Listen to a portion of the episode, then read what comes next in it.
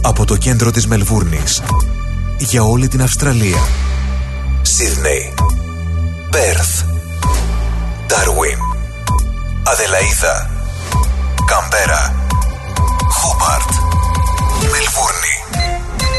Το πιο ελληνικό ραδιοφωνικό breakfast ξεκινάει τώρα στο Ρυθμός Radio με Στράτο Αταλίδη και Νίκο Σαρή. Καλημέρα, παιδιά. Έλα, καλημέρα, καλημέρα. Καλημέρα, όμορφα αγόρια. The Greek Breakfast Show.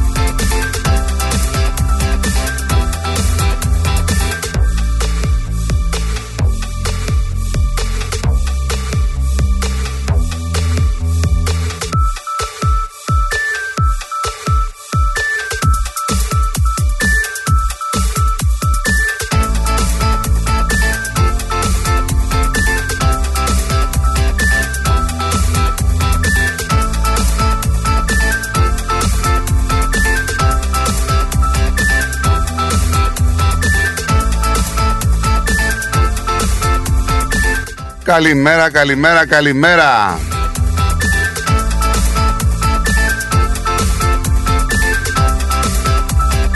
Επανήλθαμεν κύριοι. Εδώ είμαστε λοιπόν. Όλες καλημέρες εδώ από τα στούντιο του ρυθμού στο City, στο Southbank. Ε, σήμερα να πούμε ότι είναι 19 του μήνα, Πέμπτη. Και εσείς είστε άλλη μία μέρα εδώ συντονισμένοι στην αγαπημένη σας συντροφιά στο ρυθμό. Στην πρωινή ζώνη φυσικά, Greek Breakfast Show με Στράτο Ταλίδη και Νίκο Σαρή μέχρι τις 1 περίπου πίσω από τα μικρόφωνα. Μια Μελβούρνη που θα έχει σήμερα 19 βαθμούς ανώτατη θερμοκρασία. Αυτή τη στιγμή να πούμε ότι έχει περίπου στους 17,8, έτσι μου δείχνει εδώ το θερμόμετρο. Από αύριο λίγο δείχνει να συνέρχεται ο καιρός, ε, ανεβαίνει η θερμοκρασία στους 24, το Σαββάτο στους 26, το ίδιο και την Κυριακή. Την ε, Δευτέρα στους 28 και πάμε για όλη τη βδομάδα με θερμοκρασίες πάνω από 26 βαθμούς. Ε, καλοκαίρι είναι αν μη τι άλλο.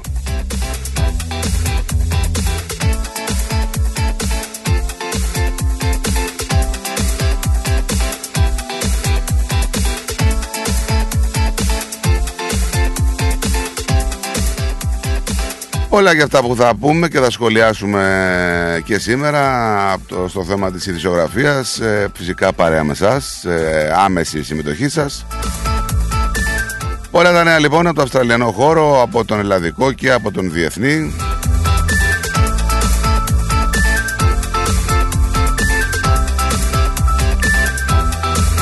Έχουμε ε, θεματάκια που έχουν να κάνουν πραγματικά με ειδήσεις, έχουμε να κάνουμε και με θέματα τα οποία έχουν να κάνουν με την αρχή των σχολείων, με τις τιμές στα σχολικά είδη, με τον καιρό, με τους στρατιωτικούς εξοπλισμούς της Αυστραλίας, με την οικονομία, με το σύστημα υγείας. Θα τα πούμε όλα στη συνέχεια λοιπόν.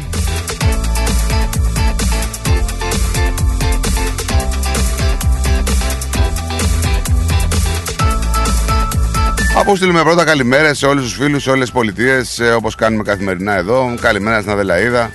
Μια Αδελαίδα με σύννεφα σήμερα και 24 βαθμούς θερμοκρασία.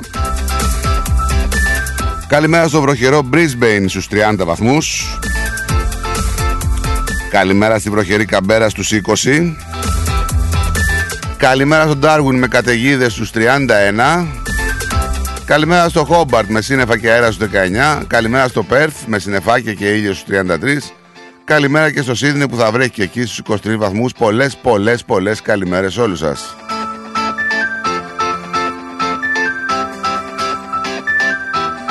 Να σας πω σήμερα ότι η πολιτεία του Τέξας ε, γιορτάζει τη μνήμη των νοτίων που έπεσαν κατά τη διάρκεια του Αμερικανικού εμφυλίου πολέμου.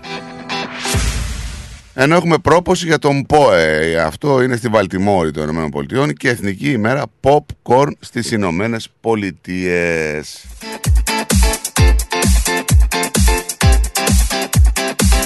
Χρόνια πολλά στους εορτάζοντες. Μακάριος και Μακαρία είναι τα ονόματα που έχουν την τιμητική τους σήμερα. Χρόνια πολλά και εσάς που έχετε γενεθλιάκια, πάντα ευτυχισμένοι και δυνατοί, πολύχρωμοι και γεροί.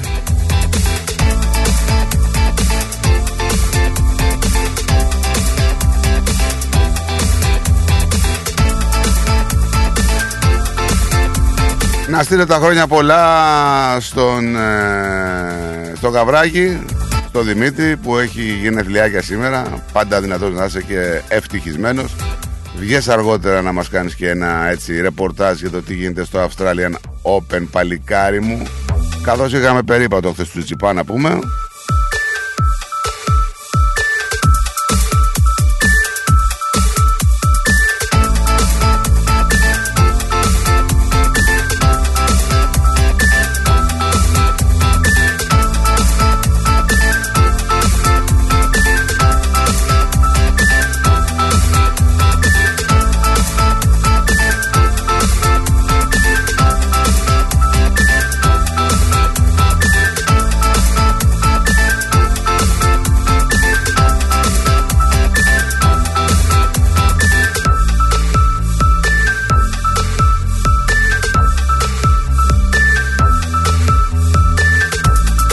Πάμε να ξεκινήσουμε λοιπόν να ξεφυλίζουμε την επικαιρότητα όχι του τώρα, του τότε λοιπόν. Να δούμε τι συνέβαινε σε αυτόν τον άμυρο κόσμο στο παρελθόν.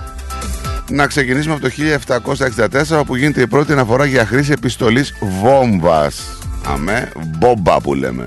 Ο δανός ιστορικός Μπόλε Λούξντορφ γράφει στο ημερολόγιο του για κάποιον συνταγματάρχη Πόλσεν ο οποίος δέχτηκε ένα πακέτο στο σπίτι του και το άνοιξε αυτό εξεράκι και τον τραυμάτισε το 1915 θορυβόδη συλλαλητήρια διοργανώνονται στην Πάτρα και στο Βόλο για την αύξηση της τιμής του ψωμιού στα 80 λεπτά. 1947 ναυτική τραγωδία σημειώνεται στο νότιο Ευωικό όπου θα μείνει στην ιστορία όσο ο ελληνικός Τιτανικός το ατμόπλιο Χιμάρα με 544 επιβάτες παρακαλώ που εκτελεί το δρομολόγιο Θεσσαλονίκη Πειραιά βυθίζεται μεταξύ των νέων στήρων και της Αγίας Μαρίνας με αποτέλεσμα να βρουν το θάνατο τουλάχιστον 400 άτομα Ανάμεσά τους επιβαίνοντες είναι 36 πολιτικοί κρατούμενοι και 200 χωροφύλακες.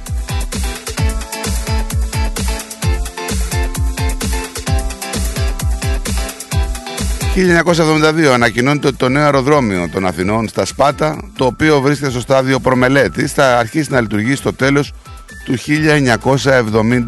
...και το αεροδρόμιο του ελληνικού θα γίνει πάρκο. Αυτό το 1972 παρακαλώ. Πάντως το 79 το Ελευθέριος Βενιζέλος δεν τελείωσε. Τελείωσε πολύ μετά. 1998 για αλλαγή της τουρκικής πολιτικής στο Κυπριακό και εγκατέλειψη των απειλών για τους, 5, για τους S300 κάνει λόγο ο τουρκικός τύπος. Σύμφωνα με τον οποίο ο Τούρκος οδηγός ε, Μεζούτ Γκυλμάς επίστη κατά τη συνάντησή του με τον Αμερικανό πρόεδρο Bill Clinton το Δεκέμβριο στις ΗΠΑ ότι οι ρωσικοί πυράβλοι δεν πρόκειται να χρησιμοποιηθούν εναντίον της Τουρκίας. Το 2003 ο Νίκος Μαγκίτσης είναι ο πρώτος Έλληνας που φτάνει στο Νότιο Πόλο. Μαζί με δύο Αμερικανούς διήνυσαν απόσταση 250 χιλιόμετρων με θερμοκρασία που έφτανε παρακαλώ τους μείον 50 βαθμούς Κελσίου και ύψωσε στο νοτιότερο σημείο του πλανήτη τις σημαίες Ελλάδας και των Ολυμπιακών Αγώνων.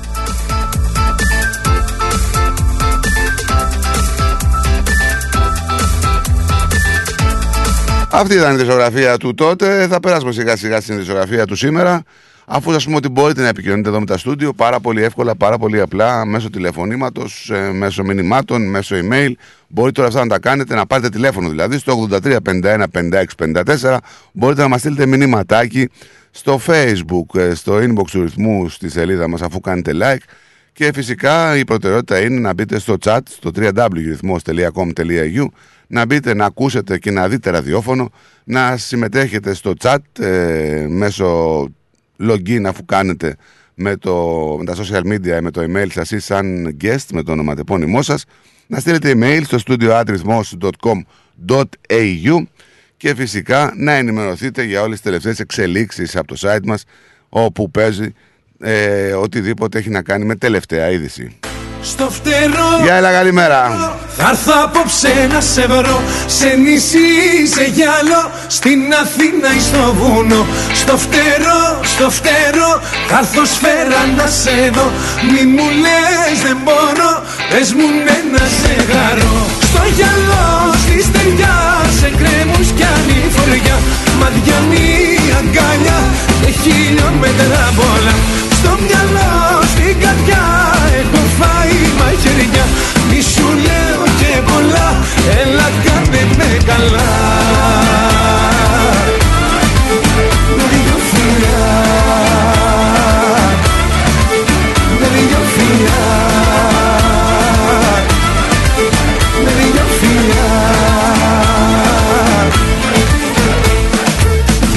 Κύματα μαζεύω κι όλα στη σειρά. Δρόμο να τα κάνω όταν τέλειωσε η στεριά.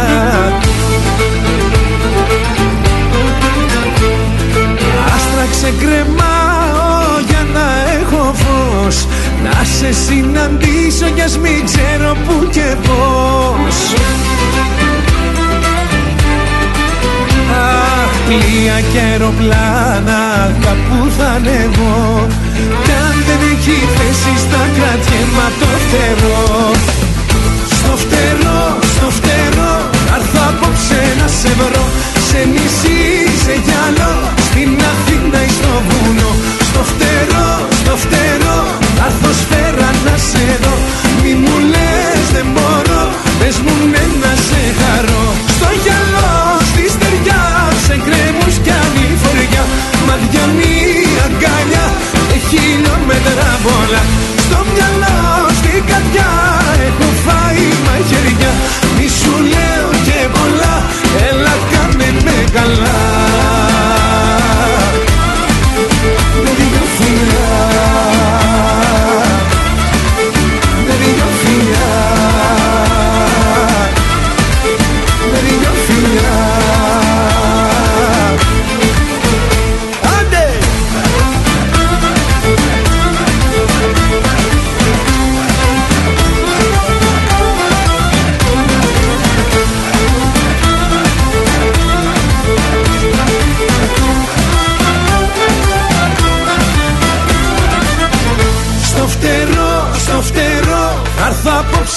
σε βρω Σε νησί, σε γυαλό Στην Αθήνα ή στο βουνό. Στο φτερό, στο φτερό Θα έρθω σφαίρα να σε δω. Μη μου λες δεν μπορώ Πες μου ναι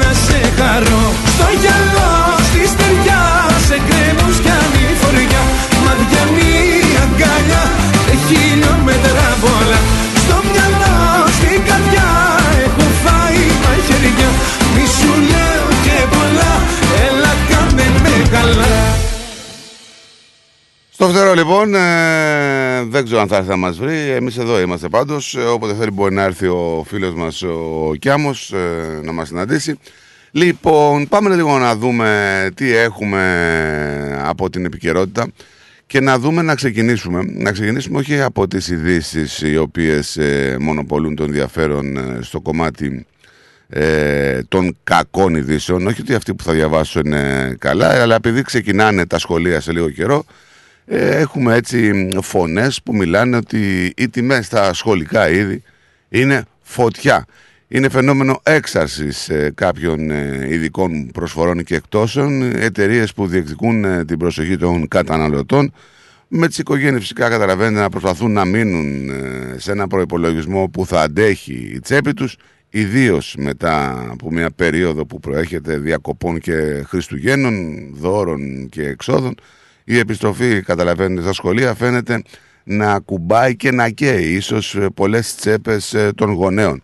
Ο εφοδιασμός λοιπόν των μαθητών με το απαραίτητο σχολικό εξοπλισμό έχει δημιουργήσει μια έτσι αγορά αξίας άνω των 2 δισεκατομμυρίων δολαρίων με το κόστος αναμαθητή να φτάνει περίπου στα 630 δολάρια παρακαλώ. Μπορεί λοιπόν κανείς να φανταστεί γιατί οι γονείς ε, ψάχνουν πλέον κάποιους εναλλακτικούς τρόπους με σκοπό οι άνθρωποι να περιορίσουν ε, τα έξοδά τους. Πώς μπορεί να γίνει κάτι τέτοιο, έτσι αναφέρει και ο νέος κόσμος εδώ στο άθρο του. Η χρήση λοιπόν των ηλεκτρονικών συσκευών είναι ένα απαραίτητο εργαλείο για την ε, υποστήριξη όπως καταλαβαίνετε των μαθητών. Ωστόσο, απ' την άλλη γνωρίζουμε κιόλας ότι η τεχνολογία δεν είναι πάντοτε φθηνή. Συνήθως είναι ακριβή. Εταιρείες λοιπόν μεγάλες, όπως είναι η Apple, όπως είναι η Samsung, όπως είναι η Kogan, παρέχουν τη δυνατότητα απόκτησης συσκευών, οι οποίες έχουν γίνει, έχουν γίνει επιδιορθώσεις και προσφέρονται σε προσιτές τιμές, δηλαδή είναι μεταχειρισμένες, επισκευασμένες, ε, έχουν κάποια εγγύηση και έτσι ίσως ε, οι γονείς ε, χρειαστεί να δώσουν λιγότερα λεφτά, να βγάλουν λιγότερα λεφτά από το πορτοφόλι τους ώστε να μπορέσουν να πάρουν τα παιδιά αυτά για να μπορούν να εξυπηρετούνται στο σχολείο. Ε, εμείς σας ελπίσουμε όλα τα παιδάκια να έχουν πρόσβαση σε, αυτές, ε, σε αυτά τα πράγματα στις, ε, στους εξοπλισμούς λοιπόν, στον εξοπλισμό, το σχολικό εξοπλισμό και να μην υπάρχει κάποιο παιδάκι το οποίο αντιμετωπίζει ιδιαίτερα προβλήματα. Εμείς εδώ θα είμαστε για τέτοιου είδους φαινόμενα. Αν τύχει ή αν δείτε κάποιο παιδί το οποίο έχει πρόβλημα οικονομικό από το σπίτι ή οι γονείς του βασικά έτσι, έχουν πρόβλημα ώστε να μπορέσουν να του πάρουν αυτά ε, τα σχολικά πράγματα ε, απευθυνθείτε και σε εμάς, να απευθυνθούμε και εμείς κάπου αλλού να δούμε πώς μπορούμε να βοηθήσουμε πραγματικά τα πιτσιρίκια, τα παιδιά μας να έχουν πρόσβαση όλα ισότιμα στην εκπαίδευση. Θα πάμε σε ένα διαφημιστικό διάλειμμα και θα γυρίσουμε πολύ γρήγορα. Έλα Μαρία, τι κάνεις, σου έχω νέα. Α, για πες. Η Κατερίνα από δίπλα θα στείλει και αυτή τον Νικολάκη της στο παιδεία Greek School. Να σου πω την αλήθεια, σκέφτομαι και εγώ να στείλω την Ανούλα, αλλά δεν ξέρω και πολλά πράγματα. Θα σου πω εγώ που ξέρω, μιας και τα τρία τελευταία χρόνια στέλνω το Σπύρο εκεί. Έχουν μικρά τμήματα, Έλληνες δασκάλους με διακρίσεις, χρησιμοποιούν ελληνικές εκπαιδευτικές εφαρμογές και virtual reality που τρελαίνονται τα πιτσιρίκια. Κάνουν και εκδρομές συχνά. Α, τι καλά. Και επειδή ξέρω ότι στην Ανούλα σου αρέσουν και οι χοροί, κάνουν και μαθήματα ελληνικών παραδοσιακών χωρών. Καλά. Τώρα με έπεισες. Όχι, τώρα θα σε πείσω. Επειδή ακούς ρυθμό, έχεις και 10% έκπτωση. Δεν το πιστεύω. Πού μπορώ να κάνω εγγραφή; Στο 03 90 28 2088 ή online στο pediagreekschool.org.au Παιδεία Greek School Clayton South. Μαθαίνουμε ελληνικά διασκεδάζοντας. Παιδεία Greek School. Οι εγγραφές ξεκίνησαν. Τώρα στο Παιδεία Greek School μαθαίνουμε και μοντέρνο χορό με το θρηλυκό Alki Manasi από το Dance with Alkis. Η Absolute Business Brokers υποδέχεται το 2023 και παρουσιάζει Ματέος Γιαννούλης Live Σάββατο 11 Φεβρουαρίου στο Q Room Δώσε πόνο δυο λιτσί να καεί το μαγαζί Ο Ματέος Γιαννούλης φέρνει το γλέντι από την Ελλάδα στη Μελβορνή. Μαζί του ο Κώστας Αριστόπουλος, η Ξένια Βέρα, ο Γιάννης Σιδέρης και ο Μάκης Αριστόπουλος. Μία νύχτα, ένα ατελείωτο γλέντι. Κοριτσάρα μου για σένα Ματέος Γιαννούλης Live. Σάββατο 11 Φεβρουαρίου στο Q Room 371 Settlement Road, Thomastown. Εισιτήρια και κρατήσεις στο 0422 472 006 και στο 0415 640 933. Μην το χάσετε. Ακολούθησέ μας παντού σε Instagram, Facebook και YouTube. Ρυθμός Radio. Και πάλι μέρη μου να τα εκατοστήσεις. Το πάρτι ήταν τέλειο. Και ο Μπουφές, καλετέλειος, είχε και του πουλιού το γάλα. Μμμ, μμμ. Τα λέμε. Είδες μπάμπι μου μπουφέ; Και σαλάτες και γύρο και σουβλάκια και λουκάνικα και χταποδάκι και γαρίδες και όλα στα κάρβουνα. Μπάμπι μου. Τα είδα γυναίκα, πήρα κάρτα. Barbecue Brothers Catering. Θα τους φωνάξω για το πάρτι στο εργοστάσιο. Αμάν ρε μπάμπι με το εργοστάσιο Καλέ να μας κανονίσουν το catering για τους αραβώνες της Τζενούλας Και μην ξεχνάς Θέλουμε και για τη βάπτιση της μπουμπούς Για catering που γίνεται θέμα συζήτησης, Barbecue Brothers Catering. κάθε είδους εκδήλωσης. Με πλούσιο μενού ανάλογα με τις προτιμήσεις σας. Και επειδή η ζωή έχει και δύσκολες στιγμές, αναλαμβάνουμε το φαγητό για κηδείες και μνημόσυνα στο χώρο επιλογής σας. Barbecue Brothers Catering. Δείτε τα πακέτα προσφορών και τις τιμές στο site μας www.barbecuebrothers.com.au ή τηλεφωνήστε στον Ανδρέα στο 0412 445 929. Η ώρα είναι 10. Η ώρα στην Ελλάδα είναι μία τα ξημερώματα.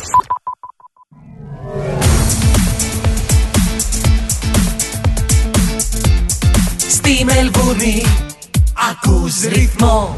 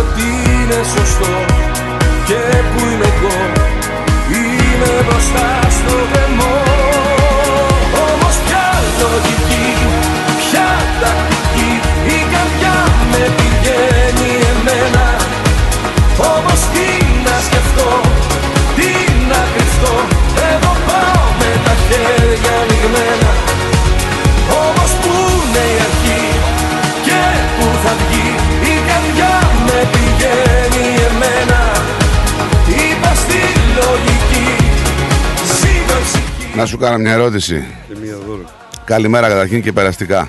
Καλημέρα και welcome back. Το γκολ του Άρη για το δεν, έχω κατα- δεν, έχω- δεν το έχω δει, δεν έχω καταλάβει τι γίνεται. Αυτό είναι ρε φίλε το αθηναϊκό κατεστημένο και το κατεστημένο του Θρήνου. Τι να κάνουμε Α, τώρα το, δηλαδή; το, το Αθηναϊκό κατεστημένο η ΑΕΚ δεν ανήκει στην Αθήνα, η ΑΕΚ είναι σε όλο τον κόσμο. Δεν έχουμε, δεν μας δεν με ενοχλεί αυτό που λες εμένα. Ποιο κόσμο ανήκει; Είμαστε παντού, σε όλο τον κόσμο, είμαστε παγκόσμια ομάδα. Έλα Καλά, να σου πω, ρώστε. για πες μου σε παρακαλώ, γιατί το ακύρωσε τον γκολ, σαν τι; Σαν τίποτα, έκανε λάθος λέει. Ε, τι λάθος, δεν έχει βάρ. Έκανε λάθος. Βάρ δεν έχει στο κύπελο. Έχει. Δεν πήγε. Δεν πήγε. Καλημέρα στη Λίτη. Καλημέρα, παιδιά, να είστε καλά. Γιατί, Καλημέρα, γιατί καλημέρα. σε ακούω υποτονικό, Ποιος ξέρει. έχει γίνει κάτι; να- Πλάκωσε το κρύο, πλάκωσε το Α, εντάξει, έβγαλε μας ανησύχησες. Δεν λέω και εγώ κάτι έγινε. Ε, παιδιά, για τους μαθητές που ήθελα να πω. Ναι, Υπάρχει στο North Melbourne ναι. ένας οργανισμός που ίδρυσε κάποιος άνθρωπος που δεν είναι στη ζωή πλέον. Λέγεται Computer Bank. Ναι. Εκεί λοιπόν έχει φτηνά κομπιούτερ Ναι. για μαθητές και για αυτούς που παίρνουν ε, σύνταξη. Δηλαδή έχει ε, κομπιούτερ μεταχειρισμένα που είναι έτσι προσιτά στις τιμές που μπορούν να πάνε μαθητές να τα αγοράσουν και να μην δώσουν να κάνουν λεφτά. Ναι, ναι. ναι. Ωραία. Πολύ καλή πληροφορία αυτή που μας δίνεις. Ή κάποιος γνωστός είναι συνταξιούχος, τα παίρνει σε πολύ καλύτερη τιμή. Παραδείγματο χάρη, έχει ένα με i5 προσέσορα, Ναι. σας φέρω ένα παράδειγμα, έτσι, Ναι. ο οποίος αν είσαι συνταξιούχος το παίρνεις με, αυτό είναι desktop, Ναι. Το οποίο το παίρνεις αν είσαι συνταξιούχος με 75 δολάρια, εάν δεν είσαι με 112. Τι λες τώρα; Σε αυτά τα λεφτά συμπεριλαμβάνεται το monitor, το πληκτρολόγιο και το ποντίκι. Έχει και, Πάμε, κινητού, πάμε. έχει και κινητούς υπολογιστές, έτσι, τα λάπτοπ που μου λέμε για τα παιδιά τους ε, πιτσιρικάδες. Έχει laptops τα οποία αυτά είναι μόνο αν υπάρχει concession card. Ναι. Περισσότερο δηλαδή για συνταξιούχος. Δηλαδή, αν κάποιο παιδάκι όμως είναι κάποιος γονιός ή θείο κτλ., μπορεί να πάρει, να πάρει υπολογιστή με τη concession card, όπως το λένε που έχουν. Να πούμε ότι Τώρα- α- αυτό τώρα που είναι πολύ σημαντική πληροφορία αυτή που μας δίνει ο φίλος μας εδώ στη Λύτης ε, γιατί μιλάμε για μια, από ό,τι διαβάζω εδώ, αυτοχρηματοδοτούμενη φιλανθρωπική οργάνωση που διευθύνεται από εθελοντές, η συγκεκριμένη εταιρεία. Ναι. Έχει, Ναι. δε- έχει δεσμευτεί, λέει, να γεφυρώσει το ψηφιακό χάσμα και να κάνει την πληροφορική προσβάσιμη σε όσους είναι λιγότερο τυχεροί στην κοινωνία μας. Πολύ σημαντική πληροφορία. Είναι από τις πιο Ε, σημαντικές που όντως είναι Και το σημαντική. θέτει και πολύ ωραία, έτσι. Παιδιά τώρα για τα, για τα πιτσιρίκια που πάνε σχολείο. Ε, το άλλο που είναι τώρα είναι ότι δεν είναι, τα κομπιούτερ δεν έρχονται με Windows αλλά με ε, ξεχάστηκα τώρα ε, με Linux πρόγραμμα Με Linux. Windows Linux, Linux Ναι. ναι. Linux Λέει, με, αυ- με αυτό το λογισμικό. με αυτό το λογισμικό. Ε, βασικά το Linux το δουλεύω εγώ και η γυναίκα μου πολλά χρόνια. Ναι, είναι, είναι καταπληκτικό. κάποιοι που το δουλεύουν τώρα. Εντάξει, δεν είναι ευρέως το δουλεύω. διαδεδομένο, αλλά το Όχι, δουλεύουν είναι κάποιοι. αυτό που Το, το δουλεύουμε, ναι. Εντάξει, και είναι σαν Windows. Ε, πρώτα απ' όλα είναι ασφαλές, έτσι. Τα Windows έτσι και σφυρίξει, ας πούμε, σε χτύπησε ιός. Ναι. Ε, με το Linux δεν μπαίνουν μέσα hackers και τέτοια. Όπως είναι η, α, τη- της, ε, το iOS της, ε, του Mac. Ναι, ναι, ναι, ναι, ακριβώς. Ακριβώς. Ναι.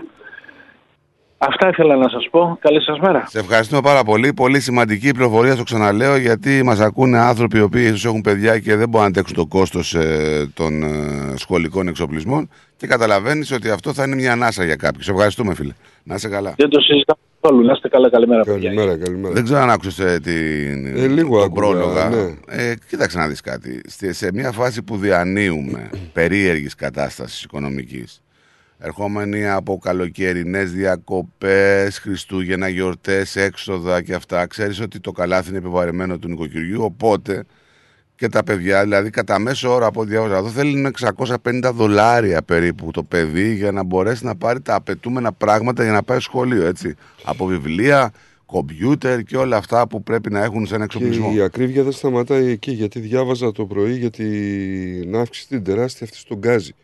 Και λέω, τι έγινε, ρε φίλε, δεν κάναν τίποτα να πούμε αυτοί με τον γκάζι εκεί πέρα. Έτσι δεν μας λέγανε. Ε, Μας λέγανε, αλλά εδώ πέρα πάει για 100 δολάρια το μήνα να πούμε στο νοικοκυριό. Θα το διαβάσουμε το ρεπορτάζ στη Είναι συνέχεια. να δούμε. ε, εντάξει, δηλαδή ε, κάπου έχουν ξεφύγει τα πράγματα νομίζω.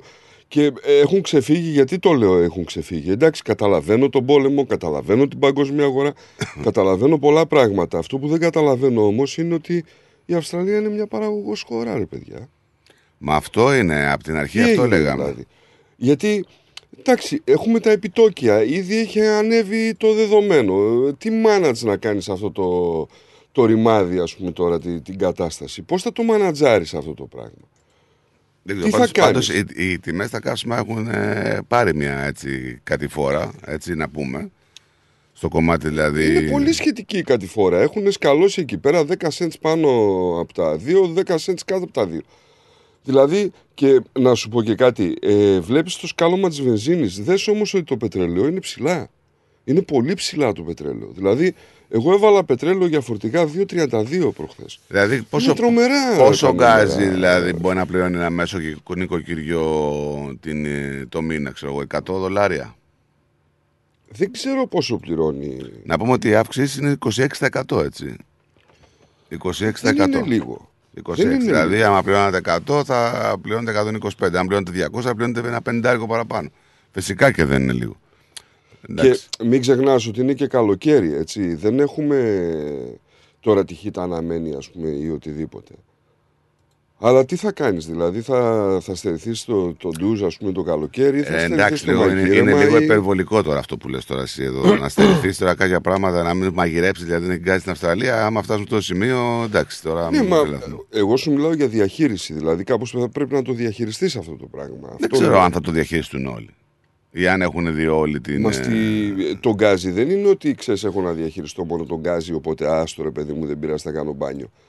Γιατί ένα νοικοκυριό βάλλεται από διάφορα πράγματα Κοίταξε, που τώρα- προστίθονται απλά. Το πρόβλημα είναι, Νίκο, μην κρυβόμαστε στο δάχτυλό μας. Οκ, υπάρχει έτσι μια αύξηση ενέργειας, αλλά το πρόβλημα εντοπίζεται ή- στα στεγαστικά δάνεια. Στα στεγαστικά δε- δάνεια και στα ενίκια. Εκεί είναι ο μεγάλος παχτολός χρημάτων που φεύγει από τα πορτοφόλια των ε, ανθρώπων οι οποίοι είναι δανειολήπτες. Εκεί είναι το πρόβλημα το μεγάλο. Στράτο, να σου πω κάτι. Αν και έστω 50 δολάρια επιβάρυνση ε, θα θεωρήσω εγώ αυτό το πράγμα την εβδομάδα υπάρχουν άμεσα τουλάχιστον τέσσερα πράγματα που είναι στην ακρίβεια. Δηλαδή, εξηγούμε, επιτόκια, δηλαδή στεγαστικό, Εκεί είναι το πρόβλημα σου. τρόφιμα, σούπερ μάρκετ που έχει ξεφύγει, γκάζι, ρεύμα και πάμε Δεν και βλέπω, στη να παραπο... βενζίνη. δεν, δεν, βλέπω, Δηλαδή, δεν βλέπω και κανένα να παραπονιέται όμως. Κοίταξε, ε, παράπονα υπάρχουν γενικά. Ε, Τα ακούμε κάθε μέρα. Δεν είναι ότι δεν παραπονιέται ο κόσμος. Και εγώ αυτό που κάνω παράπονο είναι, ας πούμε, αυτή τη στιγμή. Ότι πραγματικά δεν. Δηλαδή, μετά από τόσες αυξήσεις, εγώ μπορεί να μην έχω επιτόκια γιατί δεν έχω ένα στεγαστικό δάνειο. Αλλά ρε φίλε, εντάξει, το βλέπεις και πονάς στο σούπερ μάρκετ. Σίγουρα.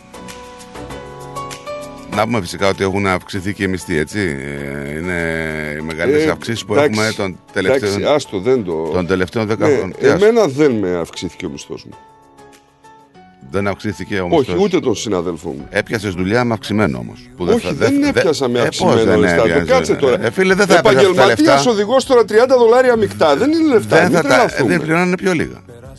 Ε, πώς πληρώναν πιο λίγα; Πέρυσι που δεν ήταν η αύξηση ήταν 29. Τέλος πάντων, ε, τα, όλα τα μεροκάματα πάντω έχουν αυξηθεί. Νίκο. Μην κοιτάς, σου ξαναλέω τον πληστηριασμό και το μαύρο χρήμα που κυκλοφορεί στην αγορά. Δεν έχει. Από τη στιγμή που δεν υπάρχει εργατικό δυναμικό, είναι λογικό να ανεβαίνουν οι μισθοί. Ε, μα αφού δεν το ανεβάζουν. Είναι τι να λογικό. κάνουμε; Και δεν ξέρω αν άκουγες προχθές. Έλεγα εδώ ότι έχουμε τις μεγαλύτερες αυξήσεις μισθών. Έχουμε να δούμε τέτοιε αυξήσεις εδώ και 11 χρόνια περίπου. Ξέρεις κάτι, εμένα δεν μου κάνουν οι μεγαλύτερες αυξήσεις των μισθών. Εμένα μου κάνουν οι ανάλογες αυξήσεις των μισθών. Μα όταν αυξάνεται μισθή, όταν, όταν ο άλλος δεν έχει ε, κόσμο και δίνει παραπάνω χρήματα στους υπαλλήλους, αυτό θα μετατεθεί στον καταναλωτή. Έτσι είναι. Έτσι πάνε τα πράγματα. Αν νομίζεις ότι οι αυξήσεις γίνονται επειδή παίρνει περισσότερα χρήματα το προσωπικό, δεν ξέρω, κάτι έχω χάσει.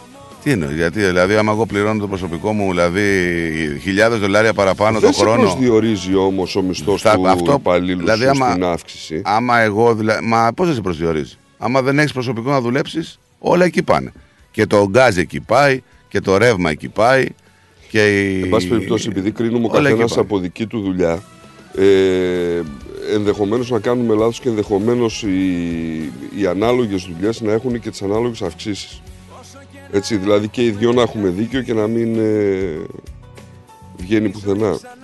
Ε, ας θεωρήσουμε δηλαδή ότι δεν είναι ίδια τα πάντα. μεταξύ μας επαφή Πάντα την καρδιά μας θα παγώνει Να μου πεις για τους συνταξιούχους ότι μπορεί να αντιμετωπίσουν πρόβλημα. να σου πω, Και αυτοί μέλη της έχεις- κοινωνίας είναι. Έχεις δίκιο. Και αυτοί οι μέλη της Έτσι. κοινωνίας είναι. Αυτοί έχουν πρόβλημα. Και βέβαια έχουν.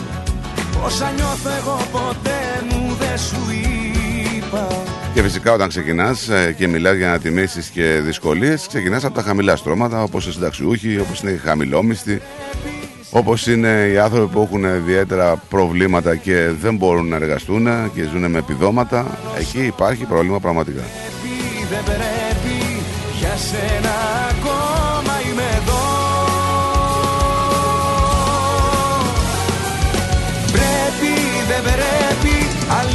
Αλήθεια μου λείπεις Κατάλαβε το εδώ μόνο ανήκεις. Πρέπει, δεν πρέπει Για σένα υπάρχω και ζω. Πρέπει, δεν πρέπει, σε θέλω ακόμα. Δεν λειτουργεί το μυαλό, μ' σώμα Πρέπει, δεν πρέπει, για σένα ακόμα Είμαι εδώ Έλα, Στυλίτη. Ε, παιδιά, συγγνώμη που ξαναπαίρνω τηλέφωνο, αλλά ξέχασα κάτι σημαντικό. Ναι. Ε, υπάρχει το, το Ubuntu σαν πρόγραμμα σε υπολογιστή. Ναι. Υπάρχει και το ED Ubuntu που είναι Educational Ubuntu το οποίο έχει μέσα μαθηματικά, ιστορία, γλώσσες, ε, γεωμετρία, φυσική, χημεία και τα πάντα για τα παιδιά. Τρομερό πρόγραμμα για τα σχολεία. Να είστε καλά, ρε φίλε. Πολύ σημαντικές πληροφορίες μας δίνεις σήμερα. Σα ευχαριστούμε πολύ. Να, να είστε καλά, παιδιά. Γεια χαρά, γεια χαρά. Ευχαριστούμε. Ε, πάμε στον Τάκη. Καλημέρα, Τάκη. Καλή σας μέρα, καλή εκπομπή, καλημέρα στους ακροατές. Καλώς το Καλημέρα, παλικάρι. καλημέρα. Εγώ πήρα δια- τηλέφωνο να διαφωνήσω με το στράτο. Στο θέμα αυξήσεων. Γιατί οι αυξήσεις των μισθών ανταποκρίνονται σε ένα 15 με 20% της αυξήσης των ειδών. Δηλαδή, χαλάμε 100 παραπάνω και παίρνουμε 20 παραπάνω. Αυτό γίνεται. Άρα είμαστε 80 μείον. Μην το βλέπουμε ότι αυξήθηκαν. οι μισθοί, γιατί η Νομίζω δουλειά- ότι συμφώνησε ο στράτος σε αυτό Πραγματικά που είναι. είπαμε προηγουμένως, ότι οι αυξήσεις των μισθών δεν είναι ανάλογες με τις αυξήσεις των προϊόντων. Α, δεν το άκουσα αυτό γιατί ίσως να ήταν την ώρα που έπαιρνα τηλέφωνο γιατί κλείνει το ράδιο την ώρα που καλώ. Ναι, ναι, συμφωνήσαμε σε αυτό το πράγμα ότι οι αυξήσεις των μισθών δεν είναι ανάλογες με τις αυξήσεις των προϊόντων. Και το πρόβλημα είναι, παιδιά, σας είπα, το πρόβλημα είναι στους ανθρώπους που είναι στα, έτσι, στα χαμηλά οικονομικά στρώματα, έτσι. Ε, θα, Ε. δια- θα διαμαρτυρηθούν όλοι, θα πούνε ναι, ακριβό, θα πάω στο σούπερ μάρκετ, ακριβό αυτό, ακριβό εκείνο, αλλά μόλις φύγει και πάει σπίτι και βάλει Netflix θα το ξεχάσει. Γιατί είναι καλά ακόμα. Όταν αρχίσει και Ναι, χτυπάει ακόμα, κα- ακόμα ο- υπάρχει Μπράβο. φαγητό, ναι. Όταν υπάρχει Ε, καμπανάκι, τώρα Φτάνουμε στον μπάγκαλο, Μπράβο. το γνωστό τον μπάγκαλο, τον παλιό τον μπάγκαλο. Ακόμα υπάρχει, πώς το λέγε, υπάρχει λίπος. καλός είναι αυτός. Αυτός είναι που είναι αυτός; Είναι καλά. Όχι αυτό το μπάγκαλο, παλιός. έτσι. Α, Να, το, ρε, τον παλιό. κανονικό. Καλά, ο παλιός είχε πει κι άλλα. Δεν έχει Μαζί μόνο τα αυτό. φάγαμε. Ναι, ναι. Είχε κι Ήθελα άλλα. να πω κάτι άλλο, κάτι άλλο ήθελα να πω όμως. Ε, α, ναι. Ε, προχθές έλαβα ένα email από την εταιρεία που είμαι στον Γκάζι. Με τη διαφο... μου, μου λέει ότι από 1η, Φλε... 1η Φλεβάρι 23, μεθαύριο, το 20 μέρες, Ναι, θα αυξηθούν τα τιμολόγια και αν σας στείλω να το δείτε, θα σας στείλω φωτογραφία. ναι. Από το σπίτι που θα πάω. Είναι 50% η αύξηση στον Γκάζι. Σου μιλάνε για 50%. Ναι. Πολύ μεγάλο νούμερο. Η εταιρεία 50% συγκεκριμένη. θα σας στείλω, ναι. Θα σας στείλω να τα δεις. Μάλλον το έχω σε email στο τηλέφωνο, θα το κάνω print screen και θα το στείλω. Άνοιξε το να δεις. Μου πέσε τα μαλλιά. Εγώ διαβάζω τώρα ότι οι λογαριασμοί αναμένεται να αυξηθούν ακόμα περισσότερο με τους καταναλωτές της Energy Australia στη Βικτόρια να πληρώνουν κατά μέσο όρο 26,7% επιπλέον από τον επόμενο μήνα. Και η Origin με την AGL, AGL να ακολουθούν λέει σε παρόμοια τροχιά. Τώρα το 26,7 μπορεί να είναι αναγραφόμενο απλά έτσι και η αύξηση στα τιμολόγια να είναι ακόμα μεγαλύτερη. Αυτό, Το βγάζω φωτογραφία και το στέλνω στο κινητό σου. αυτό δεν μπορούμε να το ξέρουμε. Αλλά άμα σου λένε έως 50% λέει. Τακί, πόσο, 50% όχι, πόσο- όχι. 50% μπαμ. πόσο γκάζι πλήρωνες το μήνα; Ε, εγώ δίνω γύρω σε 140, 150, 130 εκεί μέσα. Μάλιστα. Δηλαδή για, Είμαστε δύο ανθρώποι σπίτι, έτσι. Και είμαστε δύο ανθρώποι. Όταν θα- Τώρα δηλαδή θα σου πάει περίπου στα 180. Όχι, με 50% θα μου πάει Με 30% 150, είναι 15, 15-45. Πόσο; 225 θα πάει από 150. Με 50% ναι. Με 30 είναι άλλα 45 δολάρια. Πάει 195. Πόσο πλέον 120? 150 μέσο Όχι, όρο. 150, 160, 140 το Ε, θα σου λιγότερο. πάει άλλα 75 πάνω. Δεν το λες και λίγο. Όχι, Βρήκα ρε το παιδιά, email. 75 πάνω είναι ε, περίπου 900.000 δολάρια το χρόνο. Ακριβώς. Ακριβώς. Α, μόνο και μόνο αυτό δεν ανταποκρίνεται στην αύξηση που πήραν οι μισθωτοί, έτσι. Με χιλιάρικο αυτό δεν το πήρανε. Μόνο τον γκάζι. Να δούμε, δεν ξέρουμε πού θα πάει, ρε φίλε. Να δούμε πού θα Και πάει. αυτό μιλάμε το για πράγμα. οικογένεια δύο άνθρωπων, έτσι. Εμένα αυτό που με ξεπερνάει είναι ότι μια χώρα παραγωγός όπως είναι η Αυστραλία που Μα μπορεί να αυτό καλύψει είναι το κυριότερο. τον κόσμο. Ε, Τώρα δεν ξέρω τι γίνεται με τους ιδιώτες που έχουν πάρει την- τα συ- τον γκάζι Μόνο και το που κάνουν πουλάνε, εξαγωγή. το- πουλάνε τα προϊόντα, τα κάνουν εξαγωγή γιατί παίρνουν περισσότερα χρήματα. Και μετά κάνουν εισαγωγές και τα παίρνουν πιο ακριβά. Αυτό γίνεται. Μα εδώ δεν με λέγαμε. Αυτό γιατί έγινε. Δεν λέγαμε πριν αλλάξει ο χρόνος ότι, μάλλον από το Σεπτέμβριο το λέγαμε, ότι υπάρχει ειδικός νόμος που αν οι τιμές ξεφύγουν να μπορέσει να απορροφήσει ένα ποσοστό η εγχώρια αγορά για να μην έχουμε αύξηση των τιμών. Να μεγαλώσει το ποσοστό, γιατί ποσοστό που κρατάει υπάρχει. Όχι, λέω το ποσοστό, εννοώ αυτό που δίνουν έξω να το μειώσουν ώστε να διοχετευτεί Ναι. μέσα, ρε παιδί μου. Ναι. Έτσι, να μεγαλώσει και να μπορέσει ο καταναλωτής να δει τις τιμές να μένουν στάσιμες. Μας είπαν ότι χρειάζεται ένα περιθώριο 5, 4, 6 μηνών ώστε να τεθεί αυτός ο νόμος σε ισχύ. Δεν έχουμε δει όμως ούτε στα μεγάλα ούτε στα μικρά γράμματα που αναγράφονται εδώ στα Ούτε μεγάλα πέρασε site. ο νόμος. Έτσι, Αυτό σου ούτε- λέω. Το είπαμε μία, το διαβάσαμε δύο, το ξεχάσαμε τρεις. Δεν το έχω ξαναδεί να παίζει πουθενά. Ακριβώς. Τέλος πάντων, ε, Πρέπει... πρέπει, πρέπει λίγο να. Το email στο κάνω print και Ναι. στο κάνω print screen φωτογραφία και το στέλνω. Δεν έγινε. Να είσαι καλά. Έλα, τα λέμε. γεια. Για χαρά. Για χαρά. Θέμα μεγάλο. Τι, π- Τρομερό θέμα, δεν είναι απλό θέμα. Λοιπόν, Τρομερό θέμα. Πάμε και δεν είναι μόνο αυτά. Δεν είναι μόνο αυτά. Είναι και άλλα τα θέματα που απασχολούν το αυστραλέζικο, το αυστραλιανό νοικοκυριό. Έτσι, δεν είναι μόνο από εκεί που ξεκινήσαμε οι φωτιές στα στις τιμές των σχολικών ε, ειδών. Είναι και άλλα, πολλά. Γενικά θα σφίξουν και άλλο τα ζωνάρια. Για σένα αντέχω αρκεί Η αυξήση των ενοικίων σε όλη την Αυστραλία. Η αυξήση των ενοικίων. Μιλάμε είναι για και απόρρια των 33%. επιτοκίων, έτσι. Μιλάμε για 33%. Οι αυξήσεις των ενοικίων είναι και απόρρια της αύξησης των επιτοκίων. Το έχουμε πει ότι είναι πάρα πολλοί ιδιοκτήτες οι οποίοι αυτή τη στιγμή βρίσκονται σε δάνειο και ανεβαίνοντας το επιτόκιο που πληρώνουν οι άνθρωποι, το μετακυλούν στο ενίκιο. Να πούμε ότι είχα- είχαμε μια περίοδο έτσι εορτών, ε, μια, πώς να το πω, εν μέσω ε, εορτών ε, ξεχαστήκαμε λίγο, έτσι, είναι το καταναλωτικό που μπαίνει στη μέση.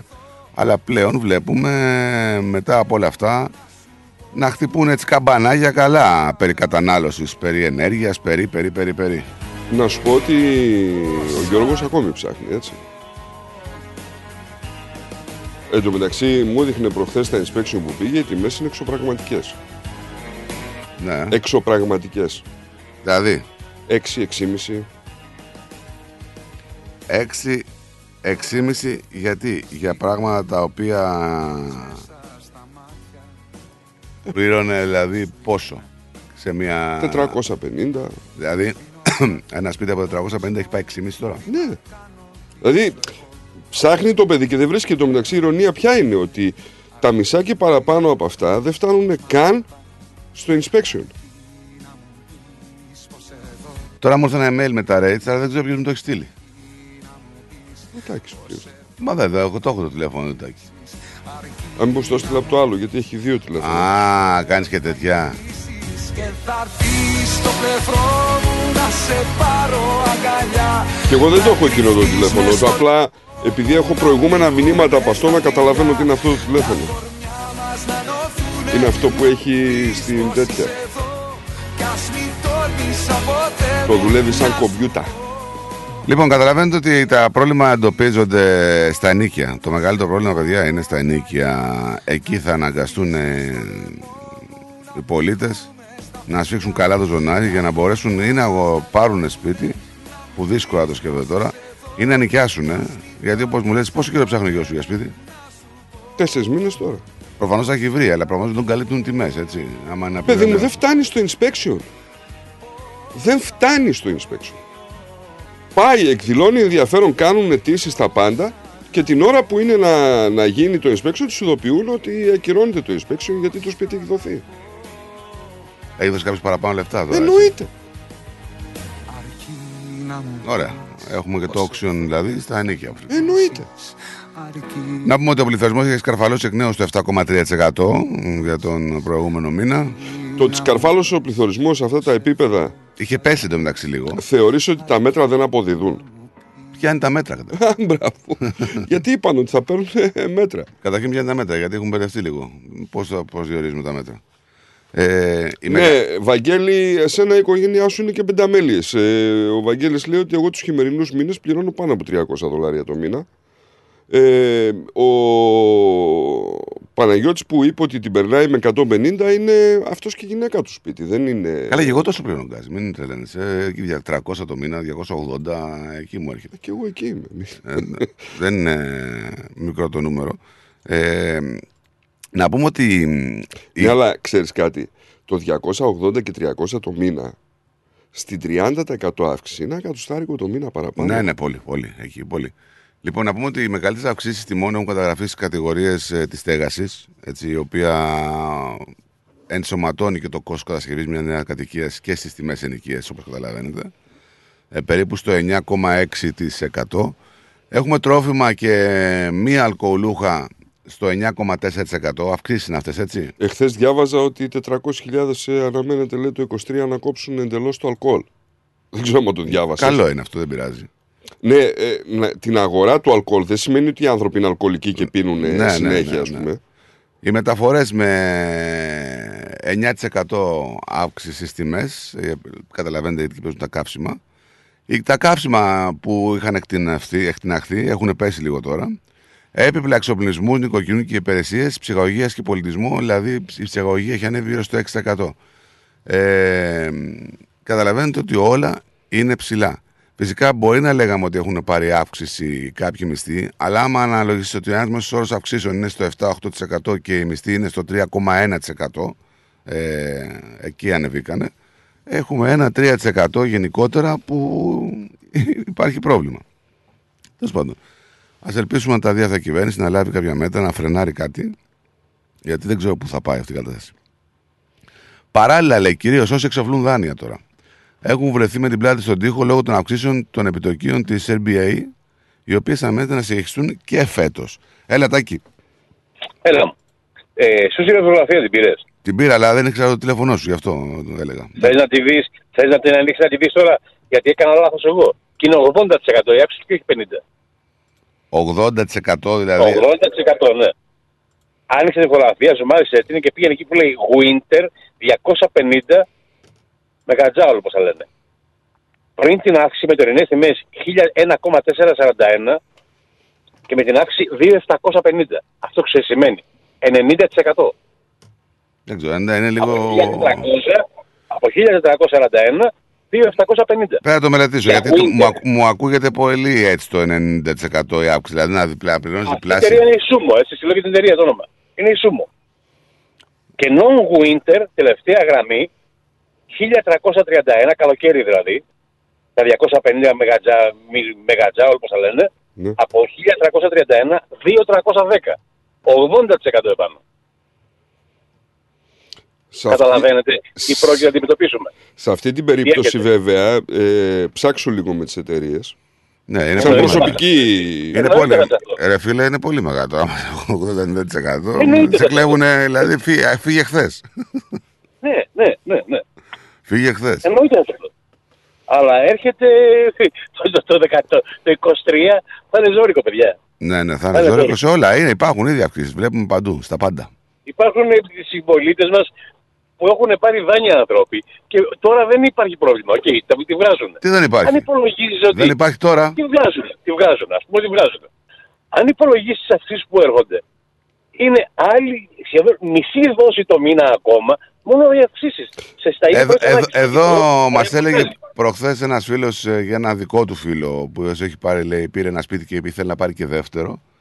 Και πλήρωνε, ξέρω εγώ, δόσεις περίπου στις 5.000 και τώρα έχει πάει 7,5. Ναι, μάνα μου, για, άμα κοιτάξεις το. Δεν θυμάμαι στο Facebook ποια, ποιο site το έβγαλε αυστραλέζικο. Στα, πέντε- στα, στα 500 χιλιάρικα η δόση είναι 1000 παραπάνω το μήνα.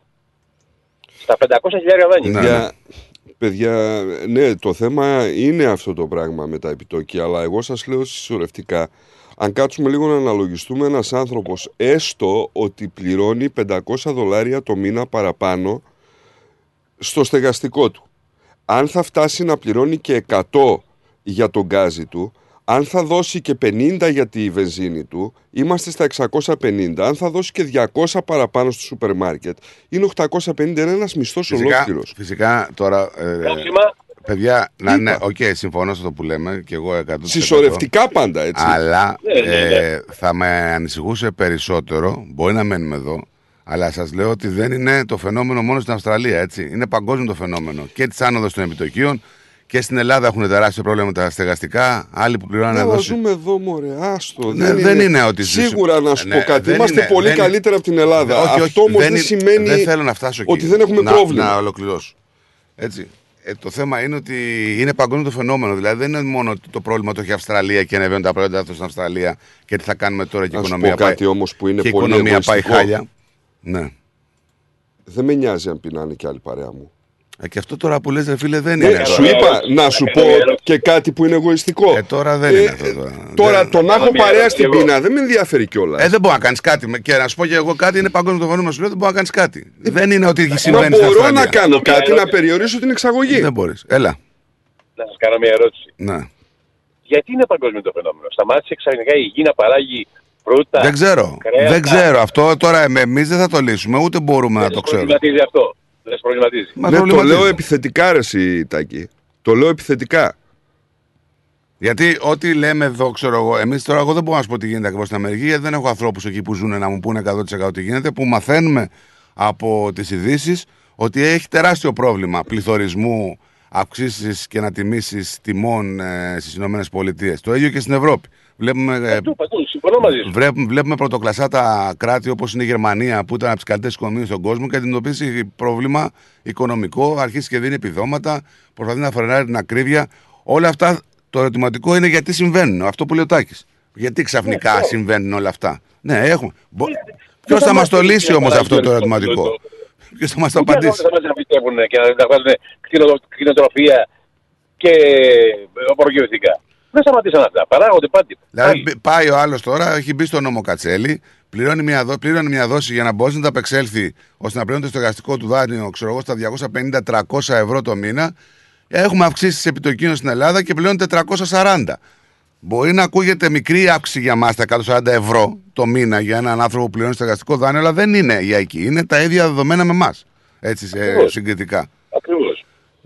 Τέλος πάντων, εγώ θέλω να δω αντίδραση. Γιατί βλέπουμε γκρίνια, δεν βλέπουμε αντίδραση όμως. Από κανένα πολύ. Όσο υπάρχει ακόμα ψωμί, Αυτός δεν υπάρχει δεν υπάρχει αντίδραση. Όταν Αυτό. πλη- πλησιάσει τα λεφτά και ζ- μαζεύουν, θα αρχίσει να μιλάει ο κόσμος. Όπως γίνεται πάντα. Αυτό είναι. Αυτό είναι. Και δεν θα γίνει κάτι έτσι. Δεν θα γίνει κάτι στο τέλος. Όχι, ρε παιδί μου, Δεν δηλαδή. θέλει να αλλάξει κάτι. Ξέρεις τι, δεν προ... Δηλαδή, λέμε τώρα υπάρχει πρόβλημα. Οκ, το ξεχάσαμε το μεσημέρι. Θα το θυμηθούμε το πρωί, θα το ξαναξεχάσουμε το απόγευμα. Εδώ. Το θέμα όμως, άμα σου χτυπήσει καλά την πόρτα η κρίση. Εκεί τι γίνεται, θα υπάρχει τότε αντίδραση; Μήπως πρέπει κάποιοι να προλάβουν κάποιες καταστάσεις; Ε, σε όμω στα είδη πρώτης ανάγκης ξέρεις ποιοι έχουν το κέρδος. Στα είδη, στα είδη τροφίμων δηλαδή. Τα σούπερ μάρκετ μόνο. Ο πα- παραγωγός, πάντα. όπως γίνεται στην Ελλάδα, έτσι γίνεται και εδώ, πληρώνεται με, μετά από 3-4-5 μήνες, θα του στείλουν το εμπόρευμα πίσω από τα κάθε κόλσα, τα κάθε γούλγουρ, τα κάθε οτιδήποτε, 5-6 φορές, γιατί ο Νίκος που πουλάει τα ξέρει αυτά. το παίρνει τσάμπα από τον παραγωγό και το πληρώνει φαρμακείο, το πουλάει φαρμακείο σε εμάς. Εγώ θα, Αυτή σας, είναι η πιο τελευταία. εγώ θα σας μεταφέρω μία συζήτηση που είχαμε φαρμαδόρο, την οποία την έλεγα στο στράτο και μου έλεγε φαρμαδόρος που είναι 33 χρόνια στην παραγωγή, μου λέει, εγώ λέει πλέον δεν θέλω να δουλεύω για κανέναν άνθρωπο που μου παίρνει το κουπάκι τη φράουλα ένα δολάριο και την έχει τρία στο σούπερ μάρκετ. Δεν, είναι η τελευταία μου χρονιά. Δεν πρόκειται να ξαναβάλω. Το θεωρώ ανόητο, λέει, με το ένα δολάριο να έχω όλη αυτή την επιχείρηση εδώ πέρα και να δουλεύει κόσμος και μηχανήματα και αγωνία και χίλια δυο για να πηγαίνει ο άλλος, λέει, απλά να το βάζει στο ράφι του και να το πουλάει τρία. Και να σου πω και το τελευταίο που δεν έχουμε σκεφτεί. Ο πιο ωφελημένος από όλους του είναι; Το κράτος. Γιατί μέσα από αυτέ τι αυξήσεις αυξάνεται το GST που εισπράττει. Αυτός είναι το, ο μεγάλος ωφελημένο. Εννοείται ότι είναι, εννοείται ότι είναι το κράτος στο τέλος. Γιατί δεν είδα να πέφτει πουθενά η φορολογία, δεν είδα να πέφτει πουθενά το οτιδήποτε. Εντάξει, το ότι θα δώσει ας πούμε σε συνταξιούχους κάτι επιπλέον θα το δώσει, αλλά δεν είναι ανάλογο. Αυτό λέμε. Η αναλογία είναι που μας Ακριβώς. πειράζει. Δεν είναι ότι μας πειράζει αν θα πάρει αύξηση ο μισθωτός ή αν θα πάρει αύξηση ο συνταξιούχος. Και σαφέστατα κάποια προϊόντα πρέπει να παίρνουν αύξηση γιατί είδαμε ας πούμε ότι οι καλλιέργειες έχουν πληγεί φέτος. Είναι λογικό οι άνθρωποι να όχι μην μόνο, έχουν καλλιέ... όχι ποσότητα μόνο και οτιδήποτε. καλλιέργειες, όχι μόνο καλλιέργειες. Εγώ ανέφερα για παράδειγμα Και προχθές. κτηνοτροφία ρε Εμένα παιδιά. μου ανέβηκε η τιμή στο κοτόπουλο στο μαγαζί ε, ε, 80%. Ναι, Και όταν, αλλά- και όταν πήρα τηλέφωνο τον έμπορο και του είπα ρε φίλε μου, έχεις κάνει λάθος το invoice. Μου έχεις στείλει τιμές που μου στέλνες. Ε, δεν έχω καμία σχέση. Μήπως Αν μου στέλνει ακολουθήσεις, λιανική. αν ακολουθήσεις όμως την αλυσίδα στράτο ξέρεις θα πάθεις. Θα σου πω ότι μου είπε ο άνθρωπος. Μου είπε, φίλε, οι πλημμύρες πνίξανε, μου λέει, όλα τα κοτόπουλα. Υπάρχει πρόβλημα, τους παραγγέλνουμε, ξέρω εγώ, 20 παλέτες, μας στέλνουν 10. Ωραία. Δεν έχουμε, λέει, κοτόπουλα να στείλουμε. Να σου πω κάτι όμως. Αν ακολουθήσεις την αλυσίδα και φύγεις από τον έμπορο και φτάσεις στον παραγωγό, ο παραγωγός θα σου πει το 1 τρίτο της τιμή ότι το στέλνεις στον έμπορο. Εντάξει, και ναι. εκείνος θα σου δείξει tax invoice. Και εκεί είναι που θα απελπιστείς. Δηλαδή. Υπάρχει όμως υπάρχει μια διαμεσολάβηση ώστε να φτάσεις στο καλάθι το Ε, προϊόν. Έτσι. επειδή είμαι στη διαμεσολάβηση, το, την πληρώνει ο φαρμαδόρος. Τώρα δεν ξέρω αν στο πάψουν να κοτόπουλο την γίνονται πληρώνει εξαγωγές. ο αγοραστής. Α σταματήσουν να γίνονται εξαγωγές. Κάθε χώρα, με πρώτη την Αυστραλία, να κοιτάξει το δικό της πληθυσμό, να κρατήσει τα προϊόντα της μέσα στην Αυστραλία για κατανάλωση εδώ για να πέσουν οι τιμές. Έλα τώρα, Μόνο αφού έτσι. τώρα έχουμε, πάμε για εξομάλυση σχέσεων με την Κίνα και θα, ξε- θα, θα αυξηθούν οι εξαγωγές. Έτσι. Θα πούμε το ψωμί Μάκη. Πάμε να φύγουμε για Ελλάδα πάλι. Γεια σου, Άντε, Ετάκη. καλή συνέχεια. Γεια χαρά, Γεια, γεια γεια. χαρά. Πάμε σε διαμεσικό διάλειμμα και γυρνάμε, μην φύγετε. The Greek Breakfast show. Ωραία φέτα μας τώρα. Λες να μην το ξέρω. Έχει γεύση, πώς το λένε; Ε, είναι κομμάτι του τόπου μας, αγόρι μου. Έχει τη χάρη του, τα αγαθά του, τα ακούσματά μας. Τι γεύση θες να έχει και τι δεν έχεις. Και τι ήπειρος μας τώρα. Όχι δα και σκέτη, με λάδι και ρίγανη. Αυτή είναι η φέτα μας. Έχει παράδοση, έχει μεράκι, έχει γεύση από Ήπειρο. Φέτα Ήπειρος, από χέρι τυροκόμου. Η Ήπειρος κοντράρει και πάλι την ακρίβεια προσφέροντας τα προϊόντα της στις καλύτερες τιμές της αγοράς. Ζητήστε τα τώρα. Epiros is keeping prices down while maintaining its award winning quality and unbeatable taste. Epiros Feta is suitable for vegetarians, is gluten free and low in lactose. Find us in your local IGA supermarket and delis today. Moss Property Consultants. Συμβουλευτική υπηρεσία διαχείρισης ακινήτων. Για να μην έχετε προβλήματα με την ενοικίαση και διαχείριση των ακινήτων σας, η πολυετής πείρα και ο επαγγελματισμός μας εξασφαλίζουν την αξιόπιστη και αποτελεσματική διαχείριση της ακίνητης περιουσίας σας. Αναλαμβάνουμε την επίβλεψη των ακινήτων σας, τη σύνταξη μισθωτικών συμβάσεων, την ίσπραξη των ενοικίων. Φροντίζουμε και διαφυλάσσουμε την ακίνητη περιουσία σας, διασφαλίζουμε τα συμφέροντά σας και διεκπεραιώνουμε με απόλυτη ασφάλεια τις συναλλαγές σας. Moss Property Consultants. Αναλαμβάνουμε εργοστάσια, γραφεία, καταστήματα, οικίες. Εξυπηρετούμε όλες τις περιοχές με υπευθυνότητα και επαγγελματισμό. Τηλέφωνο 9429 4800. 429 Bridge Road, Richmond. Moss Property Consultants. Αξιοπιστία Και ασφάλεια. Γιαγιά, θα μου πεις ένα παραμύθι. Μια φορά και ένα καιρό ήταν ένα κοριτσάκι που δεν ήθελε να μάθει ελληνικά. Νόμιζε ότι το ελληνικό σχολείο θα ήταν δύσκολο και μ, βαρετό. Ε, φαίνεται δεν θα ήξερα για τα σχολεία ελληνικών της κοινότητας Μελβούρνης. Σχολεία ελληνικών; Συγγνώμη, συγγνώμη, εγώ θέλω να το πω.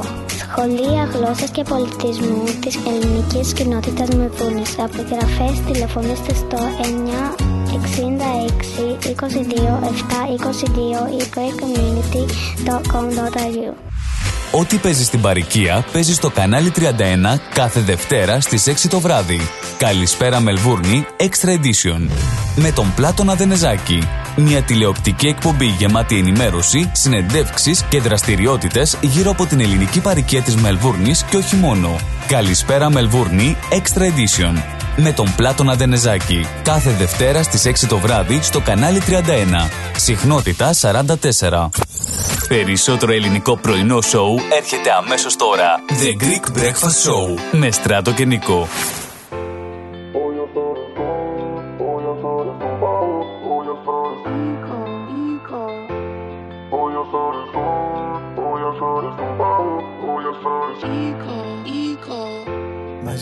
Μαζί εμείς οι δύο να αλλάξουμε τοπίο με χίλια χρώματα βαθιά να τα σκεπάσουμε όλα πια.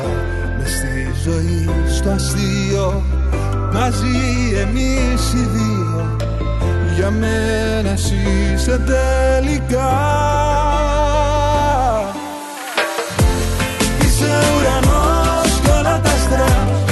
γάμος για να φτιάχνω κάστρα. Είσαι ένας χορός μέσα στο κύμα. Σε μαθαίνω βήμα βήμα. Είσαι εσύ τη φωτιά, στο φιλί Αγκαλιά και φιλί Α τα πίσω όλα. Είσαι εσύ τη καρδιά, στο κλειδί Η ορμή στη ζωή. Εσύ σε πάνω απ' όλα. Είσαι ουρανός και όλα τα άστρα Γάμος για να φτιάχνω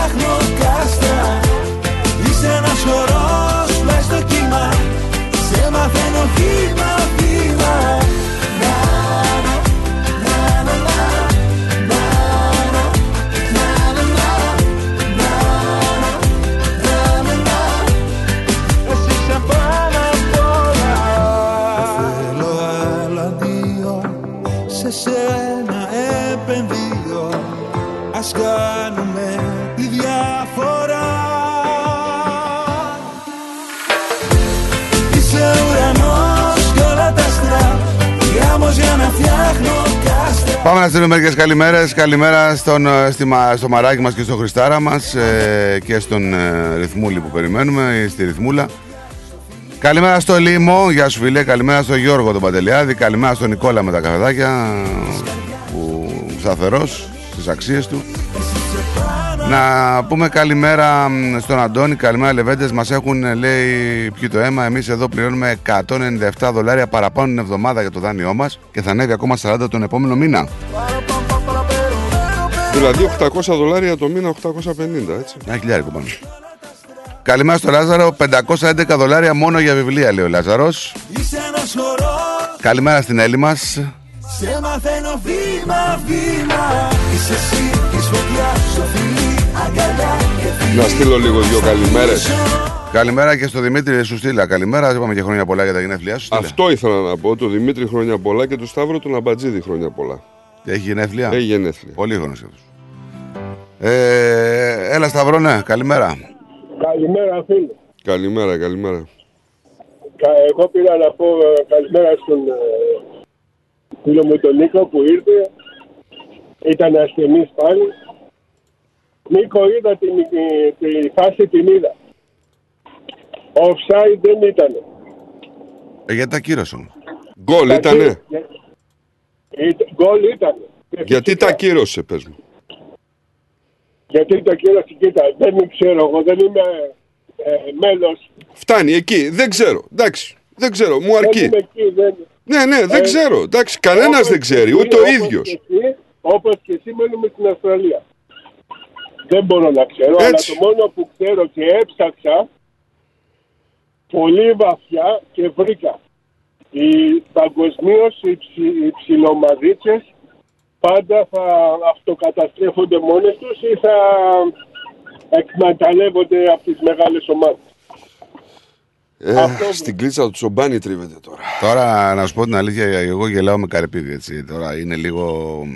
Είναι Αλλά... λίγο. Καλά, εσύ τώρα μπορείς να βρεις να γελάσεις με οτιδήποτε. Έλα τώρα. Γέλα καλύτερα με τα Όχι, χάλια του ελληνικού ποδοσφαίρου. Τι της σφύριξες, Οδυσσίας. λέει. Ρεφερή, sorry, έκανα λάθος, του λέει ο Ναι. ρεφερής. Οκ, εντάξει, τα λέμε, ευχαριστώ πολύ. Όχι, έβγαλε ανακοίνωση. Στράτο, τι ήθελε να πει με το ρεφερή δηλαδή; Ο διαιτητής το μετάνιωσε μετά το τέλος του αγώνα. Εγώ τι να το κάνω άμα το μετάνιωσε μετά το τέλος του αγώνα. Για πες μου.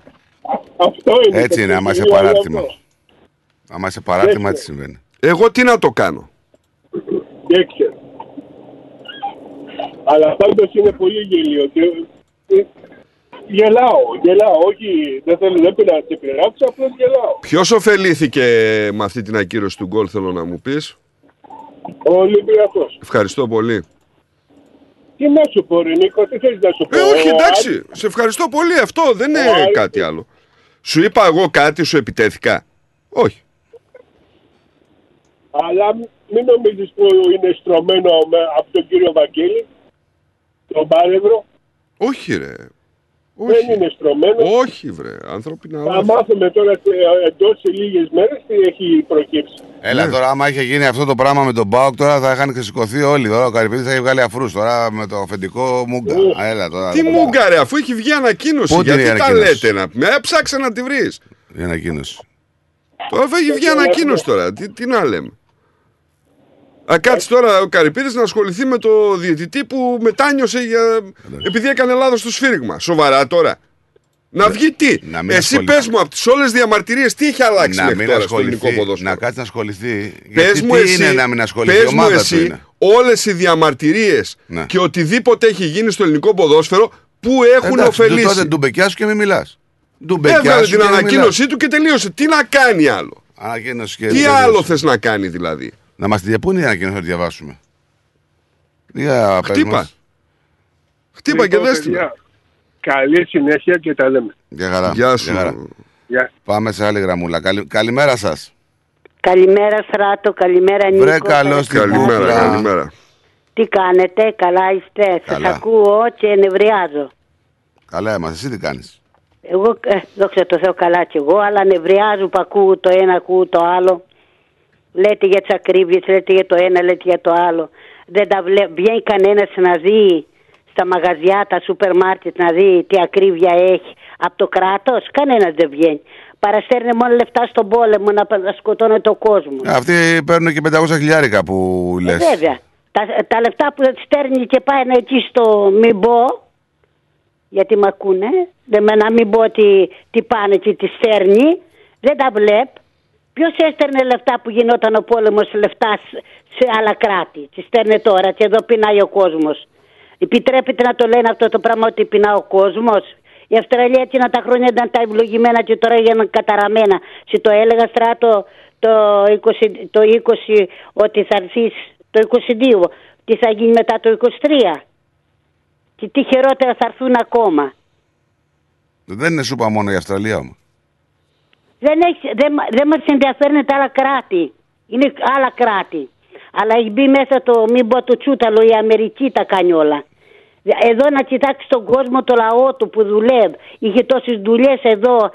Πιέναμε εδώ, πιέναμε Ε, εκεί και, δουλειές. τώρα, και, τώρα, εργοτάκια. και τώρα έχει δουλειές, απλά δεν έχει τα, κόσμο. διώ, τα διώξαν όλα στράτο. Κύριε Ευστατία Όλα, μου, αγόρι κύριε μου. Ευστατία μου δεν, Ναι, το, ματά. δεν είναι το θέμα μας ε, αν υπάρχουν δουλειές. Δουλειές υπάρχουν ε, για να δουλεύει ο κάθε άνθρωπος τρεις, τρεις Ναι, δουλειές. ναι. Δεν έχουμε προσωπικό για να δουλέψουν δουλειές. Δεν ξέρω τι να πω, βρε στράτο, δεν ξέρω, δεν ξέρω, αγάπη μου. Εγώ τα ακούω και έχουν σπάσει τα νεύρα μου και τα τηλεοράσεις. Ο Νίκος έχει δίκιο καμιά φορά που μιλάει για τις ξεφτύλες και τον παίρνει και τον λένε ότι ε, τούτο και εκείνο. Τα δείχνει όλα, όλα. Οι γυναίκες που γινάνε, το ένα, το άλλο, τα πράγματα, επιτρέπεται τέτοια πράγματα παλιά. Εμείς δεν βλέπαμε τα παιδάκια να βλέ... όλο κάθονται, βλέπω όλο με τα τηλέφωνα, και με τα ένα, και με το άλλο στα χέρια. Αυτά δεν τα βλέπαν ποτέ αυτά τα πράγματα. Αλλά τι να κάθονται δηλαδή, αφού και τηλέφωνα χρησιμοποιούν τα παιδιά τώρα. Τώρα Αλλάξαν έχουν, εποχές. έχουν ξεφτυλίσει, έχουν ξεφτυλίσει τα Εντάξει, δεν πάντα. μπορεί να είναι κύριε Ευστατία μου οι εποχές όπως ήταν πριν 40 χρόνια. Άρα, στράτο, το ξέρω αγάπη. Δεν γίνεται αυτό. Αλλά περάσαμε φτώχεια, περάσαμε ευλογημένα χρόνια όλα. Και τώρα όλα μια τα χαρά τώρα. περνάνε τα παιδιά, δεν τους λείπει κάτι. Τώρα δεν της λείπει κάτι, αλλά δυστυχώς ακούς κάθε μέρα τι γίνεται. Κάθε μέρα, κάθε μέρα. Τι γίνεται; Σήμερα είπε, είπε για το Κλάιτον ότι πιάσαν λέει, χα- με ναρκωτικά, λέει. Τα ξέρεις. Γιατί παλιά δεν είχε; Το ξέρω, πιάσαν λέει σε ένα σπίτι, λέει, στράτο. Τι να πω αγάπη μου, δεν ξέρω. τε- Ο Θεός να φυλάει το, τον κόσμο και εμάς. Δεν είπα καλημέρα στο Μανώλη, το Μανώλη και τη Βίτσι καλημέρα, καλή χρονιά να έχουν και αυτοί. Τι να πω βρε στράτο μου, δεν ξέρω αγάπη μου. Τι να πεις, τίποτα να πεις, να, να χαμογελάς. Ε, και το χαμόγελο με βγαίνει με... Πότε χαμογελάμε, πότε, πότε βρίζω, πότε... Καλά που βλέπουμε και το, το μπάσι και μας δίνει λίγο αναπνοή. Ε, εσύ το βλέπεις, Ποιο; Τα... το μπάσετ. Ποιο μπάσκετ; Το τέννις, το τέννις είπα το μπάσετ, συγγνώμη. Α. Μπα, όχι. Όχι. Εγώ αυτό μου περνάει η ώρα. Νικολάκη, πώς πάει το δοντάκι, ωραία; Ε, εντάξει, καλύτερα είμαι. Και- Γι' αυτό και εγώ δεν πάω. Ε, και εγώ δεν πήγαινα, αλλά την πάτησα. Α, τι να κάνω, σας αφήνω με σας καθυστερώ. Να είσαι σας καλά. μέρα. Γεια σου, αγαπημένη, να είσαι είστε καλά. καλά, να σας ακούω, να χαίρομαι, να μην σας παίρνει και σας ότι λένε, λένε, λένε, λένε και σκαφίτε και λένε, λένε, λένε. Να μην τζαφίνετε. Να τσέχετε με μήνες και να λέτε τέρμα. Εσείς τα Τέρμα. λέτε πολύ ωραία, δεν λέτε τίποτα το παράξενο. Να είσαι καλά αγαπημένοι μου, σε ευχαριστούμε πολύ. Αγάπης μου. Γεια γεια, χαρά σας, σου, γεια, γεια σου. γεια. Καλή σας μέρα να έχετε. Γεια.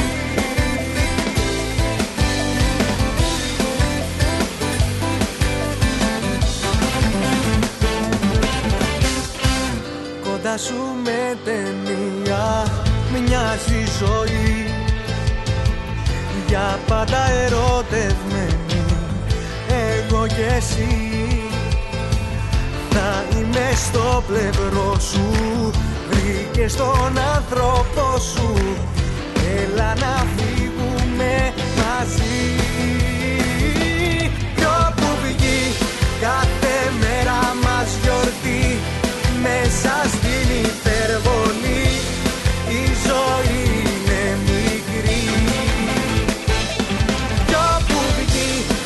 Διάβασες για αυτό το περιστατικό με τον ε, τύπο πέρασε και έσπασε 45 αυτοκίνητα σε μισή ώρα μέσα; Όχι. Άρα φίλε, πέρασες στα ανατολικά της Μελβούρνης να πούμε, και έσπασε 45 αυτοκίνητα. Έτσι του ήρθε; Σε μισή ώρα μέσα. Καλά, ένας δεν βρέθηκε δηλαδή να βγει έξω να το σταματήσει. 45 αυτοκίνητα δεν, δεν ακούγαν θόρυβο. Έλαντε. Έσπασε ένα, έσπασε δύο μετά. 45! Ε, Μπορεί και να φοβάται κι ο άλλος, ξέρει μερικές φορές να. Σου λέει τρελό, ξέρω εγώ, πάμε μου κάνει ζημιά. Αλλά όταν είναι περιουσία, ρε φίλε του αλλού, δεν ξέρω. 45 αυτοκίνητα. Ρε εσύ, εντάξει, τον έχουν φωτογραφίες ξέρω εγώ και καλά τώρα. Καστρέ, κατέστρεψε 43 αυτοκίνητα σε διάστημα 30 λεπτών. Μερικά από τα αυτοκίνητα έχουν σπασμένα τζάμια, σπασμένους καθρέφτες, κλωτσούσε τα αυτοκίνητα.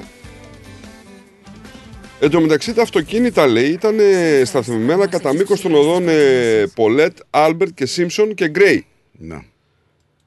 Μεταξύ 3,5 ώρα και 4 το τα ξημερώματα, την 5η 15 Δεκεμβρίου. Όταν σημειώθηκε η ζημιά. Τέλος πάντων, ε, κάτι θα έχει πάθει ο άνθρωπος. Δεν είναι στο. Τι, για να δω τι λέει άλλος εδώ, τι έχει. Καλά, κάτι θα έπαθω. α, Σίγουρα κάτι θα έπαθε. Την υγεία που τη βάζεις Στην καλύτερη χώρα του κόσμου κατά τα άλλα Θα πέσει πολύ σαλάμι γωνία Ο εορτάζων. Ναι.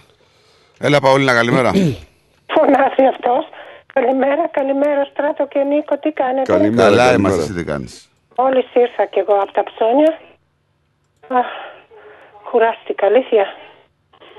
Δεν είμαι δυνατή όπως πρώτα. Πώς τα είδες τα πράγματα στα ψώνια, μια που μιλάμε για την ακρίβεια; Άστα, άστα, Νίκο. Μου φύγανε 200 δολάρια. Δεν πήρα τίποτα. Δεν πήρα. Μόνο λίγο γκροσαρία έκανα. Ούτε... Πήρα φρούτα, αλλά δεν πήρα τα άλλα. Δηλαδή, Δεν πήρα κρέας. κάτσε, ε, εσύ είσαι και χρόνια νοικοκυρά και χρόνια ψωνίζεις. Άλλες φορές, τα παλιότερα χρόνια, αντί για αυτά τα 200 δολάρια, σε ανάλογα πράγματα που έχεις πάρει, πόσα λεφτά θα δίνει.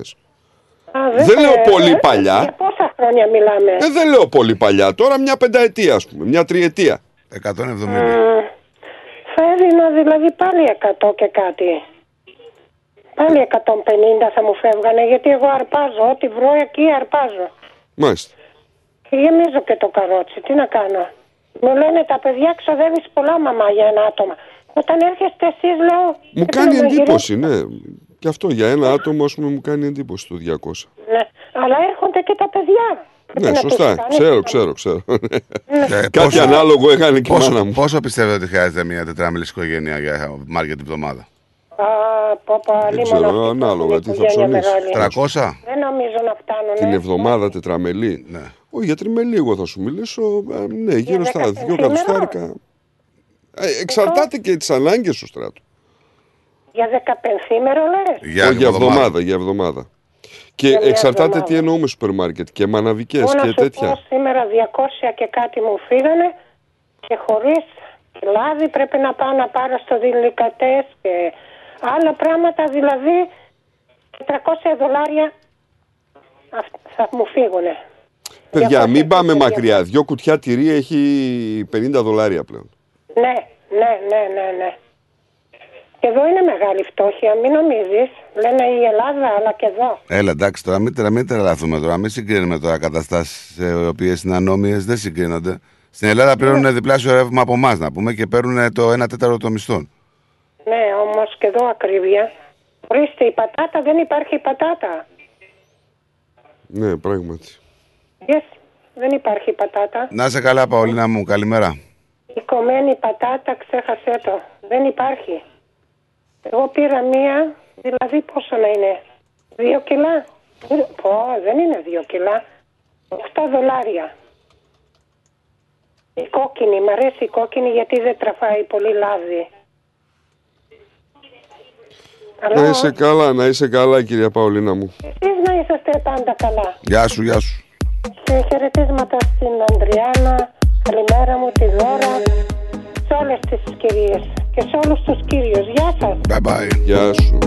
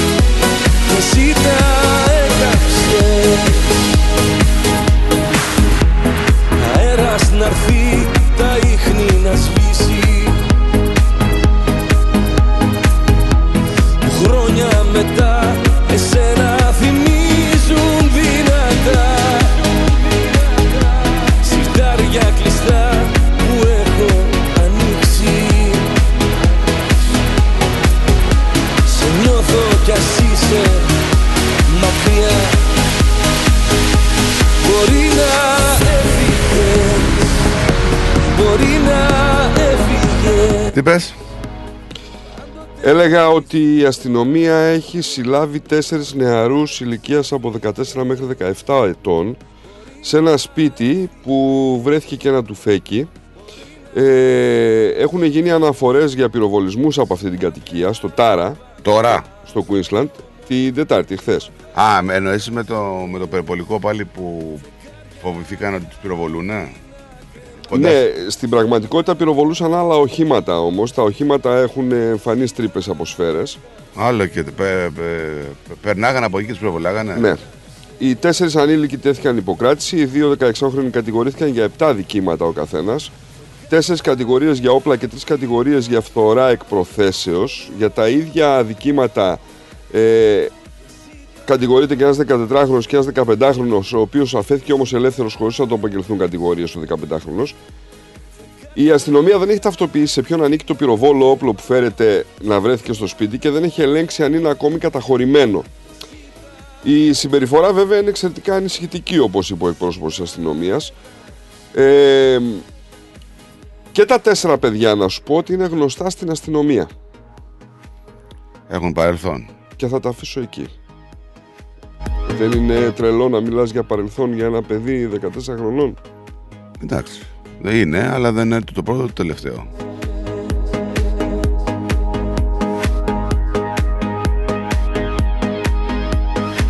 Αυτό γιατί ήθελα να σε πάω πολύ σιγά σιγά ε, στην Αμερική, στις Ηνωμένες Πολιτείες, όπου ένα ζευγάρι που βρισκόταν μέσα σε ένα αυτοκίνητο κυνηγήθηκε από περιπολικό της αστυνομίας με ταχύτητες πάνω από 150 χιλιά- χιλιόμετρα την ώρα, δεν ξέρω αν το διάβασες. Ναι. Ε, η καταδίωξη ήταν με μεγάλη σχεδόν 20 λεπτά προτού οι αρχές καταφέρουν να σταματήσουν το όχημα. Μέσα στο όχημα βρέθηκαν ναρκωτικά και όπλα και τέθηκαν υποκράτηση.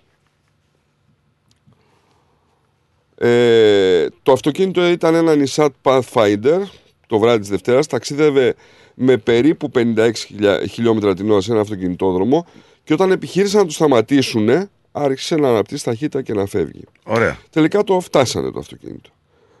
Οι δύο συλληφθέντες, η οδηγός ή ο οδηγός ήταν 13 ετών και ο συνοδηγός ένα αγόρι 11.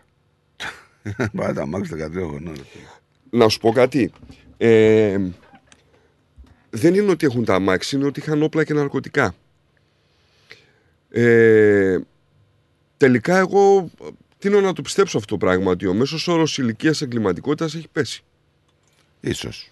Και αυτό που λέγανε ότι μάλλον θα πρέπει να επανεξεταστούν οι ποινές για τους νέους, για το νέο είδος εγκληματιών, μάλλον θα πρέπει να το κάνουν. Ποινές οι γονείς. Δεν νομίζω, δεν Ε, νομίζω. ποινές να φας εσύ, εγώ. Δεν νομίζω, μα είναι εγκλήματα. Είναι... Ε, γιατί έκανε έγκλημα το παιδί στο 13 χρονών, ρε φίλε; Τι να σου πω γιατί Εσύ έκανε θα πας έγκλημα. φυλακή. Ε, δεν νομίζω Εσύ κανένα είσαι υπεύθυνος. Εσένα σου, ε, εσένα σου εξέφυγε από την κατάσταση. Εντάξει, κοίταξε, πολλά δικαιολογούμε ότι είναι παιδιά, ας πούμε, αλλά βλέπουμε ότι τα παιδιά πλέον είναι σε ένα άλλο mood. Βλέπουμε γενικά παιδιά τα οποία δεν ελέγχονται ούτε από δασκάλους ούτε από τίποτα. Γιατί απλά οι δάσκαλοι δεν έχουν και κανένα δικαίωμα να το κάνουν, έτσι. Δεν μιλάμε για τους δασκάλους, μιλάμε για τους γονείς. Έτσι. Δεν μπορώ Δεν να ξέρω δεν κατά μπορώ- πόσο δεν θα μπορώ- ευθυνόταν οι γονείς. Ρε Νίκο, είναι δυνατόν να ρίχνουμε ευθύνη σε ένα παιδί 12 χρονών και να μην ρίχνουμε την ευθύνη στο γονιό; Ε, Και άμα το τώρα. παιδί να πούμε είναι Ξέρεις τι παραβατικό δο- από την παρέα του, το δο- καστοδίνει. 12 χρονών. 12 χρονών. Ναι, τι θα το κάνεις, Ξέρεις οποιαδήποτε, γιατί κυρο... ηλικία- γιατί οποιαδήποτε ηλικία μιλάμε; τιμωρία. Έχεις χάσει τις ηλικίες. 12 Εγώ- χρονών. Εγώ καθόλου αυτά τις χάσανε. 12 χρονών. 11. Ξέρεις γιατί παιδί. 11. Μιλάμε για παιδί. 11. Δεν το παιδί, τι, τι, τι κατηγορία ρίξει ένα παιδί 11 χρονών. Το άλλο δηλαδή; εξάχρονο ήταν που πυροβόλησε δασκάλα στην Ε, Αμερική. Και έτσι με να το βάλουμε φυλακή. Ρε φίλε, δεν ξέρω, δεν ξέρω, αλήθεια. Οι γονείς Αλλά σιγά, από εκεί πώς ξεκινάει. Οι γονείς, πώς; Μα εσένα σου ξέφυγε. Εσένα γιο σου γιατί δεν έγινε έτσι. Θα μπορούσε ένα γιος 11 χρόνων να πάρει το αμάξι να το κλέψει και να είναι στους δρόμους και να το κυνηγάει. στον δρόμο. Ενδεχομένως. Θα μπορούσε. Ε, θεωρώ και άλλοι βγήκαν από τη σειρά του γιού μου. Που οι γονείς τους ήταν και εξαιρετικοί Ε, άμα, άνθρωποι. άμα θα μπορούσε να το κάνει αυτό ο γιος, πάνω να πει ότι δεν είχες το έλεγχο πάνω στην οικογένειά σου, ρε φίλε. Δεν Συγγνώμη, ξέρω, ρε. ρε Συστράτο, δεν ξέρω. Δεν 11 ξέρω. χρονών τώρα είναι δυνατόν να μιλάμε για τέτοιες ηλικίες. Και, μην βάζουμε, και μην βάζουμε τη δική μου γενιά και τη δική σου. Γιατί; Α μιλήσουμε για τις γενιές τώρα. Γιατί να μην βάζουμε τη δικιά μας γενιά; Εμείς είμαστε υπεύθυνοι για αυτό που είναι ένα παιδί 11 χρονών τώρα. Η δικιά μας γενιά. Δεν νομίζω. Λίγο νεότεροι, λίγο νεότεροι. Ε, και οι λίγο νεότεροι. Αυτή είναι. Και ο... Τι ήταν αυτό. Δεν ξέρω. Λοιπόν, όχι, εγώ είμαι δηλαδή όταν μιλάμε για τέτοιες ηλικίες. Ε, υπάρχει παραμέληση ανηλίκου, δεν σε ενδιαφέρει το παιδί σου, δεν ξέρω, δεν μπορώ να καταλάβω. Μα παραμέληση ανηλίκου. Όλοι οι γονείς παραμελούν τα παιδιά τους πλέον με τις ανάγκες της καθημερινής. Κάτσε ρε φίλε, τι Ε, εννοείς τι κάτσε, ρε, φίλε. Τι παραμέληση κάτσε, το ρε, παιδί φίλε. σου. Ποιος δεν το δηλαδή; παραμέλει; Θα σου φύγει το παιδί 11, ε, 11, Πόσες ώρες 11 έξω από το χρονών, σπίτι σου; 11, δεν θα είναι έξω το σπίτι. Αν είχες ένα παιδί 6 χρονών σήμερα, εσύ, ναι. πόσες ώρες είσαι έξω από το σπίτι σου; Αρκετές. Πόσες; Αρκετές. Πόσες, 12. Ναι, πού Και θες να 8 κα- ύπνο 20. Πού θες να καταλήξεις; Πόσο θα ήσουν με το παιδί; Ότι οι ανάγκες οι Όταν θα κοινωνικές είχα- και της καθημερινότητας κάνουν τους Ό, γονείς θα σου να πω. περνάνε λιγότερο χρόνο με τα Όταν θα παιδιά. είχα λοιπόν ένα παιδί 6 χρονών, δεν θα ήμουν τόσο πολύ έξω από το σπίτι. Εκ του ασφαλούς μιλάς. Έτσι το σκέφτομαι τώρα. Έτσι. Την καρέκλα μας εκ του ασφαλούς, ναι. Τι εννοείς από το ασφαλό, δεν μεγάλωσαν παιδιά δηλαδή 6 χρονών, δεν, Ναι, δεν ρε πήγαν φίλε, σε αλλά ηλικία. μιλάμε εκ του ασφαλούς αυτή τη στιγμή. Δε ένα ζευγάρι το οποίο Ε, θα μπορεί. κόψεις κάτι από αυτά που βγάζεις για να Πρόσεξε, μεγαλώσει το παιδί. σου, Ένα ρε φίλε. παιδί το οποίο γεννήθηκε από δύο γονείς οι οποίοι παντρευτήκανε πρόσφατα. Έτσι αγοράσανε όπως ένα το σπίτι. λες, έτσι όπως το λες, είναι δεδομένο. Δεν είναι δεδομένο όμως. Έλα όμως που αυτό συμβαίνει σε ένα πολύ μεγάλο ποσοστό. Έτσι όπως το λες δεν είναι δεδομένο όμως. Το, το παρουσιάζεις δεδομένο, αλλά δεν είναι δεδομένο. Να, κύριε, να μαζέψεις μεγάλη λιγότερα χρήματα για να είσαι με το παιδί σου. Τι είναι αυτό δηλαδή. δεν το είναι κατάλαβα. το θέμα λιγότερων ε, πώς δεν είναι χρημάτων. αυτό δηλαδή; Δεν είναι το θέμα λιγότερων Τι χρημάτων. είναι το χρέμα, το θέμα τελικά; Το θέμα είναι οι ανάγκες που έχουν δημιουργηθεί. Ποιες Αυτό είναι πάω οι να σου πω. ανάγκε δηλαδή που έχουν. Ε, Η ανάγκη είναι Ένα να δουλεύεις- ζευγάρι παντρεύεται. Ναι. Αγοράζει ένα σπίτι, δημιουργεί μια υποχρέωση ενός δανείου. Δουλεύουν Τα και δύο. έξοδα του τρέχουν και δουλεύουν και οι δύο. Δουλεύουν και δύο, οκτώ λοιπόν, ώρες και βγάζουν Κάνουν υποχρέωση. ένα παιδί λοιπόν Ναι. και το παιδί αυτό πρέπει κάποια στιγμή Ναι. να τα αφήσει σε ένα παιδικό σταθμό Ωραία. Για να μπορέσει να πάει και η γυναίκα να δουλέψει για να συνεχίσουν να πληρώνουν τις υποχρεώσεις τους. Θα το αφήσει το παιδί. Πόσος νομίζεις θα είναι ο χρόνος που θα περνάνε με το παιδί τους; Όταν τελειώσει τη δουλειά θα είναι με το παιδί τους. Θα πάρουν το σχολείο και θα πάνε στο παιδί τους. Αυτή είναι η ιστορία. Τι είναι. Κατάλαβες; Ότι δεν Όχι, μένει δεν πολύς κατάλαβα. χρόνος. Δεν κατάλαβα. Δεν μένει πολύς χρόνος. Άμα είναι, όλοι δουλεύαν 8 ώρες και πηγαίνανε στην οικογένειά τους και περνάγανε με τα παιδιά τους. Αν εσύ δεν να δουλεύει το πρωί μέχρι το βράδυ για να μαζεύεις δολάριο, ε, θα το παραμελήσεις το παιδί σου. Θα διαλέξεις το δολάριο το παιδί σου. Πώς θα γίνει δηλαδή τώρα; Έτσι είναι η κατάσταση. Δεν θα τα ρίχνουμε όλα στα παιδιά επειδή εμείς είμαστε, είμαστε αλαζόνε και δεν μαζεύουμε δολάρια. Μην με τρελε- με λένε τώρα να πούμε ότι φταίνουν τα παιδιά 11 χρονών. Καλημέρα. Καλημέρα. Το σύστημα είναι ένοχο. Δεύτερη οικογένεια. Το παιδί μεγαλώνει σε ένα περιβάλλον, βλέπει και θέλει από όλα και μπορεί να κλαίει τρεις ώρες και εσύ δεν μπορείς να το δώσεις ένα χαστούκι.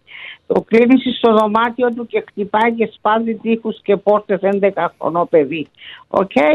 Και εγώ διάβασα το, τη ζωή του, του Χάρη, το έχω το βιβλίο και από 11 χρονών με τόσους σεκιουριτάδες, με τόσοι υποτίθεται ε, βασιλευόμενους και πάλι δοκίμασε από το τσιγάρο, μετά λέει ανέβηκα στο, στο γουί, το είπε και μετά ανέβηκα στη, στην άσπρη. Και τα γράφει στο βιβλίο. Οκ; Και τα κατάφερνε και έφευγε από τα private σχολεία, πανάκριβα σχολεία, με ορισμένους φίλους του και έκανε αυτά που έκανε. Να σταματήσω ποιος τον βοήθησε μετά και συνήθιζε δεν με ενδιαφέρει. Αλλά το σύστημα είναι ένοχο. Ό,τι θέλει το παιδί και του πεις όχι, θα χτυπιέται μέχρι να του το πάρεις.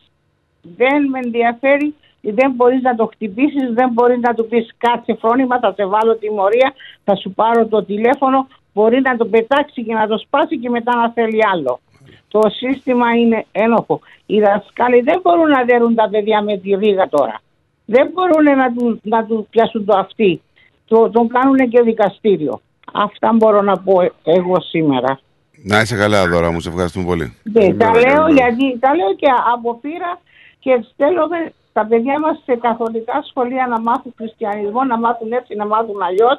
Παίρνουν και βραβεία ότι είναι τα καλύτερα παιδιά και στο τέλος κάπου θα παρασυρθούν να κάνουν ένα λάθος το οποίο μπορεί να ακουστεί και στην τηλεόραση, μπορεί να ακουστεί και, στη, και στην κοινωνία και επειδή οι γονείς ντρέπονται, τα κρύβουν μέχρι που γίνεται πιο μεγάλο. Οκ, αυτό μπορώ να πω τώρα. Να είσαι Εντάξει. καλά. Να είσαι καλά. Καλημέρα σας. Καλημέρα. Ε, είναι μο- για όλο τον κόσμο που είπα. Δεν είναι κάτι προσωπικό δικό μου σήμερα. Όχι βέβαια. Οκ. Για πώς βλέπω τα παιδιά γύρω-γύρω από τα σχολεία και τι θέλουν και τι δεν θέλουν. Οκ. Καλημέρα σε όλους. Γεια σου, Και γεια σου. η- υγεία πάνω απ' όλα. Γεια σου. Και κάτι άλλο Ναι. ήθελα να πω. Κάτι άλλο ήθελα να πω για το Στράτο που είπες στον Νίκο μαζεύεις δολάρια, μαζεύεις δολάρια. Και άμα έρθεις σε μια ηλικία που το παιδί σου θέλει έναν αυτοκίνητο και δεν μπορεί να του το αγοράσεις ή δεν μπορεί να του βοηθήσεις ή δεν μπορεί να του βάλεις λίγα λεφτά πάνω στο σπίτι του, θα σου πει Ο τάδε γιατί έκανε τρία στοιχεία. Δεν δούλευες, τεμπέλη. Θα σου Καλά, πει, δεν είναι. Το, αυτό που λες τώρα είναι άκυρο. Δεν, το- εγώ δεν το υιοθετώ τώρα. Αυτή είναι μια λογική πριν 500, 500 χρόνια που την είχαν εδώ πέρα όσο ερχόντουσαν και μείναν να πούμε με προβλήματα υγείας και ένα εκατομμύριο στην τράπεζα. Δεν είναι λογική αυτή.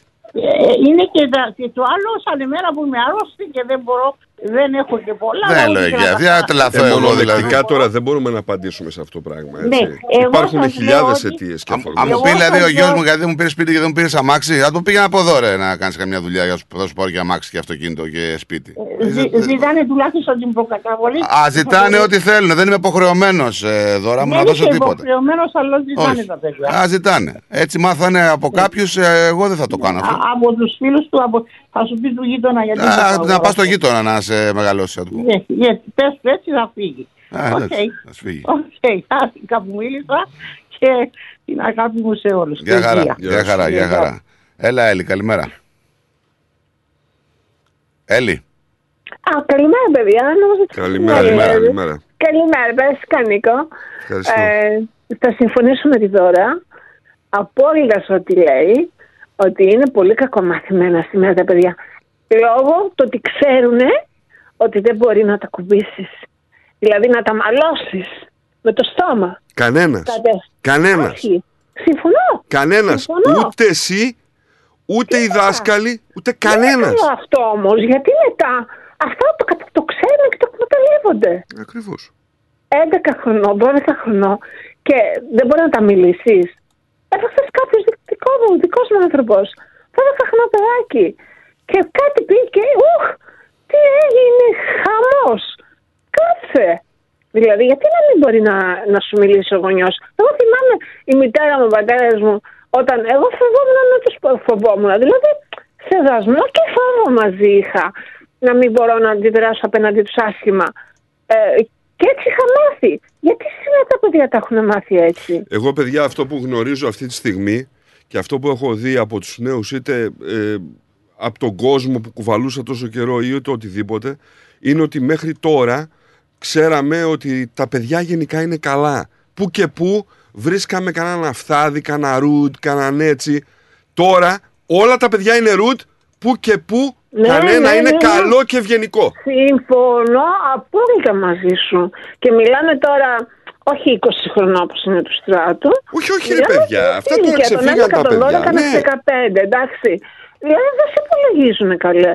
Νομίζω ότι αυτά είναι ό,τι θέλουν να κάνουν. Καλέ, εχθές, στο, εχθές στο, στο Όκλι περνούσα από ένα μέρος και ήταν μια παρέα 12χρονα, 13χρονα. Και βγαίναν από ένα αμάξι και τρέχανε μπροστά στην αστυνομία να χτυπήσουν κάτι άλλος, κοριτσάκια και αγοράκια. Και Έχουν- πήγανε έχουν να πολύ μπουν ξύλι. στη μέση αστυνομική και δεν δίναν σημασία. Κόσμος, Ναι, ναι, ναι. 12 η ώρα το μεσημέρι. Έχουν ξεφύγει τελείως αυτή η ηλικία.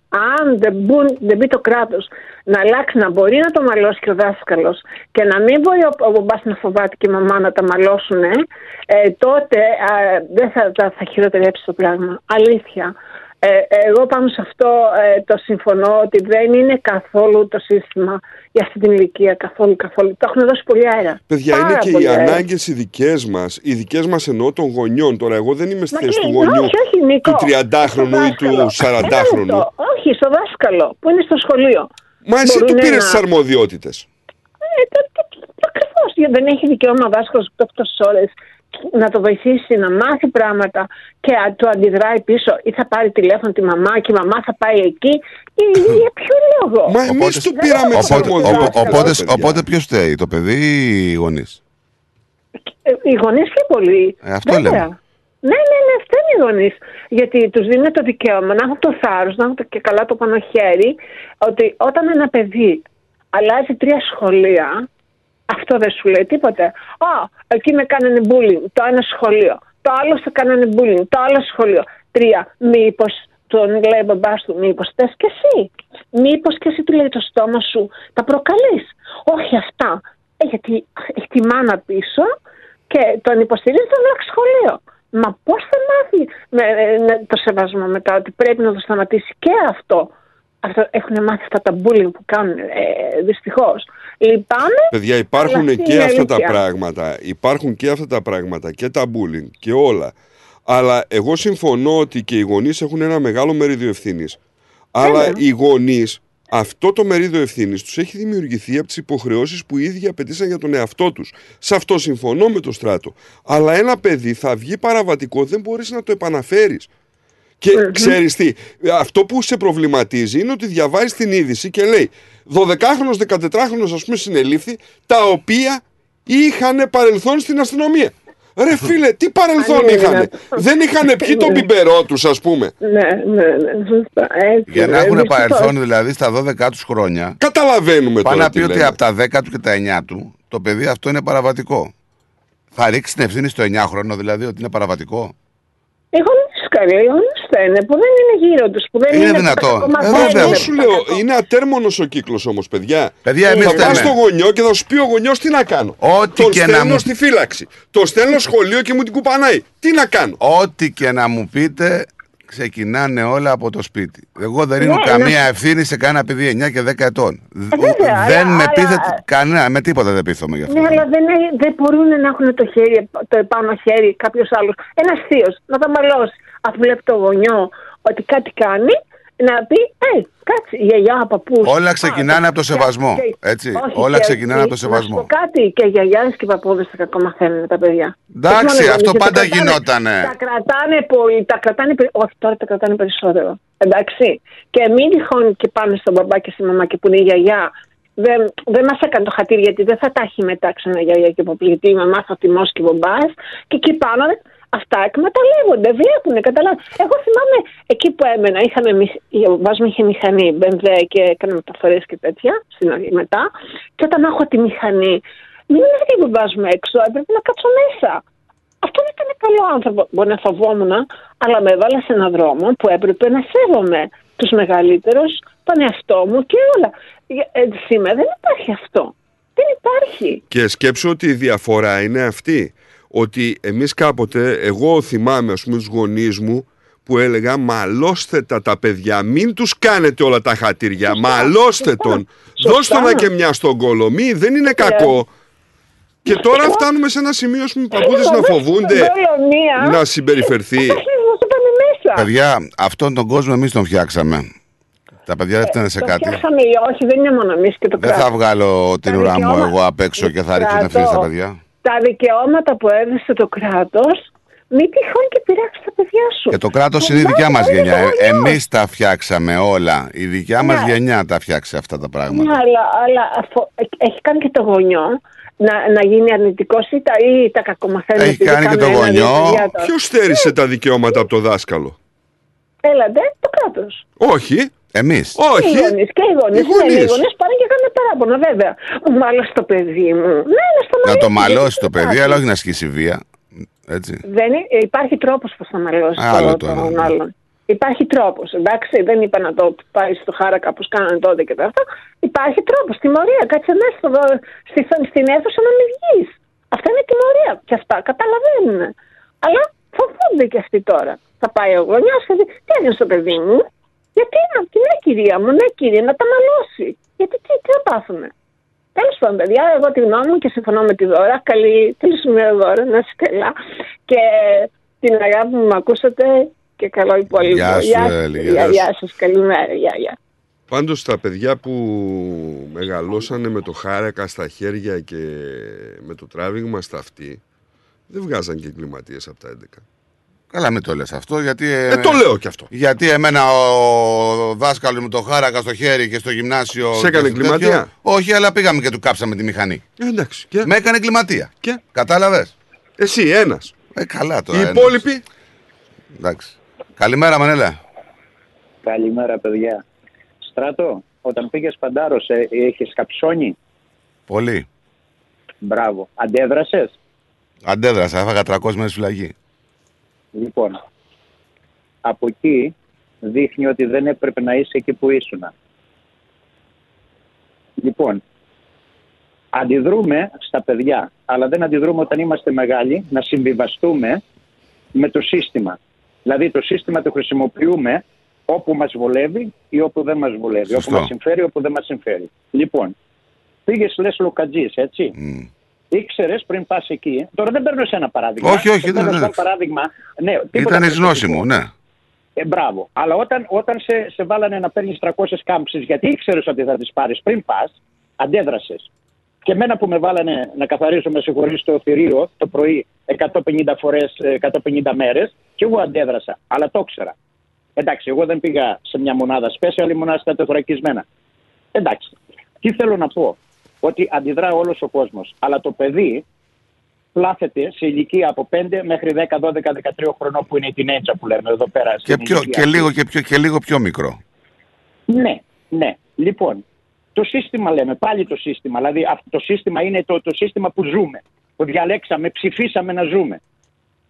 Είτε στην Ελλάδα είναι, είτε στην Αυστραλία. Έχουμε δει τώρα ότι δουλεύουν δύο άτομα και δεν μπορούν να ανταπεξέλθουν να πληρώσουν τον τόκο από το σπίτι τους ή το ενίκιο τους. Πες. Δεν θέλεις να πάρεις σπίτι, ρε φίλε, μαγιά σου. Αλλά δεν μπορείς να πληρώσεις το ενίκιο. Ναι. Alright. Και αναγκαζόμαστε τα, η, νε- η νεολαία να αφήσει τα παιδιά στον παππού, στη γιαγιά ή στον παιδικό σταθμό. Προχθές εδώ στο Κρέμπερ, να σας δώσω τώρα ένα παράδειγμα. Ένα παιδί πήγε σχολείο, δεν ξέρω αν το γράψαν οι εφημερίδες, πρέπει να το έχουν πει. Και έκανε identify himself ότι είναι γάτα. Και λέει στη δασκάλα, Εγώ θέλω να με μιλάς σαν γάτα. Ότι είμαι γάτα. Και όταν η δασκάλα αρνήθηκε, διώξαν τη δασκάλα από το σχολείο, όχι το παιδί. Λοιπόν, πού πάμε; Πού πάμε; Καλά, αυτό είναι μια άλλη ερώτηση το που πάμε. ναι, ναι. Εμένα μου ήρθε ένας πιτσιρικάς εδώ 16-17 χρονών που το ξέρω πελάτη για 2-3 χρόνια. Μία με έρχεται με παντελόνια, μία με έρχεται με φούστα. Εγώ δεν μπορώ να πω τίποτα τώρα. Θα το σερβίρω και θα φύγει. Αλλά ψήνω το κεφάλι μου. Λέω αυτό το παιδί τώρα τι είναι, άντρας, γυναίκα, τι θέλει να το παίξει. Και δεν μπορείς να τον πεις τίποτα, ούτε και η μάνα του και ο πατέρας του νομίζω μπορούν να τον πούνε τίποτα. Αλλά η πολλή ελευθερία, παιδιά, βλάφτει νομίζω.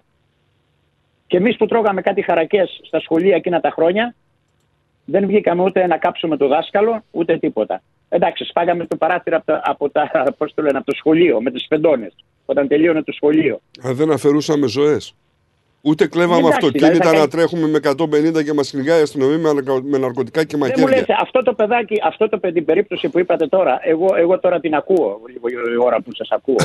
Αυτά δεν φταίνε τα παιδιά. Τα παιδιά είναι θύματα σε αυτή την περίπτωση. Τα έχουν κάνει γιους κάποιοι άλλοι. Και α, εύχομαι να, μην, είμαι- να είμαι ψεύτης αυτό που λέω. Κάποιοι μεγάλοι μαφιόζοι έχουν βάλει τα παιδάκια μπροστά γιατί ξέρουν τα παιδάκια ο νόμος τα καλύπτει. Και δεν θα τα κάνουν τίποτα τα παιδιά. Όπως είχε συμβεί και στη- στη- πριν το COVID, νομίζω, με τα, με τα γκάγκ που είχαν εδώ στη Μελβούρνη, στη, στη Βικτόρια και στη Μελβούρνη, αυτούς τους Αφρικανούς από ένα πεντήκυλα κράτους Σουδανέζους, μπαίνανε μέσα, κλέβανε σπίτια και αυτοκίνητα και δεν ήταν αυτοί, αυτοί τα κλέβανε, αλλά ήταν κάποιοι μεγαλύτεροι από πίσω που τα παίρναν και τα κάνανε ανταλλακτικά. Τους δίνανε, ξέρω εγώ, ένα χιλιάρικο για κάθε αυτοκίνητο και αυτοί βγάζαν 15 από πίσω. Καμιά φορά χρησιμοποιούμε τα παιδιά. Γιατί ξέρουμε ότι ε, δεν get away που λένε, δηλαδή δεν, δεν, δεν τα τιμωρεί ο νόμος. Είναι, είναι πολύ περίπλοκο. όλα τα παιδιά. παιδιά, Είναι πολύ- τα κακά, όλα τα, σε όλα τα παιδιά χτυπάνε. Ναι, και βλέπεις ότι και αυτοί που πουλάνε ναρκωτικά και αυτά χρησιμοποιούν τα, τα, πλούσια, τα πλούσια σχολεία, τα ιδιωτικά σχολεία. Γιατί, Γιατί ξέρουν ότι οι γονείς τους έχουν λεφτά παράδειγμα. Και εκεί είναι πιο εύκολο να, να αγοράσει ένα παιδί γιατί δεν έχει την, δηλαδή έχει την οικονομική ευχαίρεια, ξέρω εγώ το ένα το άλλο, και θα αρχίσει να τον βυζένει μετά στην αρρώστια, την κάγκρενα που λέγεται ναρκωτικά. Είναι, είναι πολλοί οι λόγοι νομίζω, πολλοί οι λόγοι, αλλά θέλει, κατά μένα, θέλει αυστηρότητα παιδιά. Και από το δάσκαλο και από την αστυνομία. Ακούσατε προχθές ε, και εσείς νομίζω το είπατε ότι τώρα η αστυνομία της Βικτόριας δεν θα μπορεί να σε μερικά σημεία Μέθης, δεν μέθης. θα, συ- ναι, δεν θα συλλαμβάνει τους μεθυσμένους. Ναι. αλλά εγώ που είμαι, ε, πώς το λένε, φαρμα, ε, πώς το λένε, ε, ambulance, δεν διακινδυνεύω τη ζωή μου πιο πολύ για να πάω να, να κάνω τρίτα έναν, έναν τέτοιον άνθρωπο, αν δεν είναι αστυνομία κοντά. Θα με περιμένουν προστατεύσει να και κάνουν εμένα. αδίκημα δηλαδή ουσιαστικά για να τους συλλάβουν. Κατάλαβες; Πείραμα κάνουν. Πείραμα θα κάνουν. Θα δουν. Αν σκοτωθούν δύο-τρει, πώς τους λένε, ε, paramedics, ναι, μπορεί μετά να το αλλάξουν πάλι τον νόμο. Δεν, δεν, δεν, δεν παίζει. Να σε αφού λέει ο καλά. νόμος παντού, ε, εντά- αφού λέει ο νόμος παντού ότι σε public δεν θα πίνεις αλκοόλ. Δηλαδή εγώ γιατί το τηρώ και ο άλλος να μην το τηρήσει; Υπάρχουν αντιδράσεις, θα δούμε από την αστυνομία. Ακόμα έχει χρόνο για να περάσει αυτό το, το νομοσχέδιο, να δούμε πώς θα περάσει, σε, με τι μορφή. Ναι, παράδειγμα ας πούμε φέρνουμε ότι βλέπεις και, και το κράτος προσπαθεί να βρει εναλλακτικές λύσεις. Ε, προσπαθεί να βρει γιατί κάνει αντιδρά, με αυτό- αντιδρά, αντιδράει η αστυνομία και σου λέει ότι ξέρετε κάτι, κύριε, μας παίρνεις κάποιες αρμοδιότητες και δεν θα, μπο, θα υπάρχει πρόβλημα. Δεν θα μπορούμε να επέμβουμε όταν πρέπει να, προνο, Μπράβο. να προλάβουμε Ε, κάτι. Ακόμη και αυτό που λέτε για τη μέθη και για το ποτό, καταλαβαίνετε ότι το, το θέμα δεν πάει στο 40χρονο, στο 50χρονο, έτσι. Στα παιδιά πηγαίνει. Στα παιδιά, 1500 τι, αφού, αφού αστυνομικοί υποτίθεται, έχουν- ότι, υποτίθεται ότι απαγορεύεται να πίνουν τα παιδιά. 1500 Τώρα αστυνομικοί έχεις έχουν γιους. παραιτηθεί. Μη μου πεις ότι δεν έχεις ακούσει για τα fake ID. Ναι, αλλά αυτό σου Α. λέω ότι απαγορεύεται βάσει νόμου να πίνουν τα παιδιά. So what; Ποιοι μεθάνε; Γιατί οι μεγάλοι δεν μεθάνε. Βρε μεθάνε. μεθάνε. Αλλά ποιους μαζεύεις από τα πεζοδρόμια και από το Τσάπελ και από το City; Όλες τι ηλικίες. Όχι όλες, πίστεψε. Ε, με τι, μακάρι δηλαδή. να ήταν έτσι. Θα, και, ε, ο, Μακάρι. Ο 60χρονο δεν θα το μαζέψει από το Τσάπελ. Θα μαζέψει το 30χρονο όμως. 30χρονο Τσάπελ, μπα. Μπα. Μπα. Μάλλον έχεις καιρό να Να πας σε στο καλά, Τσάπελ. Εμενέλα, σε ευχαριστούμε. Ε, γεια σας παιδιά. Γεια χαρά, γεια χαρά. 30χρονο στο Τσάπελ είναι ήδη περασμένη ηλικία, πίστεψε με. Γιατί; Δεν Ας. πάνε οι χαμηλότερες ηλικίες στο Τσάπελ, φίλε. Δεν πάνε. Προχθές ήμουν εκεί. Έλα, Δημήτρη. Χαίρετε κύριε. Καλώς Γεια το σου να. Δημήτρη και χρόνια πολλά. Πολύ χρόνο. Μεγάλος Να να είστε καλά, γίνεις, να είστε να καλά. βάλει μυαλά. Και να αλλάξει ομάδα. Άστο, άστο, εσύ μην μιλάς εσύ. Αν και συμφωνώ μαζί σας σήμερα. Συμφωνώ με όλους τους προλαλήσατες. Και τον Μενέλαο και την κυρία Λαδάτ, αλλά πιο πολύ συμφωνώ με την τώρα. Το σύστημα κύριε, όλα αυτά που ζούμε είναι όλα αυτά που μας ετοιμάζει η νέα τάξη πραγμάτων. Διαλύσαν την οικογένεια, διαλύσαν την παιδεία, δέσαν τα χέρια του δασκάλου να μην μπορεί να το χτυπήσει το παιδί. Τι πάθαμε εμείς που φάγαμε ξύλο από το δάσκαλο Νίκο. Για πάμε καλά τώρα, βαράμε τα παιδιά, έχετε τρελαθεί. Παιδιά, όταν λέμε ξύλο, δεν σε βάζει κάτω να Τι είναι αυτά τώρα. στράτο Πω- πω- τώρα, μη- μη- εντάξει. Δεν μπορώ να τα ακούω αυτά. τώρα. Θα σταματήσω να συμμετέχω, δεν συμμετέχω στη συζήτηση άμα μου λέτε για πράγματα. Ε, στράτο, δεν πάθαμε τίποτα. Δεν Και εμείς συμμετέχω. φάγαμε ξύλο. Όχι, δεν συμμετέχω άμα μου λέτε τώρα για ξύλο στα παιδιά και αυτά. Τώρα είναι γελία τώρα αυτά. Δεν μπορώ να το. Εσύ δεν έχεις πάει σφαλιάρα Αταλίδη. Πολύ και σφαλιάρα και ξύλο για τον πατέρα μου μαύρο στο ξύλο. Γι' αυτό είσαι αυτός που είσαι τώρα και είσαι Δεν ευθέτης. είναι έτσι, ρε φίλε. Δεν είναι η λύση να βαράμε τα παιδιά τώρα. Μην τρελαθούμε τώρα. Όχι, θα πάει Παιδιά, το δεν είναι το παιδί ξύλο. και Το λέει ξύλο είναι ο δάσκαλο, τρόπος να έλα, ρε, φοβάσαι Παιδιά, κάτι. ξέ- κα- καταλαβαίνετε τι λέτε και στο ράδιο τώρα. Μην με- με τρελάνετε τώρα. Μην μου λέτε ότι να είναι. Στο ράδιο Δεν λέμε είμαστε. ότι να είναι. Τι πάθαμε εμείς, εγώ και εσύ τι πάθαμε. Τι, μου σου, λέ- τι σου λέμε. Δεν λέμε το σκούτο στο ξύλο το παιδί. Αλλά μια σπαλιάρα, τι έγινε για, μα- για να το ξεφρονίσεις; Παιδάκι είναι. Ένα τραβήξει λίγο τα αυτή και τι έγινε δηλαδή. Μπορεί να το επιβληθείς και με τι άλλους έγινε; τρόπους, φίλε. Να λέει το παιδί το δάσκαλο, έλα να προ. Μπορεί να το επιβληθείς και με άλλους τρόπους. Είναι όλα θέμα οικογένεια. παιδείας, Βάζω- οικογένειας και ξεκινάνε από εμάς τους ίδιους, Δημήτρη. Ποια οικογένεια ρε κράτο όταν δουλεύουν 38 Τότε, ώρες το συγγνώμη, 24 αλλά ώρες. το 80% των οικογενειών έχουν αποτύχει, ρε παιδιά. Γιατί, ρε φίλε. Ε, γιατί αυτό βλέπουμε. Μα για Αυτό ποια οικογένεια βλέπουμε. μιλάμε όταν είναι 20 ώρες στο δρόμο, δουλεύουν για να πληρώσουν τις υποχρεώσεις που τους δημιουργήσαν έντεχνα. Μην μου λέτε με ένα κρίση και ιστορίες. Ήρθε η κρίση στην Αυστραλία, πήγε η κρίση στον Καναδά, οικονομίες, κόσμημα. Τι φέρανε φίλε. Θα μας μάθουν να ζουν με επιδόματα. Θέλουν να μας κάνουν όμοιρους. Μην μιλάς γιατί θα στο κόψω το επίδομα. Εγώ δεν φοβάμαι να τα πω Αταλίδη. Εκεί πάμε. Έντεχνα είναι όλα αυτά. Τη κοινωνία της διαλύσανε επίτηδες. Καλά, δεν νομίζω μην ότι υπάρχει κανένας παπά, φοβάται να τα πει. Μάλλον φοβούμα, φοβόμαστε να τα πιστέψουμε. Μας είναι δύσκολο να το πιστέψουμε. Πάμε, Αυτό πάμε είναι, κατά όχι τα ότι όλους. φοβάσαι να το Δεν πεις. Αντιχρίστους. Τι δεν καταλαβαίνει Καταλήδη; Τι να καταλάβω. Εκεί πέρα δηλαδή. μας πηγαίνουν. Εκεί πέρα μας πηγαίνουν. Όταν την οικογένεια της διαλύουν, βάζω κάτω να δουλέψεις 20 ώρες για να πληρώσεις τις αυξήσεις που ούτε καν σε ρωτήσανε και τις φέρανε. Εμάς, σαν Έλληνες, μας σώσει λιγάκι γιατί ο θεσμός της οικογένειας είναι ακόμα ψηλά. Η άλλη καταστρώθηκε στο Κουίσλαντ και έφυγε από το Κουίσλαντ και ήρθε στη Μελβούρνη για να κοιτάει, να τη βοηθάει η μάνα της. Άλλες εθνικότητες δεν τα έχουν αυτά. Η οικογένεια είναι διαλυμένη. Already. Αυτό μας σώζει εμάς. Καλά, η, η αλήθεια είναι ότι ο Έλληνας είναι διαφορετικό το κομμάτι της οικογένειας. Αυτό εσύ μιλά σαν Έλληνας. Πήγαινε να δεις Αυστραλέζικε οικογένειες, Δανέζικε, Σουηδέζικε. Αυτό, δεν, αυτό, αυτό όμως δεν γίνεται τώρα. Πάντα γινόταν σε, αυτές, σε αυτούς τους λαούς. Τα παιδιά από 20 χρονών το διώχνουν από το σπίτι. Ε, Μα δεν είπαμε ότι δεν Ναι, είναι ξενόφερτο. Αυτούς τους λαούς όμως τα μίντια μας σπασάρουν μας σαν λαούς πρότυπα. Δανία, Φιλανδία. Διαλυμένοι, τελειωμένοι είναι. Οι πιο, οι πιο αλκοολικοί. Οι πρώτες χώρες αυτοκτονίες. Τελειωμένοι. Έφυγε από μέσα 80% το ποσοστό αθερία στη Σουηδία. Έφυγε ο Θεός από μέσα. Τι περιμένεις, Αταλίδη. Τι περιμένεις; Δεν θέλω να τα ρίχνουμε όλα στα παιδιά γιατί τα παιδιά δεν φταίνουν σε τίποτα. Εμείς φταίμε. Δεν τα ρίχνουμε στα παιδιά. Εγώ τα ρίχνω στο σύστημα. Που το σύστημα τα ρίχνει στους γονείς. Δεν είναι τα χέρια του δασκάλου. Δεν είναι τα χέρια του αστυνομικού. Δεν είναι τα χέρια του ίδιου του γονέα. Τους δένει τα χέρια. Τώρα με να χτυπήσει το παιδί σου. Θα σου πει θα σε κάνω καταγγελία για άδικο. Κοίταξε, το, το θέμα, το θέμα ε, η βία δεν είναι μόνο σωματική. Η βία, φίλε, είναι και λεκτική. Μπορεί ένα παιδί να του δια... Η για- βία που ασκούν. Βεβαίως, μπορεί ένα παιδί, άμα του μιλάς εργαζόμενους, άσχημα, άμα το βρίζεις, άμα το μειώνεις, να γίνει τελείως διαφορετικό από ό,τι περιμένεις. Παιδιά, Είναι ντόμινο. Το νομίζω ένα ότι φέρνει το άλλο. Όταν θυμόμαστε- Εμένα με τελειώνει 20 ώρες στη δουλειά. Με τι ώρες εγώ πάω να παίξω με το παιδάκι σπίτι μετά που έχω 4 ώρες να ξεκουραστώ για να ξαναπάω στη δουλειά. Νομίζω ότι θυμόμαστε πέρυσι που μία γυναίκα της έκλεψε το παιδί την κάρτα, πήγε, αγόρασε ηλεκτρονικό παιχνίδι και όταν η γυναίκα το χαστούκισε, πήγε Ναι, στην ναι, αστυνομία ναι, ναι, και ναι, την ναι, κλείσανε μέσα και της πήραν και το παιδί. Αυτά όλα για μένα είναι επίτηδες. Θέλουν να τα διαλύσουν όλα. Θέλουν να δημιουργήσουν αναρχία για να γίνει το global government αύριο μεθαύριο. Που κοροϊδεύουμε τον Νικόλα σαν συ- συνωμοσιολόγο. Αλλά πολλά θα τα δούμε μπροστά μας. Θα ζούμε Αταλίδη. Θα ζούμε και θα τα δούμε. Παρόλο που μεγαλώνουμε, φάκελ. Εγώ δεν μεγαλώνω. Ναι, εσύ καλά. Αυτός Highlander. Μπας περιπτώσει, σήμερα έχει Τζόκοβιτ 7 η ώρα. Ε, Πες μας λίγο τώρα, τι- πάρε μας, θα, μα- θα πάρε μας μετά να μας κάνει ρεπορτάζ ή δεν μας πεις τώρα. Τώρα, τώρα έχουμε και δουλειές. Λέγε. Τρομερή επιτυχία φέτος στο Australian Open, παιδιά. 60 με 70 χιλιάδες κόσμοι κάθε μέρα. Έχουν ακόμα ένα γήπεδο παραπάνω το Kia Arena. Το, το, το, Μα- το John Kane Arena, το Ron Lever, το Margaret Court. Συν τα άλλα τα μικρά. Πολλοί κόσμος, τρομερή επιτυχία, εκπλήξεις. Βέβαια τα δικά μας τα φαβορεί πάνε όλα καλά. Τις πάσα χθες περίπατο. Η Σάκαρη μας καρδιοχτύπησε αλλά κέρδισε. Μετβέντεφ περίπατο.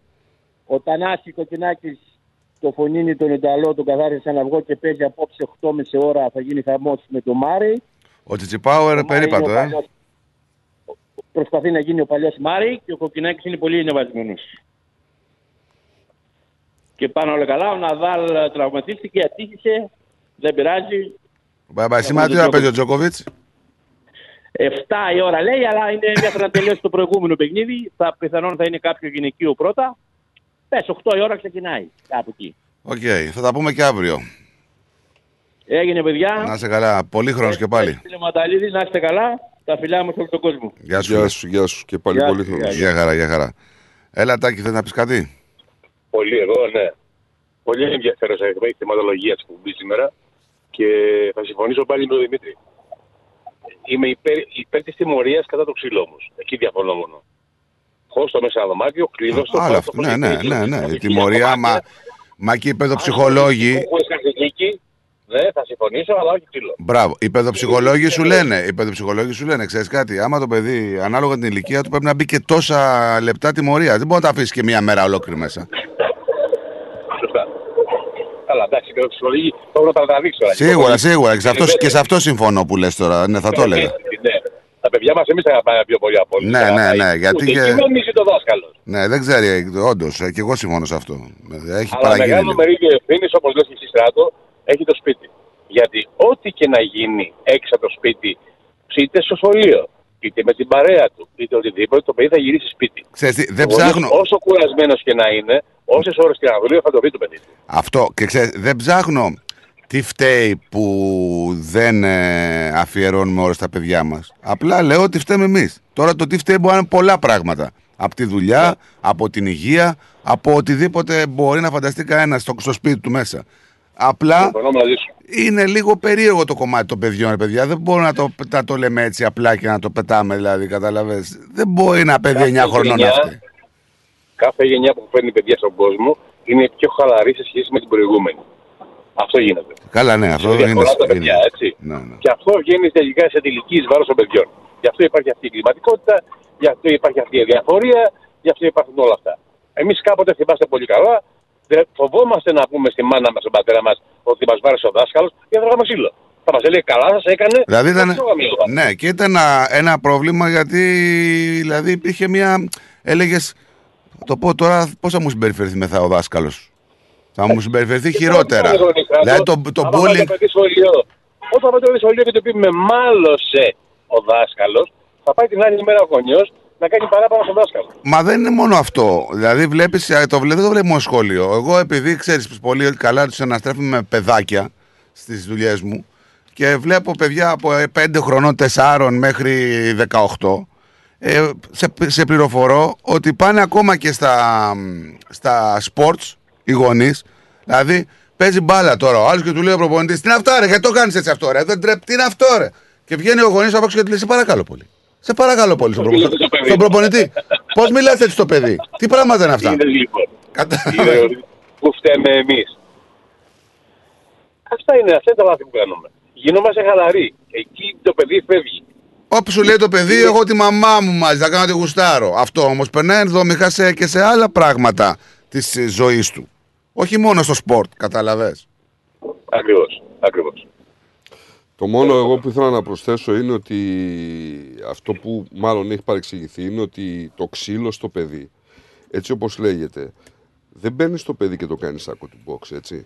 Το να του δώσεις μία δεν είναι ξύλο, παιδιά. Το να του τραβήξεις τα αυτή δεν είναι ξύλο. Αυτό εννοούμε. Ε, συ- συμφωνώ μαζί σου, ναι. Αλλά δεν πιστεύω ότι αυτό Είναι η θα λύση. φέρει αποτέλεσμα. Θεωρώ ότι πιο σωστή είναι η τιμωρία από το να του δώσεις ένα χαστούκι μια, μια στον κόλλο. Αυτό θεωρώ εγώ. Μπορεί να Παιδιά, κάνω- μιλάμε για τιμωρία, μιλάμε για ξύλο, αλλά δεν επικεντρωνόμαστε στο κομμάτι το να μιλήσει με το παιδί, ρε φίλε. Να έχεις επικοινωνία. Να μπορέσει να σου πει τα προβλήματά του. Άμα το παιδί έχει τείχο και δεν μπορεί να μοιραστεί τα προβλήματα, δηλαδή δεν είσαι φίλος με, το, με τα παιδιά σου, εκεί κάπου ξεκινάει το πρόβλημα. Θα βρει άλλους φίλους που προφανώς να μην είναι φίλοι του και να τον καθοδηγήσουν λάθος. Είναι η- το, το σύστημα της ζωής έτσι, όχι μόνο το σύστημα του κράτους ή της πολιτείας. Ναι, και το γενικότερο σύστημα σύστημα της που είπε ο ζωής Δημήτρης λέγεται προηγουμένως. κοινωνία. Ναι, εντάξει. Ναι, είναι η κοινωνία έτσι. Θέλει να, θέλει να αλλάξει τον τρόπο ζωής, παιδιά. Και όπως είπατε πριν, εμείς οι Έλληνες ακόμα και δρόμοι, γιατί έχουμε με στη φύση μας ακόμα την οικογένεια και γι' αυτό έχουν βαρθεί εναντίον των Ελλήνων. Έτσι. Σε, πολλά, σε όλα τα επίπεδα. Θέλουν να διαλύσουν ακόμα και αυτό. Είμαστε οι, οι γαλάτες τελευταίοι. Είσαι λίγο αντάρτης στο κομμάτι αυτό, ακόμα αντέχεις, κρατάς.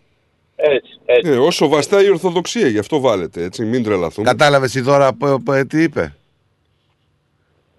Ε, πρέπει, ναι, πρέπει, δεν το, ξέρω. μίλαγε, λες και είναι υποχρεωμένη και θα τη ζητήσει ευθύνες το παιδί της αν δεν του πάρει αμάξι, αν δεν δώσει προκαταβολή να πάρει σπίτι, αν, αν, αν. Τι είναι, τι, αυτό που, που το έχουμε δει εμείς.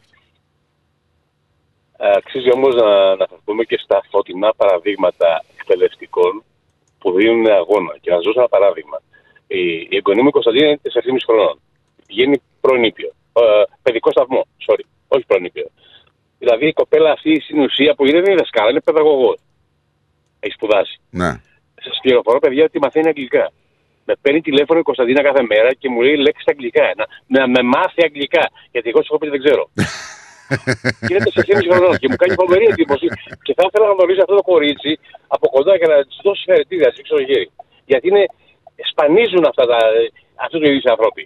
Μου θυμίζει τους δάσκαλους δικούς μας που στενοχωριόντουσαν επειδή δεν μαθαίναμε. Δεν θυμώναν μαζί μας, στενοχωριόντουσαν. Μέχρι να φάει κανένα ε, κάνα πέσιμο από κάνα γονιό κι αυτή. Καλά, εντάξει. και, και όταν πήγαινε στο σχολείο όμω. Και θα πει άσε εγώ να πάω να πάρω τα 600, 700, 800 και δεν με νοιάζει κιόλας. Όταν πήγαινε στο σχολείο όμως, έλεγε ο πατέρας σου, μη τυχόν. Δηλαδή, πόσο πολύ φοβόμασταν να χτυπήσει το τηλέφωνο στο σπίτι και να είναι ο δάσκαλος και να πει. «Ξέ- Του δίνες το δικαίωμα του δασκάλου όμως. Ναι.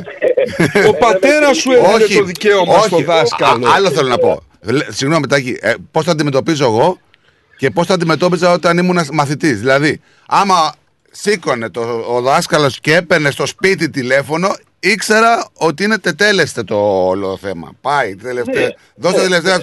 Τώρα παίρνει τηλέφωνο ο δάσκαλος στο σχολείο, από το σχολείο στο σπίτι. Το σηκώνω εγώ, ναι, ναι, ότι το παιδί έκανε αυτό. Έκανε... Σας ευχαριστώ πάρα πολύ. Άγγελε, μην ξανακάνεις βλακίες, έτσι. Κάτσε ήρεμ. That's it. Ναι, ρε, Ναι, θα ναι. το θυμάσαι τα τρίμηνα, μέχρι καμιά απουσία δικαιολόγητη, φοβόμαστε να βάλουμε σπίτι. Για μία απουσία και λέγανε πώς θα τη δικαιολογήσουμε τώρα. Αυτό δεν το ξέρει. Και έτσι κάπως γίναμε φίλοι με τα παιδιά μας και άμα θες να κάνεις μια κοπάνα καλύτερα να μου το πεις ναι, ναι. και όταν έκανε κοπάνα το παιδί και πήγαινε και εγώ δεν ξέρω πού ενώ η υποχρέωσή του ήταν να είναι στο δο- σχολείο απλά μας το έλεγε Ναι, και εμείς νιώθουμε ότι είμαστε. και οκ. νιώθαμε ότι ξέρεις έχουμε επικοινωνία με το γίναμε παιδί. φίλοι με το παιδί τώρα αλλά το παιδί είχε πάει αλλού δεν ήταν σχολείο Εντάξει, και αυτό δεν είναι κακό. Ότι, Καταλαβες. εντάξει, να το μάθεις από αλλού. Καλό είναι και αυτό, δεν είναι κακό. Τάκη, σε ευχαριστούμε γιατί χτυπάνε οι γραμμές. Έγινε, παιδιά, έγινε, Γεια χαρά. έγινε, έγινε. Γεια χαρά. Γεια χαρά. Κα- ε, καλημέρα. Καλημέρα σας. Καλημέρα κύριε, τι κάνατε; Μια χαρά εσείς. Ποιος είστε, παρακαλώ. Α, μάλιστα. Άκουγα τον παππού τον Τάκη και είπα να πάρω τηλέφωνο. Α, ε, ρε φίλε. Είδες πως αλλάζει η φωνή του και εγώ δεν το γνώρισα την Από άλλη τι φορά; τηλέφωνο παίρνει αυτός τώρα, αφού τον, τον έχω καταχωρημένο εδώ πέρα. Όχι, είναι, είμαι από το σπίτι. Α, ε, αυτό δεν μου βγαίνει. Από- Δεν βγαίνει τίποτα. Δεν βγαίνει τίποτα. Ε, ε. Λοιπόν, λοιπόν, λοιπόν. Ρε παιδιά, Στράτο, εμείς έχουμε έρθει σε πολλή αντιπαράθεση μεταξύ μας πάνω σε αυτό το θέμα. Το ξέρεις πολύ καλά. Ναι. Συμφωνούμε μέχρι εδώ; Ναι. Μπράβο. Λοιπόν, δεν θα αφήσω το γύρω-γύρω κόσμο να εμπλεχτεί στη σχέση στη δικιά μου και τα παιδιά και το πώς θα μεγαλώσω εγώ τα παιδιά. Το έχω πει πολλές φορές. Σε αυτό το φράχτη που τον πληρώνω εγώ και τα παιδιά μου μεγαλώνουν εδώ μέσα είναι το δικό μου Ευαγγέλιο.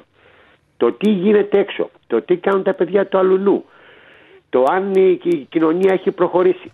Δεν με ενδιαφέρει. Δεν τα έχω χτυπήσει, ποτέ μου δεν τα έχω χτυπήσει τα παιδιά, τρία παιδιά, αλλά τρία παιδιά όσο μεγαλώναμε τους έλεγα μην περάστε τη γραμμή. Βγείτε, κάντε ό,τι θέλετε, διασκεδάστε, μεθύστε. Μην περάσετε τη γραμμή. Σε κάποια στιγμή η κόρη μου νομίζω ότι ήταν έξυπνη και μου λέει ρε πατέρα πού είναι αυτή η γραμμή; Κούκλα μου όταν θα την περάσεις θα την καταλάβεις. Δόξα τω Θεώ, μέχρι στιγμής το έχουμε πει πολλές φορές. Δεν- δεν την περάσανε. Σοβαρά προβλήματα.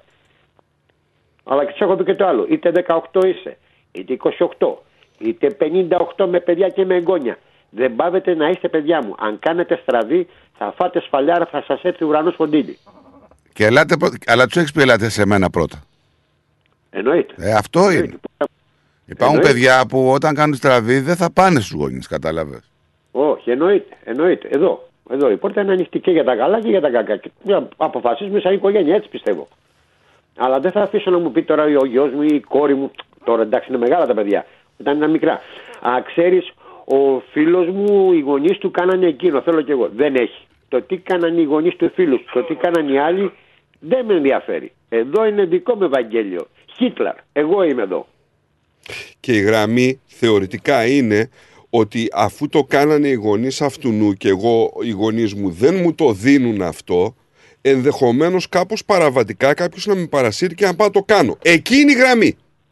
Ωραία. Ε, ε, α, ε, μα ο φόβος φυλάει τα έρμα. Μπράβο. Ναι, αλλά εκεί είναι η γραμμή. Πρόσεξε. Όταν περάσει το παιδί αυτή τη γραμμή, ενδεχομένως το παιδί να είναι το 11χρονο που κυνηγούσαν οι αστυνομικοί που είχε τα ναρκωτικά μέσα στο αυτοκίνητο. Το Καταλαβαίνεις. θε- το- Μια Ναι, μεγάλη. ναι, άρα, λοιπόν, άρα λοιπόν εσύ σαν πατέρα ή σαν γονιός δεν έχεις κάνει τη σωστή προεργασία σπίτι σου. Μα την προεργασία την έκανες. Μπράβο, Αλλά παίζει ρόλο το σπίτι. εγώ ακολουθώ τα λόγια σου. Παίζει ρόλο το σπίτι. Το θέμα είναι Νίκο, να, να αντιλαμβανόμαστε τι θέλουν τα παιδιά πραγματικά. Έτσι. Εάν, εάν έχει φτάσει το παιδί σου που είναι 14 χρονών να ασχολιέται με όπλα, έχεις χάσει εσύ την μπάλα από το σπίτι. Προς Θεού. Ναι, δεν ήταν 14, ήταν 11. Αυτό είναι η ηρωνία, ρε φίλε. 11, όσο Ε, Ακόμα ήταν 11, χειρότερα σε αυτό που λέει. Ακόμα δηλαδή. χειρότερα. 11 χρονών. Πού είσαι εσύ, ρε φίλε; Και να δουλεύει, λέει, και να σχολιάσαι που έλεγες προηγουμένως ότι οι γονείς δουλεύουν, κάνουν ραν. Ναι, μέχρι σε ένα σημείο. Μετά θα πάνε στο σπίτι. Δηλαδή, δεν βλέπουν το παιδί τους τι κάνει, με τι ασχολείται, τι έργα βλέπει, τι παιχνίδια παίζει. Ε, Τώρα, πολύ πίστεψε σοβαρά με μιλάμε. σε πολύ μεγάλες ε, περιπτώσεις δεν θα σου πω εγώ τι κάνω θα σου πω ότι σε πολύ μεγάλες περιπτώσεις είναι τόσο κουρασμένοι που θα κάτσουν στον καναπέ τους ενδεχομένως να πιούν ένα καφέ να κάτσουν να φάνε και να πά, πέσουν για ύπνο γιατί άλλη μέρα δεν θα τους παίρνει δηλαδή συμβαίνει και αυτό και συμβαίνει και το ξέρουμε έτσι Ρε, φε- ρε Νικό, το, και το, έχεις έρθει στο σπίτι μου και το ξέρεις, έτσι. Ο γιος μου είναι 30 χρονών. Προχτές τσακωθήκαμε, του λέω ρε φίλε, τι βλέπεις στην τηλεόραση, τι έργο είναι αυτό που βλέπεις; Είναι ποτέ δυνατόν να το βλέπεις αυτό το έργο; Και είναι 30 χρονών.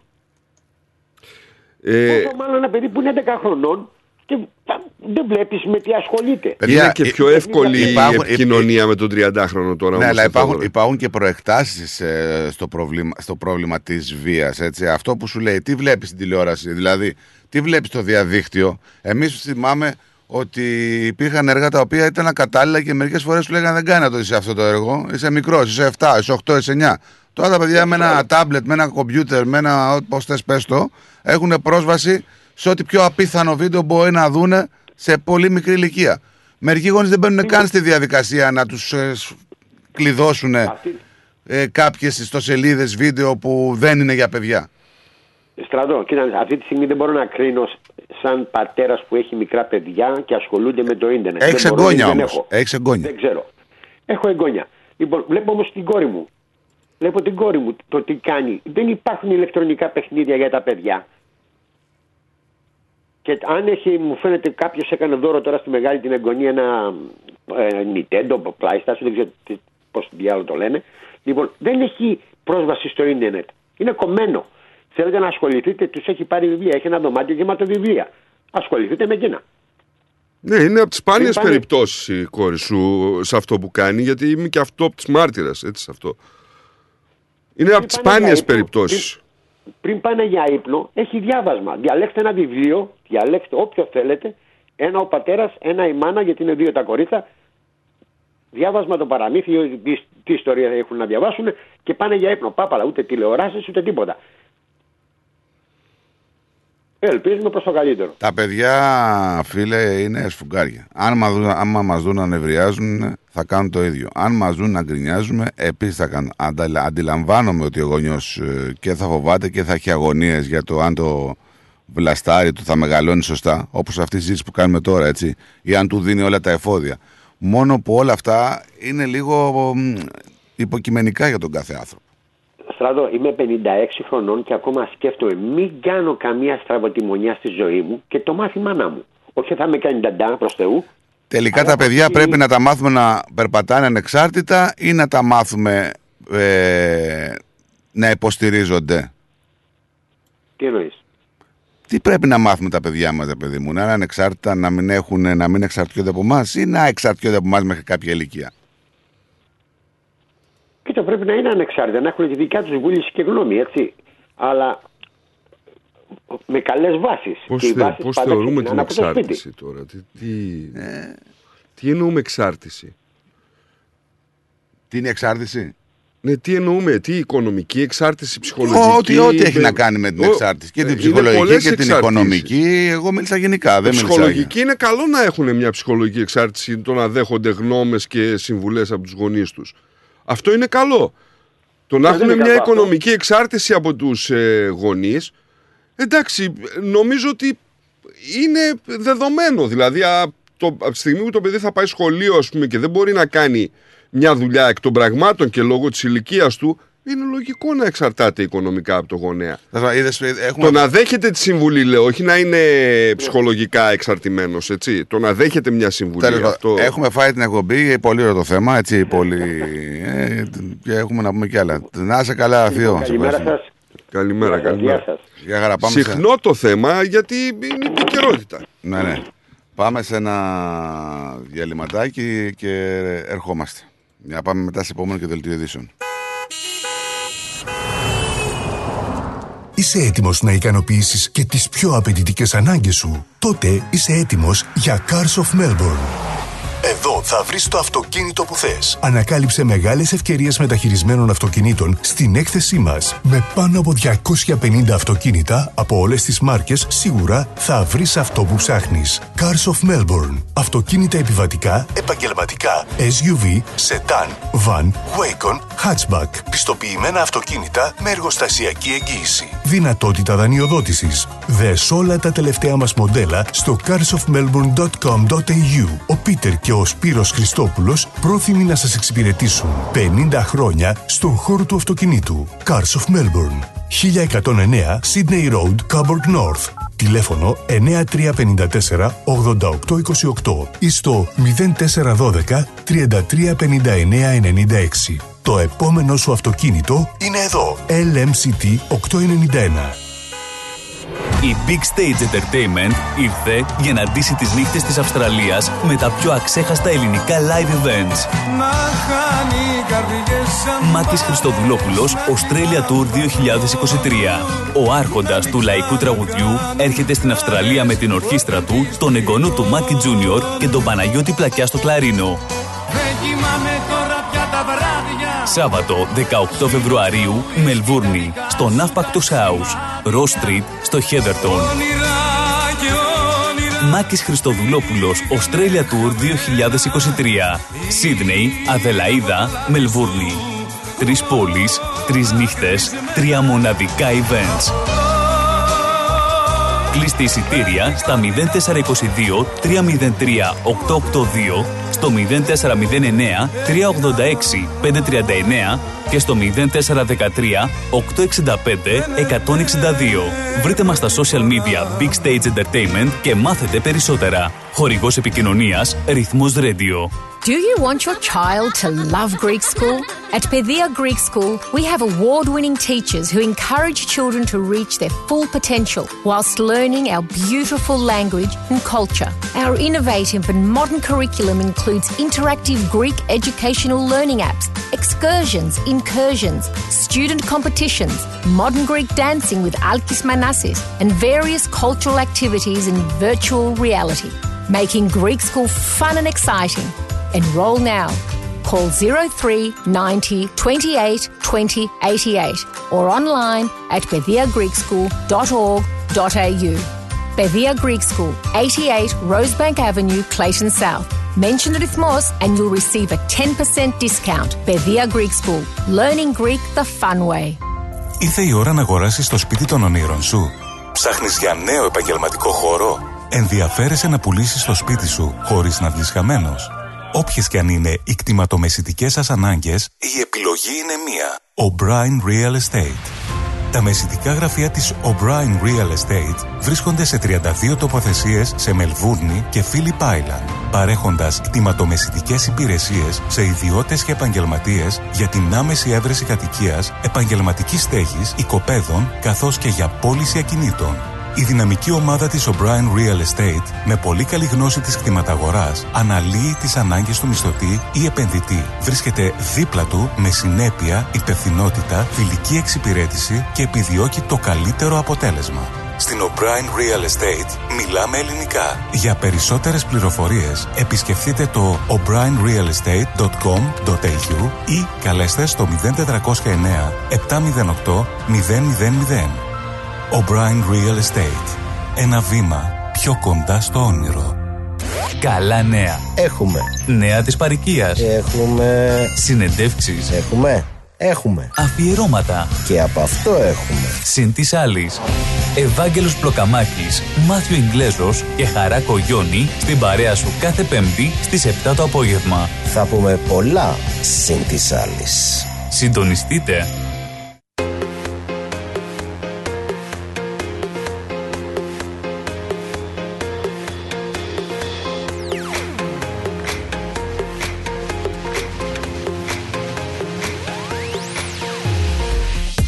Σας βρήκα φίλοι και έχω κάποια νέα. Θα πρέπει πιο συχνά να κάνουμε παρέα.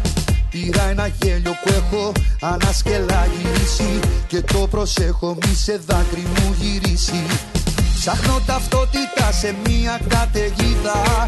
Σε ένα τρίκυκλο ανεβάζω την ελπίδα Πρέπει τον ήλιο να σηκώσω από τη δύση. Παντού επάνω μου γραμμένη λέξη κρίση.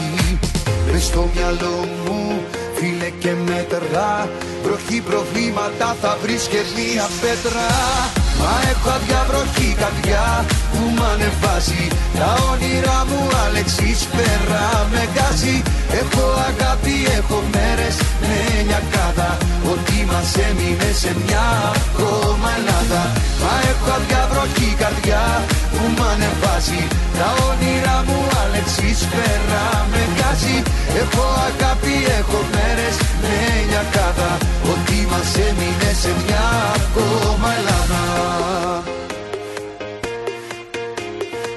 Καλώς σας βρήκα φίλοι, τα ίδια πάλι νέα. Ανακοχή ζητάω έστω για μια μέρα. Ανάποδο φεγγάρι και απειλές μπροστά μου. Με ένα τραγούδι αγοράζω τη χαρά μου. Για όλα τρέχω, με φορτώνω, με χρεώνω. Και μεγαλώνω, μεγαλώνω, μεγαλώνω το μόνο αντίδοτο που αξίζει να προφτάσεις. Δώσε στον έρωτα μεγάλες διαστάσεις. Μες στο μυαλό μου φίλε και μέτρα Βροχή προβλήματα θα βρεις και μία πέτρα. Μα έχω αδιαβροχή καρδιά που μ' ανεβάζει. Τα όνειρά μου Αλεξής πέρα με γκάζει Έχω αγάπη, έχω μέρες με λιακάδα Ότι μας έμεινε σε μια ακόμα Ελλάδα. Μα έχω αδιαβροχή καρδιά που μ' ανεβάζει. Τα όνειρά μου Αλεξής πέρα με γκάζει Έχω αγάπη, έχω μέρες με λιακάδα Ότι μας έμεινε σε μια ακόμα Ελλάδα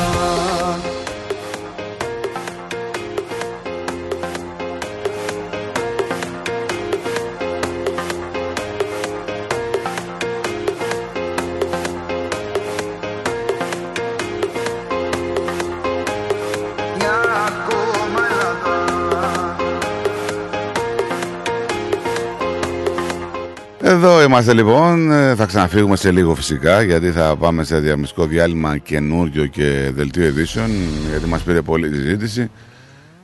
Τα νέα συνεχίζουν να τρέχουν. Έχουμε μια έκτακτη είδηση, ε, να σας πω, ε, που την είδαμε πριν από ε, λίγα λεπτά, καθώς ε, όλοι γνωρίζετε την ε, πρωθυπουργό της Νέας Ζηλανδίας, την ε, Jessica Arden.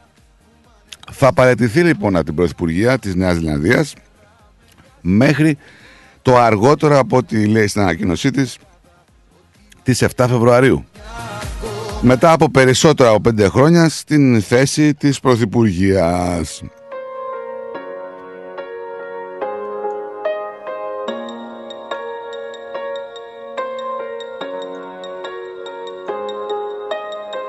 Σε ρωτούσα συνέχεια αν είναι όλα καλά και τι έχεις Σε ρωτούσα συνέχεια Να θυμίζουμε εμείς ότι η Άρντεν ε, είναι 42 ετών, εξελέγει για πρώτη φορά το 2017 και έτσι έχει μια πολύ ισχυρή δημοτικότητα και είχε κατά όλη τη, όλη τη διάρκεια της θητείας της. Μεγάλα τα ποσοστά αποδοχής ε, όμως τον τελευταίο καιρό έχουν ε, μειωθεί. Για μένα λέει είναι καιρός. Μιλώντας μέσα σε δάκρυα ε, συγκινήθηκε από την αποχώρησή της από την κοινωνιστική ομάδα του Εργατικού Κόμματος εκεί. Απλώς δεν έχω αρκετά στη δεξαμενή μου λέει για άλλα τέσσερα χρόνια. Δεν φεύγω επειδή πιστεύω ότι δεν μπορούμε να κερδίσουμε τις επόμενες εκλογές αλλά επειδή πιστεύω ότι μπορούμε και θα το κάνουμε. Ε, θέλω λέει, να αφιερωθώ στο παιδί μου και την οικογένειά μου λέει καθώς να θυμίσουμε ότι είναι και η μητέρα ενός παιδιού θα παραμείνει ως βουλευτής του εκλογικού σώματος μέχρι τις εκλογές οι οποίες θα γίνουν στις 14 Οκτώβρη. Ε, αν ε, νομίζει κάποιος ότι δεν μπορεί να προσφέρει κάτι άλλο ή ότι τελείωσε αυτό που λέγεται πολιτική ειδικά πρωθυπουργία και θέλει να αφιερωθεί στην, στο παιδί της και στην οικογένειά της τι πιο ωραίο πράγμα και τι πιο ειλικρινές αυτό που έκανε σήμερα η Πρωθυπουργός της Νέας Ζηλανδίας. Νιώθεις πως πήγεσαι μες στη ζωή μου Γιατί τους περισσότερους πολιτικούς, ειδικά τους πρωθυπουργούς, για να τους πάρεις από την καρέκλα, όχι τα παιδιά και την οικογένεια να βάλει μπροστά, ούτε με βίντσι που λέει ένας φίλος. Και κάποια μέρα τα ξαναλέω Να στείλω μια καλημέρα στο Λάκη. Γεια σου ρε Λάκη. Μας έχεις στείλει ένα μήνυμα εδώ πέρα ο Λάκης ε, για κάποια βεβήλωση, κάποιο σταυρού σε κάποιο τάφο ε, εκεί του Παύλου και της Φρυδερίκης. Νομίζω Λάκη μου, αν δεν κάνω λάθος, αυτό δεν είναι τώρα, αυτό είναι πριν από 2 ή 3 χρόνια έχει γίνει έτσι. Ποιος, ποιος σε κρατά Γεια σου ρε Τασούλη. Ποιος Γεια σου παλικάρι μου. Φύγε γρήγορα αν όλα σου φταίνε Και κάποια μέρα τα ξαναλέμε Αν κουραστεί Μιλάς λέει εσύ που τα χαντάκωσες τα παιδιά σου, τα έκανες κούλα. Σπονάει η αεκάρα ρε, τι να κάνουμε τώρα. θέλω χρόνο Πάρω όσο θέλεις Κι άσε με Δεν αφιερώνουμε ώρα στα παιδιά γιατί κάπως έχουμε γίνει ε, ειδονιστές λέει και κοιτάμε πώς να περνάμε καλά για τη δική μας ψυχαγωγία. Σωστός και ο Νίκος αυτό. Ο δάσκαλος είναι να μαθαίνει τα παιδιά γράμματα. Η πειθαρχία αρχίζει από το σπίτι. Αν περιμένουν τους δασκάλους είναι αργά μας λέει ο Νίκος. Και σε αυτό σύμφωνο. 100%. Ε, θα πάμε σε διαφημιστικό διάλειμμα τώρα, ήρθε η ώρα. Δελτίο ειδήσεων και θα γυρίσουμε, μην φύγετε. The Greek Breakfast Show. Η Big Stage Entertainment ήρθε για να ντύσει τις νύχτες της Αυστραλίας με τα πιο αξέχαστα ελληνικά live events. Να χάνει οι καρδιές σαν Μάκης Χριστοδουλόπουλος, Australia Tour 2023. Ο άρχοντας του λαϊκού τραγουδιού έρχεται στην Αυστραλία με την ορχήστρα του, τον εγγονό του Μάκη Τζούνιορ και τον Παναγιώτη Πλακιά στο κλαρίνο. Αδιανό το προσκεφάλι Σάββατο 11 Φεβρουαρίου, Σίδνεϊ, στο Φεγγάρια, 325 Bergwood Road, στο Belmore.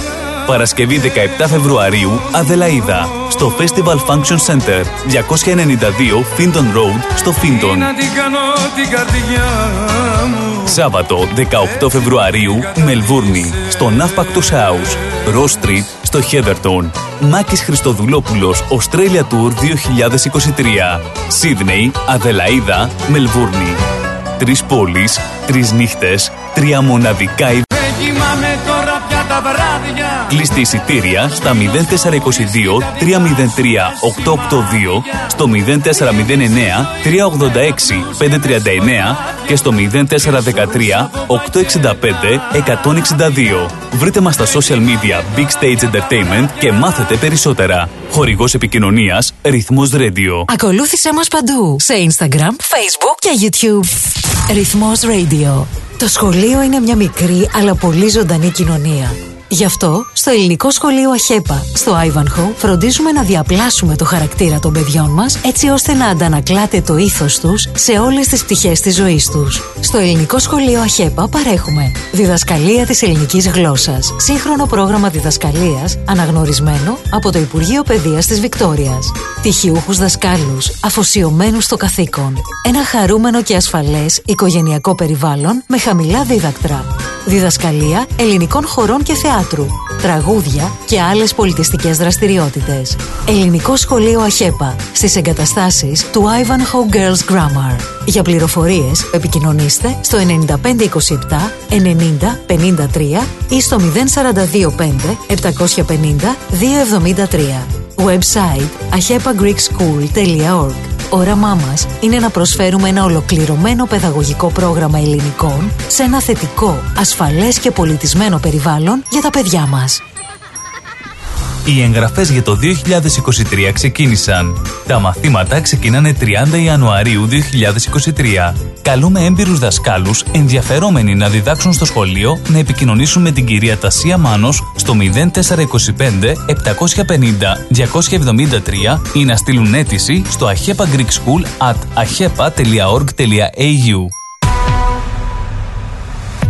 Καλησπέρα σας. Είναι το σύντομο δελτίο ειδήσεων στις 12 στο ρυθμό.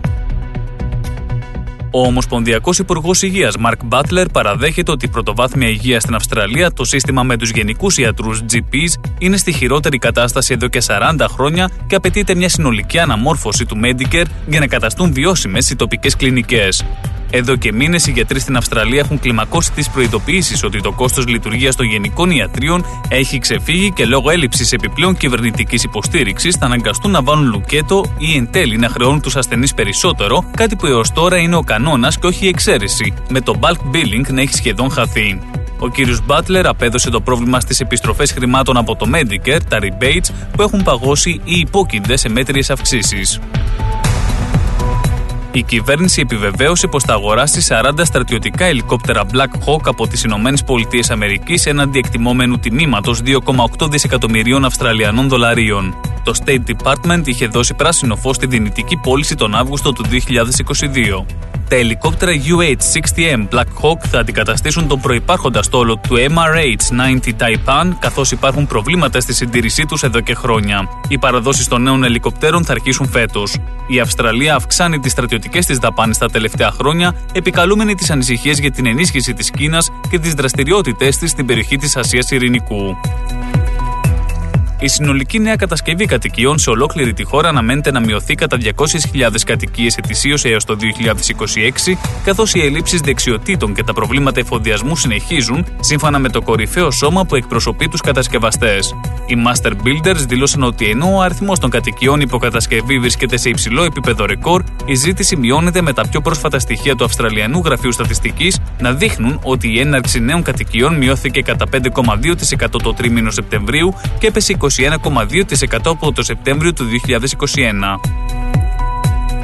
Η πτήση της Qantas από το Auckland στο Sydney με διακριτικό αριθμό QF144 εξέπεμψε σήμα κινδύνου Mayday την Τετάρτη το απόγευμα ενώ το αεροσκάφος Boeing 737 πετούσε επάνω από την Tasman Sea μεταξύ Νέας Ζηλανδίας και Αυστραλίας. Το σήμα κινδύνου αφορούσε πρόβλημα με έναν από τους κινητήρες αλλά στη συνέχεια το σήμα υποβαθμίστηκε. Το αεροπλάνο προσγειώθηκε εν τέλει με ασφάλεια στο Διεθνές Αεροδρόμιο του Sydney στις 3.30 μετά μεσημβρίαν. Τα δεδομένα του ραντάρ δείχνουν ότι έχασε ύψος και ταχύτητα κατά τη διάρκεια της πτήσης. Κάτι κινείται ανάμεσα σε Αθήνα, Άγκυρα και Λευκοσία με τη διαμεσολάβηση του Βερολίνου. Αλλά σε καθεστώς πλήρους μυστικότητας, όπως επισημαίνει ο πολιτικός αναλυτής και σχολιαστής Ρόναλντ Μαϊνάρντους σε άρθρο του στην Deutsche Welle. Υπάρχουν πράγματα για τα οποία μιλάει κανείς δημόσια και άλλα που ανήκουν στη σφαίρα της εμπιστευτικότητας. Αυτό ισχύει τόσο στην καθημερινή μας ζωή όσο και στην πολιτική και ιδιαίτερα στη διεθνή πολιτική.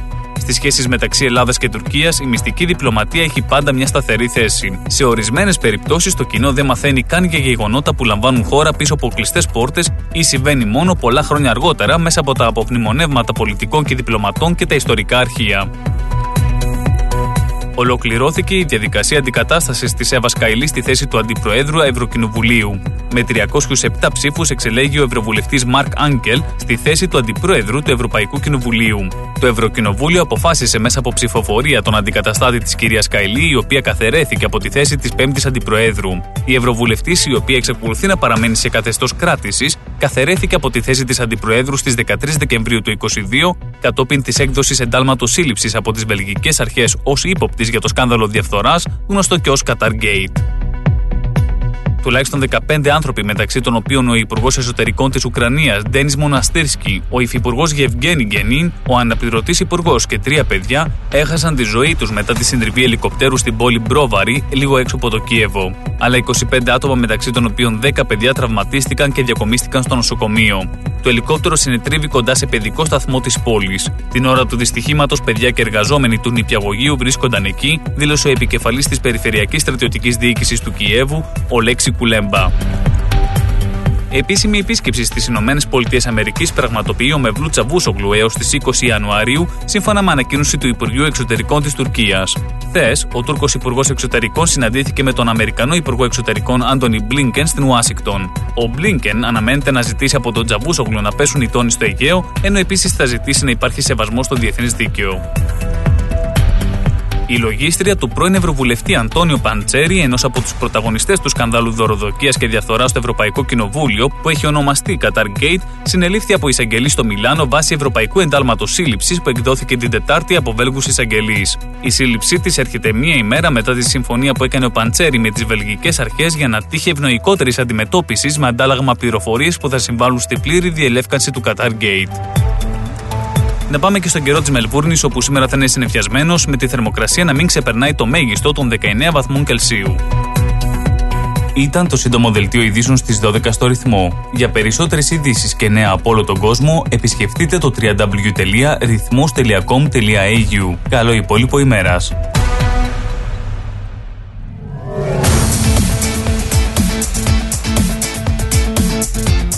Στη Μελβούρνη ακούς ρυθμό.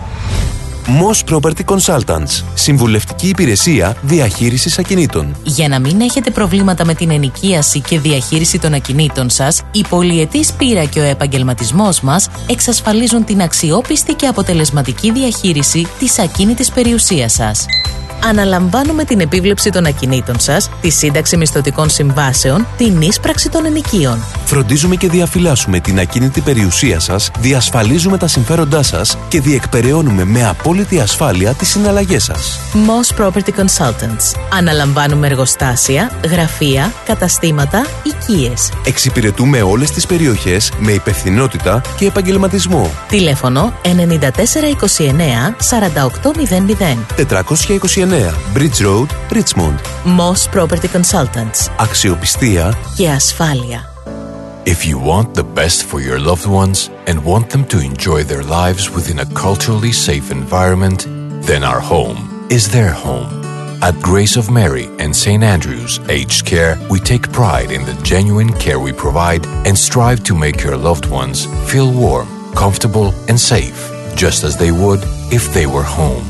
Our home style care is centered around Greek culture and tradition, nurturing an atmosphere of relaxed social interaction and stimulating conversation. Our skilled team of nurses and care staff are committed to ensuring your loved ones are provided with competent and consistent care that focuses on their unique clinical, emotional, and social needs. Grace of Mary and St. Andrew's Aged Care Homes. For inquiries and more details of our services, please visit northerncypriotagedcare.com.au or simply call 9408 8169. We are always happy to chat about how we can help you to ensure quality and enjoyment of life for your most cherished loved ones. A place your loved ones can call home.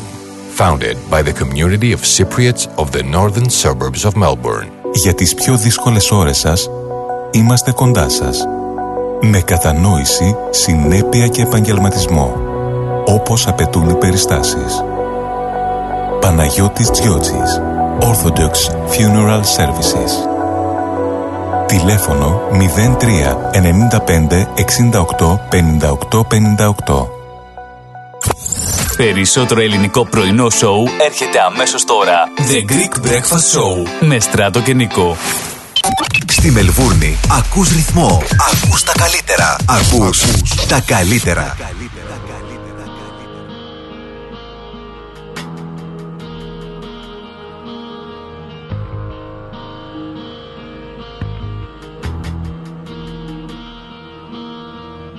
Με ασπιρίνες και ποτά έχω στριμώξει τόσους μήνες.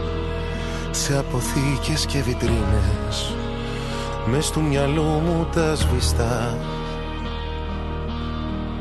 Μα αναμνήσεις είναι αυτές και με θορύβους με τρομάζουν. Το όνομά σου μου φωνάζουν και με φορτώνουν ενοχές. Είναι αργά, πολύ αργά να έρθω σκιά στα σκοτεινά και να σ' ανάψω μια συγγνώμη. Είναι αργά Επανήλθαμε λοιπόν ε, κλασικά 12 λεπτά μετά τις 12 Πολλές πολλές καλησπέρες. Ε, Καλημέρα στο Μάρκο. Εγώ νομίζω λέει πως εμείς έχουμε μεγαλώσει λάθος Και το μεταφέρουμε πολλές φορές και στα παιδιά μας Άθελά μας. Ποιος σου φτιάχνει τη μέρα με μια Το αποτελέσμα τους δεν θα το έλεγα. στο πρόσωπο και βλέπει φως. Ποιος εκεί ξενυχτάει, κρυφά σε κοιτάει. Σαν κλείνει στα βλέφαρα ποιος τυχερός Ποιος σου φτιάχνει τη μέρα με μια καλή μέρα Κρατιέται στο βλέμμα σου σαν ναυαγός.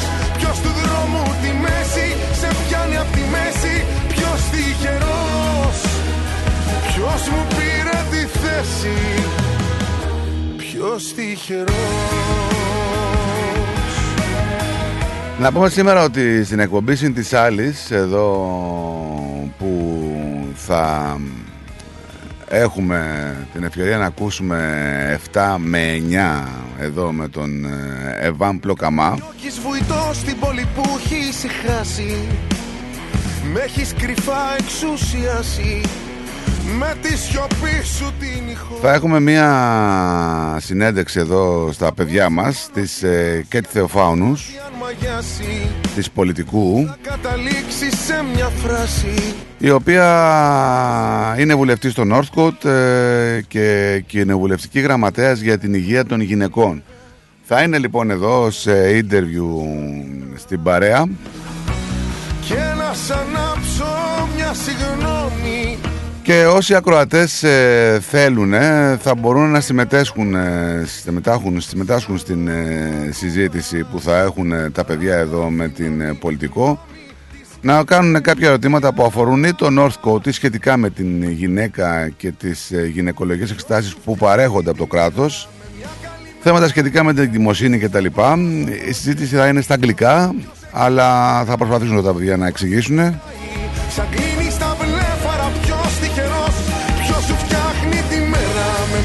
Συντονιστείτε λοιπόν 7 με 9 συν της άλλης. Σου σαν ναυαγός Ποιος του δρόμου τη μέση σε πιάνει απ' τη μέση εδώ στο ρυθμό. Ποιος μου πήρε τη θέση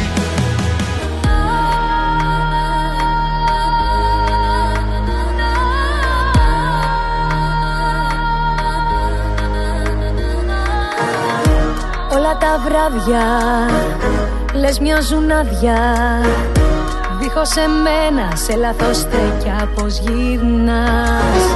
Μα όταν πονούσα και σε ζητούσα Ποτέ δεν έβρισκες το χρόνο εσύ για Έχουμε πολλές επιχειρήσεις, μία από αυτές είναι και το, η εταιρεία Goldgore, τα σούπερ μάρκετ που είναι μία από τις πολλές έτσι, μεγάλες εταιρείες Αυστραλίας ε, που κάνουν προσφορά στο προσωπικό για να εργαστούν για το Anzac Day.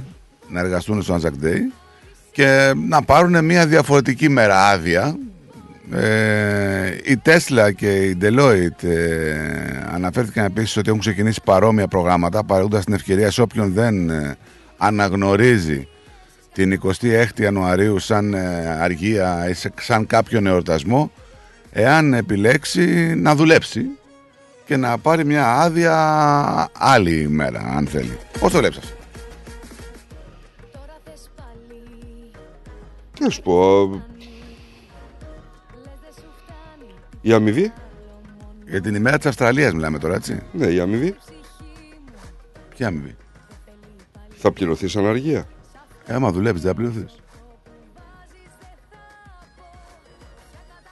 Ναι, άμα Είναι πληρωθεί επίσημη σαν αργία, αργία. γιατί το λέει ας πούμε σαν ανταλλαγή. Κατάλαβε, είναι- Γι' αυτό. Δεν είναι, το point δεν είναι τα λεφτά, Νικό, εδώ.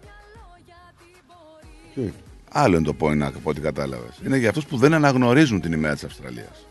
Και σου λέει: Εγώ δεν θέλω να γιορτάσω αυτή την ημέρα. ρε παιδί. Α, δεν την πολύ αναγνωρίζω. μακριά του. Δεν την... Όχι, δεν το πάω εγώ. Αυτό λέει η εταιρεία. Εσύ το πήγες αλλού. Δεν νομίζω Εσύ- ότι εσύ- έχουν εσύ- και τέτοιο πρόβλημα. Εσύ επικεντρώθηκε στο οικονομικό. Εγώ Ναι, δεν ανέφερα το οικονομικό. Νόμιζα ότι εντάξει θέλαν οι περισσότεροι να κάτσουν επειδή είναι μέρα της αργίας, ας πούμε. Θα γιατί θε- νομίζω είναι και Πέμπτη. Τι πιστεύεις ότι μπορεί να είναι το αποτέλεσμα σε ένα, ενός γκάλωπ ότι θα θέλατε να έχετε την επιλογή να εργαστείτε για τη μέρα της Αυστραλίας και να πάρετε μια διαφορετική ημέρα ως επίσημη αργία. Το οικονομικό, οπότε καταλαβαίνεις, είναι το ίδιο. Δεν, μας, δεν συζητάμε για το οικονομικό. Ε, δεν είναι το ίδιο. Αφού σου λέει, θέλετε να έχετε την επιλογή να εργαστείτε την ημέρα της Αυστραλίας και να πάρετε μια διαφορετική ημέρα ως επίσημη αργία.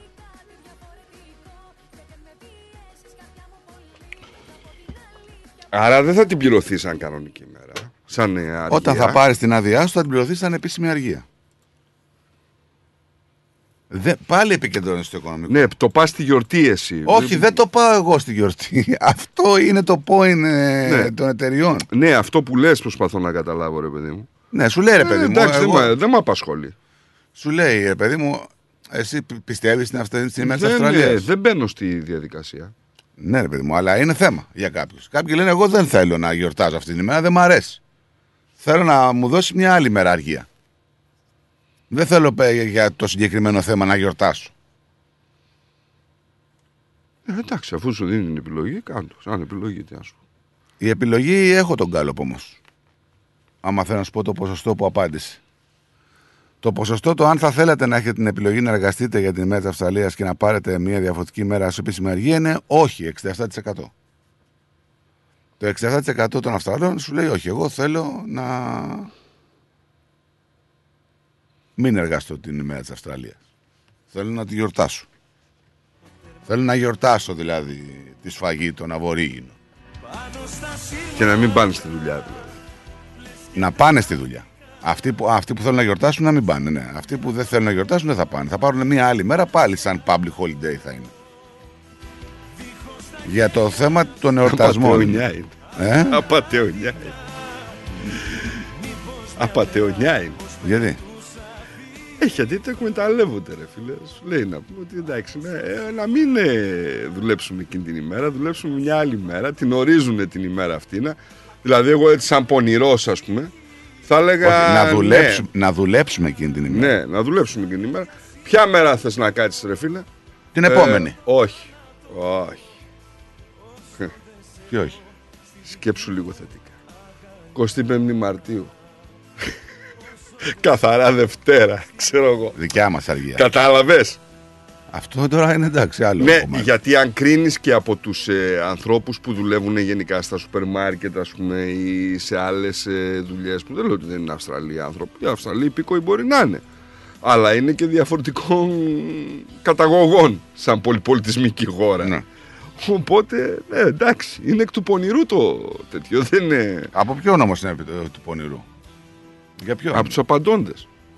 Τους δίνει όμως το δικαίωμα. Ναι, καλά τους κάνει. Ε, μπράβο, εντάξει. Και εγώ θα το ήθελα αυτό. Και εμένα, άμα μου πούνε θες να δουλέψεις, ξέρω εγώ, την. ε, Το Anzac, την- όχι το Anzac, την την μέρα της Αυστραλίας, Australian Day. Και να σου δώσουμε μια άλλη μέρα. Αμέ. Θα ήθελες. Την, τρί- την τρίτη του Πάσχα. Ωραίο και αυτό. Ε, Δεν είναι η τρίτη του Πάσχα. Και το Good Friday είναι το, το ορθόδοξο. Ναι, εντάξει. Εκεί, άμα πεις ότι εγώ δεν δουλεύω, παιδιά, μπορεί να σε υποχρεώσει κάποιος; Όχι, σε... μπορείς να επικαλεστείς λόγους ε, θρησκείας. Ναι. Εγώ δεν είχα πέρυσι θέμα. Δεν είχαμε ένα ψηλό θέμα πέρυσι και... Του το είπα. Μου λέει, γιατί είχε ανακοίνωση ότι κάποιες μέρες πριν το Πάσχα, ξέρω εγώ, και μετά το Πάσχα δεν ζητήσετε άδεια και αυτά. Και του είπα ότι με συγχωρείς, αλλά εγώ δεν έρχομαι Μεγάλη Παρασκευή, δεν έρχομαι Κυριακή, δεν έρχομαι Σάββατο, ούτε Δευτέρα. Και μου λέει εντάξει, λέει, καταλαβαίνω λέει Παρασκευή, ας πούμε, και καταλαβαίνω μου λέει Σαββάτο βράδυ που κάνετε το έθιμος, αλλά δεν καταλαβαίνω λέει την Παρασκευή και τη Δευτέρα. Και του λέω ότι είναι my religion, δεν, ε, δεν, θα, σου ανα, δεν θα σου αναφέρω ακριβώς τι γίνεται. Και μου λέει τη Δευτέρα γιατί, του λέω γιατί θα είμαι πιωμένος από την Κυριακή. Και έληξε εκεί. στη δική μου αγκαλιά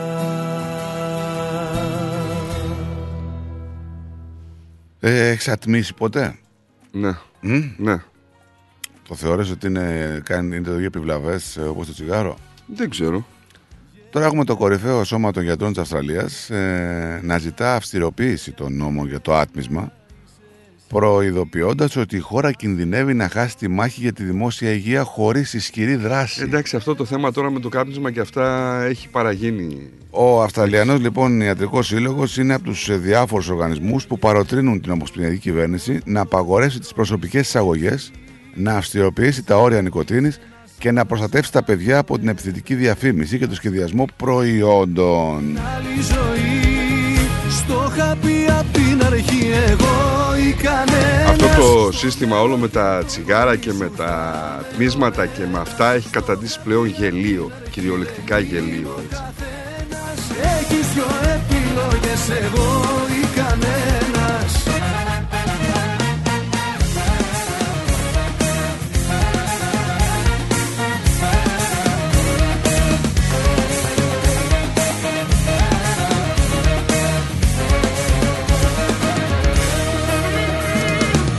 Γεννημένος για το φιλί σου Έχω μία αποστολή.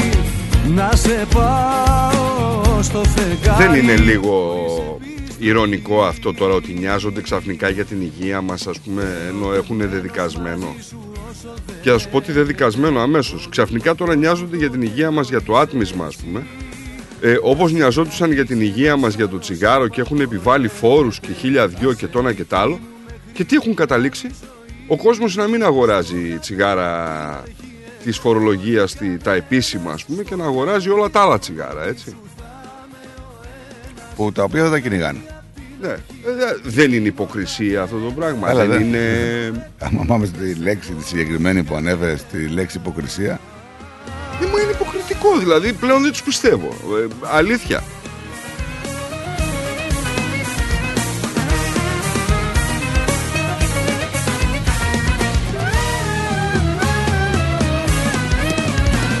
Στο είχα πει απ' την αρχή Και μια που αναφέρεσαι και για το σύστημα υγείας, να πούμε ότι ο Ομοσπονδιακός Υπουργός Υγείας, ο Μάρκ Μπάτλερ, ε, παραδέχεται ότι η υγεία στην Αυστραλία, το σύστημα με τους γενικούς γιατρούς του GPs, είναι στη χειρότερη κατάσταση εδώ και 40 χρόνια και απαιτείται μια συνολική αναμόρφωση του Medicare για να καταστούν βιώσιμες οι τοπικές κλινικές.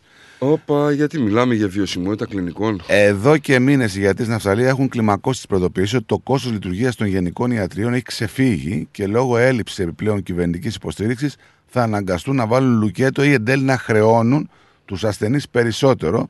Κάτι που έως τώρα είναι ο κανόνας και όχι η Αλλά- εξαίρεση. Αλλά να βάλουν μυαλό λίγο οι γιατροί και να προσγειωθούν να κατεβάσουν τα φλάψη ούτε κουβέντα, έτσι.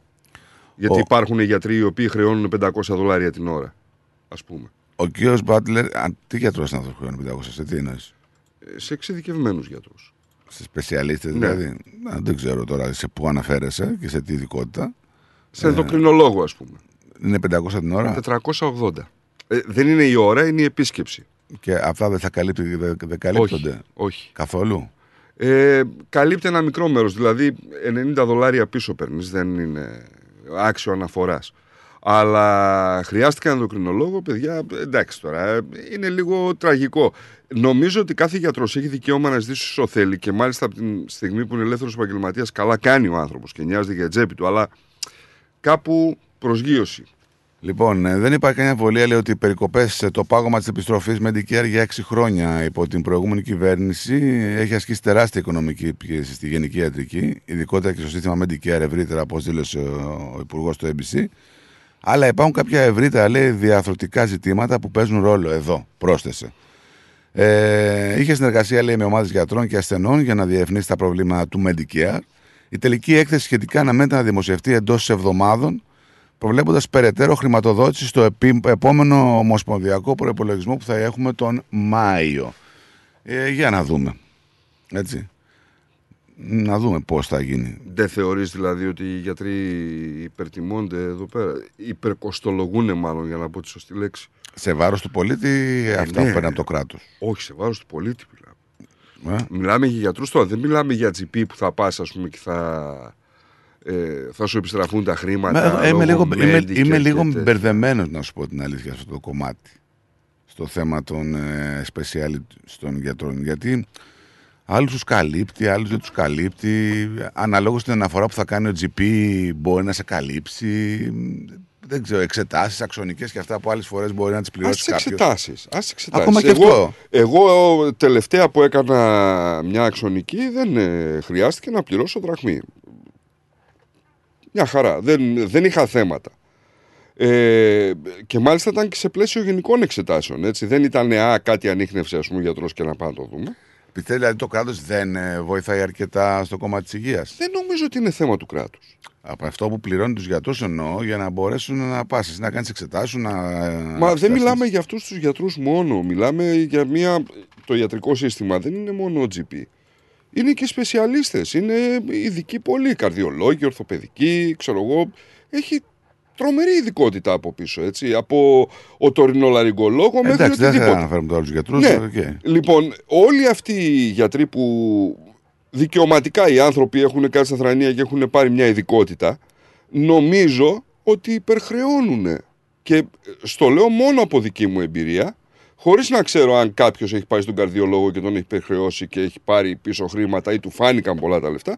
Εγώ, σε ενδοκρινολόγο πάντως που πήγα, ήταν η αμοιβή του 480 δολάρια. Δάκρυσα, πήρα τα 90 πίσω. Αρκετά. Ναι, πάρα πολλά. Πάρα πολλά. Και ξέρεις ποιο είναι το ηρωνικό; Ότι στο γιατρό αυτόν δεν πήγα να μου κάνει γνωμάτευση. Αυτό ήταν που με εξόργησε περισσότερο. Πήρα γιατί τα χάπια που έπρεπε να μου δώσει δεν μπορούσε να μου τα δώσει ο GP, έπρεπε να υπογράψει και αυτός. Ε, εντάξει, λογικό είναι γι' αυτό.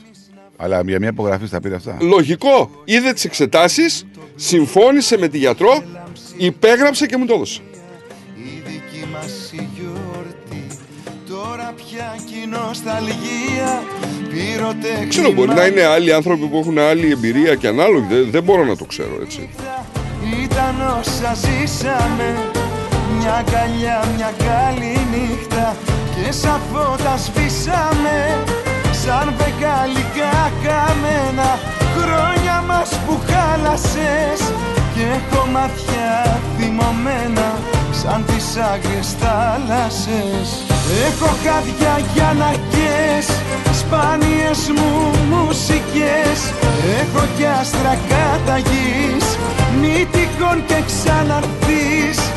Μα αντίθετα μου πας Άλλα μάτια πια κοίτας Όλα ήταν τελικά Μια στιγμή βεγγαλικά Σαν βεγγαλικά στη νύχτα Ήταν όσα ζήσαμε μια αγκαλιά, μια καλή νύχτα Και σαν φώτα σβήσαμε Σαν βεγγαλικά καμένα Χρόνια μας που χάλασες Και έχω μάτια θυμωμένα Να κάνω μια ερώτηση. Ο Τσιτσιπάς γιατί φοράγε μπλούζα της Ιαπωνίας; Οι Άπωνες θα είναι. Ε; Ξέρω εγώ, τι να σου Δεν το κατάλαβα αυτό. Για πες μας ρε, εσύ ρε, ταινίστα, ο άλλος ο Δημήτρης. Γιατί φοράγε μπλούζα της Ιαπωνίας αυτός; πω. Αυτή, είχε αυτή τον άρεσε. Τι να κάνουμε. Της Ιαπωνίας. Ναι, άμα είχε αυτή. Πώς είναι σπόνσορας. Ιαπωνία. βράδια μου χαμένα Κι οι μέρες δεν τελειώνουν Σε κάθε σου λέξη κάθε ψέμα Εγώ βασιζόμουν ήταν λάθος μου Λάθος μου και τώρα. Παίρνεις δεν έχω σήμα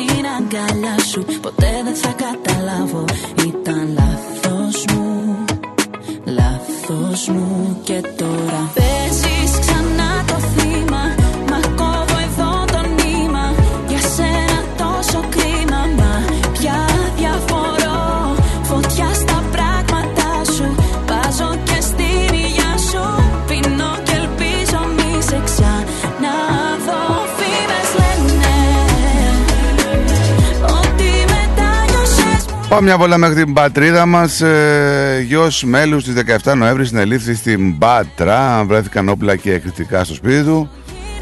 Είχαμε επίσκεψη του Τσαβούσογλου στην, ε, στις Ηνωμένες Πολιτείες, επίσημη επίσκεψη. Γκρίνια Τσαβούσογλου λοιπόν εκεί.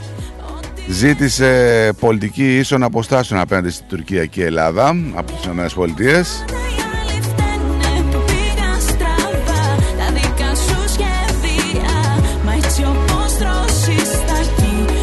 Τώρα τι γίνεται, έχουμε και διαμεσολάβηση του Βερολίνου στα ελληνοτουρκικά. Ναι. Διπλωματικές Από επαφές. προχθές. Από προχθές. Δεν τους έχω εμπιστοσύνη. Ούτε τους μένουν ούτε τους δεν. Ε, ναι, σίγουρα. και Εγώ.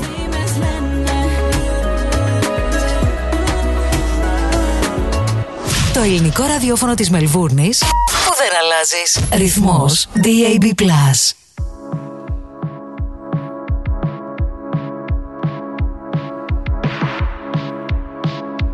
Δεν πήγαν και σπάσανε τους τάφους της Φρυδερίκης και του Παύλου και του... Όχι. Αυτό είναι πριν τρία χρόνια, δύο ή τρία χρόνια. Α, ναι. Ε, αυτά όλο εκεί λαιλατημένο είναι το, το χτήμα. Δεν έχει χρώμα εδώ που ζω, δεν έχει χρώμα Δεν έχει τόξο ουράνια, μόνο βροχή Καρδιά μου σαν δακρύζω, στο μαύρο και στο γκρίζο Εσένα, εσένα αντικρίζω Έλα εδώ, να με δεις και να σε δω Το λευκό μου να λερώσεις Έχουμε σε θρίλερ να εξελίσσεται εκεί ένα έγκλημα στο Μοσκάτο. Δεν ξέρω αν το έχεις παρακολουθήσει. Τι Ε, γίνεται εκεί ναι. τώρα. Εγώ τον σκότωσε αυτή, τον ε, κρέμασε η κοπέλα. Τι έγινε, ρε φίλε; Σε έφαγε 200.000 ευρώ. Ναι. Σε έφαγε. Τον έφαγε. Το κίνητρο να είναι αυτό. Δεν μικρό. Και πώς τον σήκωσε και τον κρέμασε; Όχι. Από ό,τι άκουσα στο ρεπορτάζ χθε, γιατί το άκουσα από τις ειδήσεις και μάλιστα είχε εκτενή ρεπορτάζ για αυτό το θέμα. Ε, λέει ότι αυτός κάποια στιγμή στην απόγνωσή του, επειδή τον είχαν δει και τις προηγούμενες μέρες, αναγνώρισε το λάθος του και είπε ότι δεν έχω τίποτα άλλο να κάνω παρά να αυτοκτονήσω. Και του λέει αυτή αυτοκτόνα. Ανέβηκε αυτός, λέει, πέρασε μια ζώνη εκεί στο... σε ένα μονόζυγο που είχε Και αυτή μάλλον λέει κάποια τι, ε, μπάρα. ε, αυτή- Ναι, και όπως ανέβηκε λέει πάω στην καρέκλα, αυτή κλώτησε την καρέκλα. Τον βοήθησε και πήγε. Είναι αλήθεια αυτό. Και εγώ θα το έχω. Δεν ξέρω, ρε φίλε, κατά πόσο μπορεί να φέρει μια Εντάξει, σύγχρονη ζωή. Δεν ξέρω. Κοίταξε, εκείνη την ώρα δεν, είναι, δεν βλέπεις μπροστά σου τη ζωή. Τώρα δεν ξέρω τι. Βλέπεις τη ζωή που σου πήρε. Τι στοιχομηθεία, τι αν υπήρχε κάποια ένταση μεταξύ τους, λογικά θα υπήρχε. Έτσι. Ε, πήγαν οι άλλοι και τους απίσανε, ρε. Α, οι άλλοι ήταν για άλλα. οι άλλοι. Ναι, ε, ο ιατροδικαστής λέει βρήκε λέει, πάνω από 10 πλευρά σπασμένα και ραγισμένα. Βρήκε οστά στη μύτη του, ξέρω εγώ, Ναι, ρε, παιδί σπασμένα. μου. δηλαδή έφαγε πολύ ξύλο. Από ποιους όμως; Από άλλους που τον είχαν δει πριν. Που χρώσταγε και σ' άλλους. Ναι. Και μάλιστα λέει η Λία του λέει όλα αυτά τα χρόνια περι- είναι περίπου λέει στα 2 εκατομμύρια. Είχαν και άλλη σειρά δηλαδή. Α, ήταν καλό παιδί γι' αυτό. Ναι. Φυσικά γύρω-γύρω εκεί από τη γειτονιά ήταν ο σύλλογος Πεσόντων από τα σύννεφα. Ναι, δεν ξέρανε. Ναι, δεν- Λέγανε δηλαδή, α, καλό παιδί. Δεν Ναι, είδες του το καλή δικαίωμα. οικογένεια και με πήρε ο γιος μου λέει και μου είπε αυτός και α, τι λέτε. Ναι, αλλά είδες τώρα μένουμε στο κομμάτι. είδες η κοινωνία όπως είναι. Δηλαδή μένουμε στο κομμάτι του, του απαταιώνα, δηλαδή ότι έφαγε κάποια λεφτά. Αφού ήταν. Δεν μένουμε στο κομμάτι ότι έφυγε από τη ζωή, ξέρω εγώ. Ε, δεν πρόκειται να μείνουμε σε αυτό το κομμάτι, ρε στράτο. Ναι. 200 χιλιάρικα έφαγε από αυτήν. Ναι, για Πόσα αυτή- έφαγε από τους άλλους αυτή για να το- φτάσει στα 2 εκατομμύρια; Αυτό τον σκότωσε όμως. Και λέμε, Τον βοήθησε. Μιλάμε για το θύμα τώρα. Ή τον βοήθησε να σωθεί. Έτσι, μιλάμε για το Δεν θύμα ξέρω. και δεν μιλάμε δηλαδή για αυτούς που τον δίνανε, για αυτούς που. Οκ. Συμφωνώ, απατεώνας μεγάλος. Και ο καθένας μπορεί να έμπαινε άμα του είχε πάρει τις οικονομίες του και τους κόπους. Παιδιά, ο καθένας. Εγώ σας το λέω, δεν ξέρω πώς θα Αλλά δεν αντιδρούσα. πάει να είναι μια δολοφονία. Έναν άνθρωπο δηλαδή. που είχε Βρε, τη ζωή. σίγουρα, ναι. Και, Και τιμωρός- αυτή δεν είναι το αποποιείται αυτό. Λέγω τον βοήθησα να αυτοκτονήσει, κλώτησα την καρέκλα. Δεν, δεν είπε ότι δεν το έκανα. Είναι προφυλακιστέα, ε. Εντάξει, προφυλαξιστέα είναι. Αλλά τα βίντεο λέει και αυτά να πούμε τι δικαιώνουν. Τι εννοείς τη δικαιώνουν; Τι δικαιώνουν ότι ήταν αγανακτισμένοι, ότι πήγε εκεί πέρα, ότι ε, σύμφωνα με όλα αυτά που λέει έτσι γίνανε τα πράγματα γιατί δεν μπορεί να, να τα έκανε μόνη της. Ήταν μόνη της. Δεν μπορεί να τον κρέμασε αυτή, καταλαβαίνεις. Δεν γίνεται, ναι. Ναι. Ήταν μόνη της. Δύσκολο.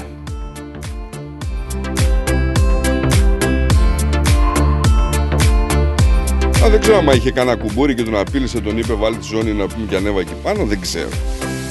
Δες απ' τα μάτια μου Αλλά ξέρεις και καμιά φορά μπορεί να το χρησιμοποιήσει και το ίδιο το θύμα αυτό προκειμένου ας πούμε να απαλλαγεί από αυτήνα. Κατάλαβες; Ε, κάπως έτσι το περάσαν οι ειδήσεις. Ότι ναι ρε παιδί μου έκανα λάθος, σκέφτομαι να αυτοκτονήσω, ε, τραγικό λάθος μετανιώνω, δεν μπορώ να κάνω τίποτα, θα αυτοκτονήσω. Έτσι, και αυτή του λέει αυτοκτόνα. Και ανέβηκε αυτός λέει πάνω να πούμε και πέρασε τη ζώνη, τράβηξε μια αυτή την καρέκλα και εντάξει. Ίσως κλώτησε την καρέκλα και είπε αφού αυτοκτονάει από αυτοκτονάει σιγά μην πιάσουν εμένα. Κατάλαβες. Την πιάσανε. Ε, την πιάσανε αφού πήγε παντού καιρό τους στο σπίτι. Και ήταν και εκεί όταν. ε, Δεν πήγε στην αστυνομία όμως να πει ότι αυτοκτόνησε αυτός. Νομίζω πήρε τηλέφωνο την αστυνομία. Α, πήρε αυτή; Αυτή νομίζω πήρε τηλέφωνο. Έχει λαφεντικά πάντα. Έχει, ναι, ναι. Αλλά τον έστειλε. Δεν τη βλέπω για μέσα. Λες. Ναι, δεν τη βλέπω. Όπως επίσης ε, πολύ, ξέρω εγώ, δεν ξέρω άμα διάβασε την απάτη αυτή να που έγινε Δεν ξέρω, εδώ πέρα. αλλά τώρα βγαίνουν και κάποιοι συγγενείς αυτήν. Και λένε αυτή δεν είχε στον ίδιο μοίρα. Πού τα βρήκε αυτά τα λεφτά, λέει. Εντάξει, συγγενείς τώρα τι να σου πω. Ναι, λέει από την πλευρά τη. Ε, μπορεί να πήρε δάνειο, ρε. Δεν ξέρουμε. Τι, τι να πούμε τώρα. Μπορεί να πούλησε κάτι τώρα και που ξέρανε οι συγγενείς δηλαδή. Τι συγγενείς ήταν αυτοί, πού βρεθήκανε; Εγώ το γνώριζα, λέει, από πολύ μικρό, από τότε που πήγαινε και στο σχολείο. Είχαν κάποιο δεσμό, λέει, έφτασε στο γάμο γιατί δεν πήγε καλά, αφού έκαναν τρία παιδιά. Και χώσα. Είχαν δεσμό αυτό να είναι. Όχι. Δεν είχε δεσμό.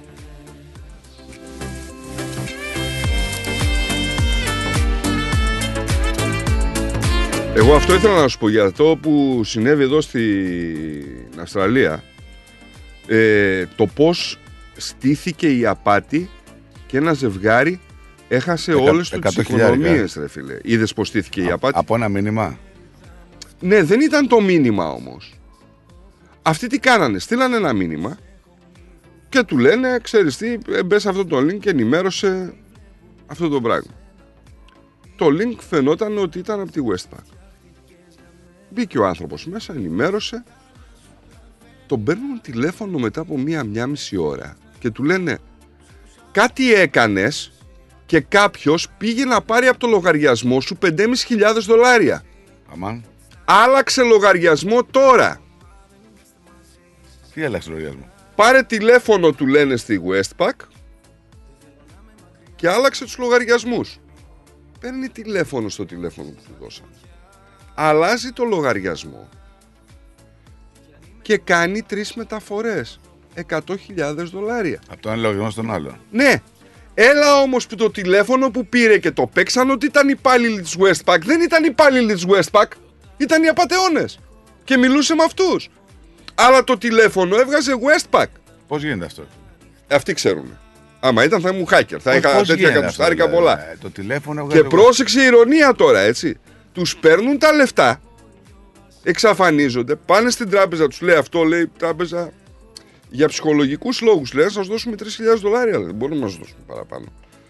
Ε, παιδιά, λέει, μ, τέλος πάντων θα το τραβήξουν στα δικαστήρια, αλλά δεν νομίζω να δικαιωθούν. Και τι κάνει ο άλλος; Τους πήρε τηλέφωνο ένα μήνα μετά Ναι. και λέει το τηλέφωνο λέει το κάνω για ηθικούς λόγους λέει να σας συμπαρασταθώ. Ο... ναι πατεώνας. ρε φίλε! Το πιστεύεις! Τι λες ρε. Το πιστεύεις! Δηλαδή τους πήρες, παιδιά, τα έκλεψα τα της κόπου μια ζωής. Ναι! Αλλά ζητάω συγγνώμη, τι, τι να σας πω, δεν μπορώ να σα πω κάτι άλλο. Καλή συνέχεια. Πήρα λέει για ηθικούς λόγους. Διάβαζα το άρθρο και δεν το πίστευα ρε. Θράσος, ε.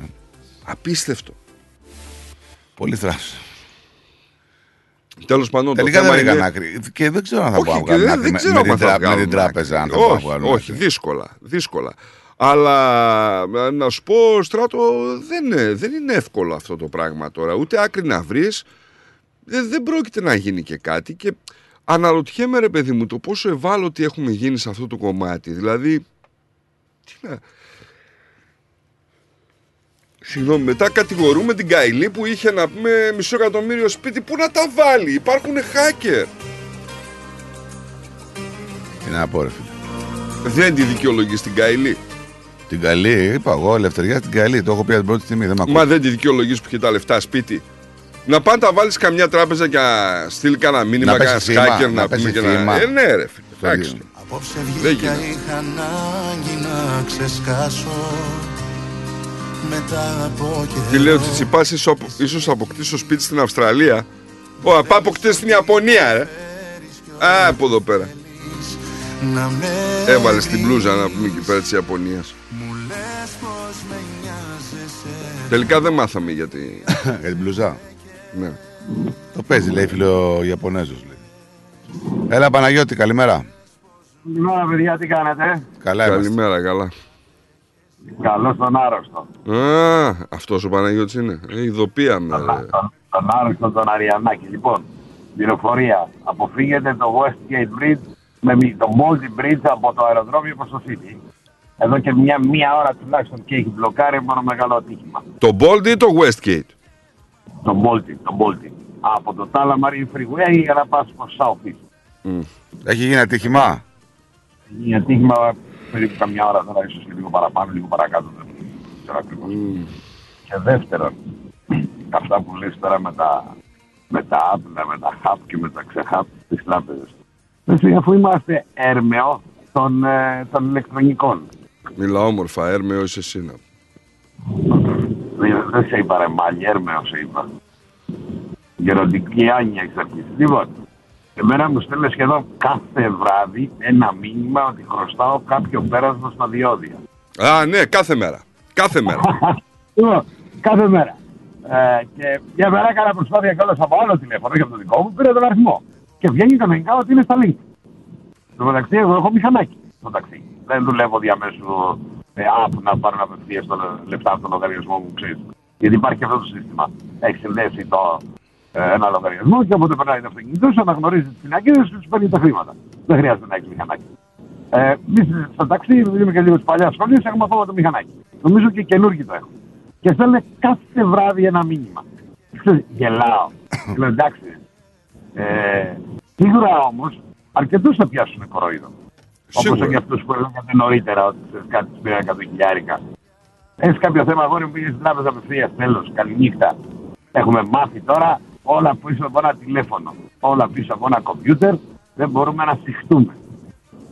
Τι ψέματα λέω; Ε, δεν λες ψέματα, αλλά... Το πρόβλημα με το λογαριασμό σου. Θα πήγαινες στην τράπεζα ή θα έγινε στο τηλέφωνο να, ταλαιπωρεί- να ψαχτεί, να βρεις άκρη. Τι θα έκανες; Όχι, εγώ προσωπικά πήγα στην τράπεζα. Ωραία. Γιατί εντάξει, δεν ξέρουμε και πολλά από τηλέφωνα έτσι, μεταξύ μας ή από ηλεκτρονικά. Ναι, αυτός είναι ο λόγος. Δεν είναι. Μπράβο, είμαστε λίγο αρνητικοί. Λοιπόν, αλλά έχουν πάει όλα στην τεχνολογία. Όλα στην τεχνολογία. Μέσω τους. Κατά τα άλλα, όλα καλά. Να προσέχετε λιγάκι, γιατί πιάνει πάλι ζέστη από αύριο και εσείς γέροι ανθρώποι να μην βγείτε πολύ έξω. Ναι, ναι. Παγγελάκια. Σωστό. Στράτο για τον απέναντί στο λέω, για σας. Α, εντάξει. Να χαίρεσαι και την κόρη σου εχθές και να, παιδιά, ότι πώς. Να τη χαίρεσαι, ρε φίλε. και να της ευχηθούμε της κοπέλας καλή υπομονή να σε γυροκομίσει γιατί είσαι εκεί κοντά. Στράτο μετά μου λες εμένα... το Εσύ δεν θα, έχω εσείς καταλάβει. φταίτε που του δίνετε τέτοιο. Μπαίνετε, κάνε το παιχνίδι του. ρε, Κάνε το παιχνίδι του. Αυτό ζαβαλάει, μωρέ. Εσύ κάνετε, αυτό θέλει. Αυτός ψοφάει για τέτοιο να κάνει αυτό το πράγμα. Τώρα. Μιλάμε τώρα 10 λεπτά για την ηλικία. Κατάλαβες, με τρελαίνει και εμένα. Αλλά να, να συγχωράει που είναι φίλος μου και δεν μπορώ να του πω πολλά πολλά. Με Έτσι, την να ηλικία. κάποιος Όλοι μου άλλος- λένε αμάνα, το έχει παρακάνει αυτό την ηλικία. Με την ηλικία και την Γιατί ηλικία. και την ασχολείστε με ηλικία. την ηλικία μου κύριε; Εσύ τι ασχολείσαι με αυτό. Εγώ. Εσείς ασχολείστε με την ηλικία μου. Εγώ ασχολούμαι με την ηλικία σας. Αυτό ξέρεις τι σημαίνει στράτο, έτσι. Ότι είναι στα όρια της γενετικής ε, Ναι. τρέλας. Να τους. Ε, Εγώ καλά, ασχολούμαι. Καλά να Έτοιμος. πάθεις. Καλή συνέχεια παλικάρια, καλό απόγευμα να έχουμε όλοι. Και αποφύγετε το Baltic Bridge, παιδιά. Να σε καλά, σε ευχαριστούμε. ρε φίλε. Όχι ρε θα πάμε από τον Baltic Bridge. Εντάξει, εσύ που ξέρεις πήγαινε, άλλοι που δεν ξέρουν να μην πάνε. Γεια. Bye. Γεια.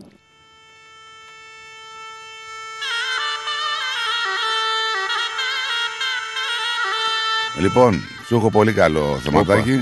Μια που φεύγουμε κιόλας σιγά σιγά. Θες να μένεις μισός σε 7 μέρες; Τι; Μισός να μείνει 7 μέρες, μισός. Ναι, για πες πώς. Ή όχι μισός, μη... Εντάξει, μην μείνεις μισός, εσύ μείνει 3 τέταρτα. Άντε πες. Μακαρόνια.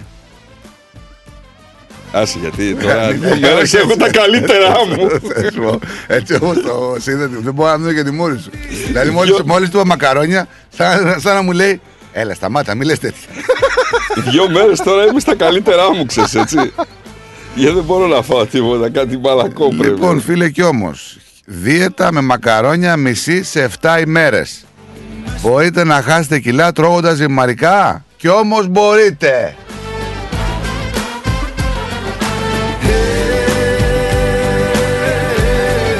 Σκίστε τα πτυχία σας κύριοι διαιτολόγοι; Φυσικά δεν είναι μόνο ότι θα βάζει τα μακαρόνια έτσι. Όσπρια πρέπει να τρως, σαλάτες, μπρόκολα, κουνουπίδια, λαοδολέμονα. Κάτσε και ρε τέτοια. φίλε, τώρα μας έλεγες για μακαρόνια. Το Τώρα βραδινό. γιατί; Βραδινό. Βραδινό μακαρόνια. Βραδινό. Το βραδινό θα είναι μια μερίδα μακαρόνια Με κοιμά. με σαλάτα, με λάχανο καρότο και μια κουταλιά λαδολέμων. Κάτσε ρε, περίμενε τα μακαρόνια. Μακαρόνια ρε, τα πιο κοιμά. Σκέτο. Με τόνο. Δεν θέλω τόνο. Ε, τώρα τι. Τόνο τι, ε, προσβάλλεις τα μακαρόνια. Το είναι επόμενη μέρα, δύο το βράδυ, ε. Βραδινό είναι αυτό που σου λέω.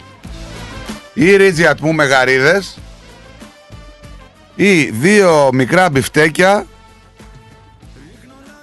και μπρόκολα και καρότες να ατμού με λαδολέμον. Αν θες βάζεις και μακαρόνιας. Τρίτη μέρα. Μεσημεριανό. Μακαρόνια με κοιμά και σαλάτα με τρία κουταλιάκια του γλυκού ελαιόλαδου. Στη σαλάτα. Ναι. Έτσι.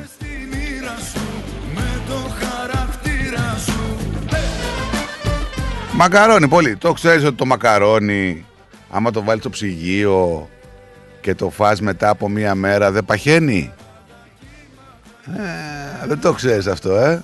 Τα τρως τα μακαρόνια μετά από μια μέρα από το ψυγείο, τα τρως.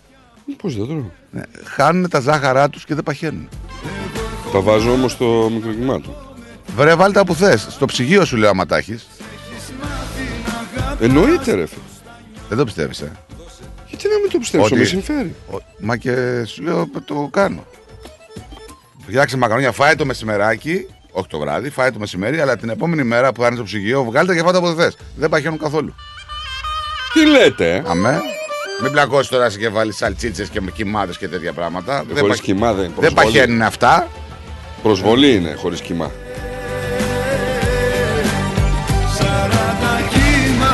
Για σένα θα περάσω Λέτε να προκριθείτε στο ημιτελικό. Να παίξουμε μαζί. Δεν υπάρχει εκτός έδρας γκολ. Άμα κερδίσεις ένα 2-0, πέρασες. Και δεν είναι και Ολυμπιακός από ό,τι μα βλέπω και λένε δεν είναι και τίποτα. Έτσι, θα είναι πολύ χάλια.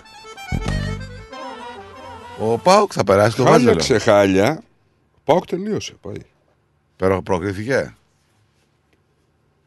Ναι, ναι. Ε; Λες να κερδίσει και στη λεωφόρο.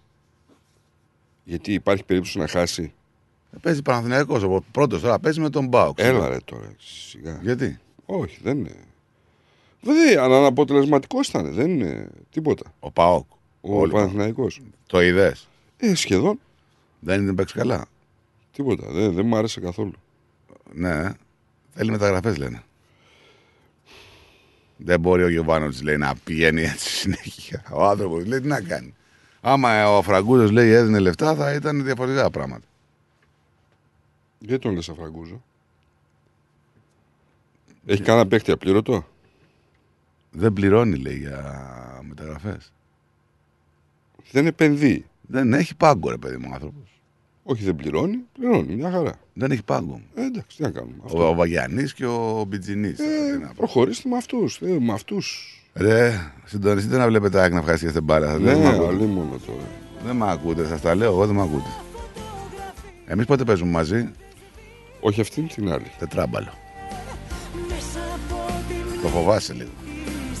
Για- όχι για να κερδίσει για την ήττα. Την ήττα εννοείται θα χάσεις. Για το τετράμπολο λέω. Δεν φοβάμαι τίποτα. Είμαι Άρης. 10 στα 10. Μόνο αυτό σου λέω. Ε, και ο Πάοκ έτσι πήγαινε και του κόψαμε το αίτητο. Όχι, 10 στα 10 στην, ε, στη Φιλαδέλφια λέω. Φιλαδέλφια παίζουμε; Ναι.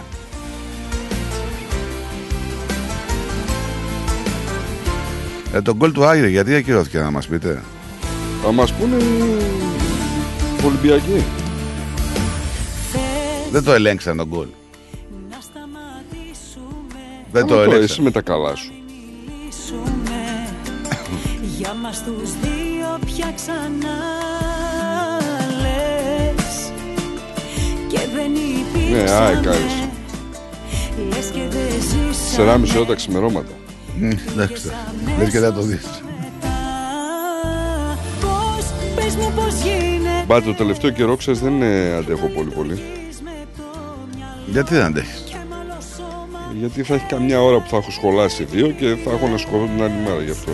Πώς έτσι απλά με προσπερνάς Κι ούτε το λόγο σου κρατάς Στις υποσχέσεις που μου έδινες Λοιπόν, συντονισμένοι εδώ θα μείνετε στο ρυθμό. 3 η ώρα θα έρθει ο Πλάτωνας Δενζάκη, 3 με 5 drive time να καθίσει την τροφιά και 7 με 9, όπως είπαμε, συν τη άλλη, Ευάγγελος Προκαμάκης, Χαράκο Γιώνη και μ, Μάθιο Εγκλέζο θα σας κρατήσουν την τροφιά εδώ στο ρυθμό. Και σήμερα, όπως είπαμε, ότι θα έχουν και μία έτσι πολύ ωραία συνέντευξη με την ε, κυρία Θεοφάνους, την πολιτικό κυρία Θεοφάνους. Μπορείτε λοιπόν να συντονιστείτε εδώ σε 7 η ώρα και αν θέλετε να στείλετε και τα ερωτήματά σας γιατί δεν έχει να κάνει πλά με πολιτική έχει να κάνει και με γυναικεία θέματα καθώς η συγκεκριμένη πολιτικός ε, είναι στην κοινοβουλευτική γραμματεία για την υγεία των γυναικών οπότε αν θέλετε ερωτήματα που αφορούν ε, είτε το Δήμο σας ή σχετικά με τη γυναικεία υγεία, γυναικολογικές εξετάσεις που παρέχονται από το κράτος θέματα σχετικά με την εγκυμοσύνη, συντονιστείτε, στείλτε τα μηνύματά σας λοιπόν εδώ στο ρυθμό και τα παιδιά θα τα ρωτήσουν όλα και θα απαντηθούν τα ερωτήματά σας. Έως αύριο λοιπόν που θα ανανεώσουμε για Παρασκευούλα το ραντεβού να περνάτε καλά και να μην αγχώνεστε. No stress. Χαμόγελο. Άντε πάει. Γεια σας.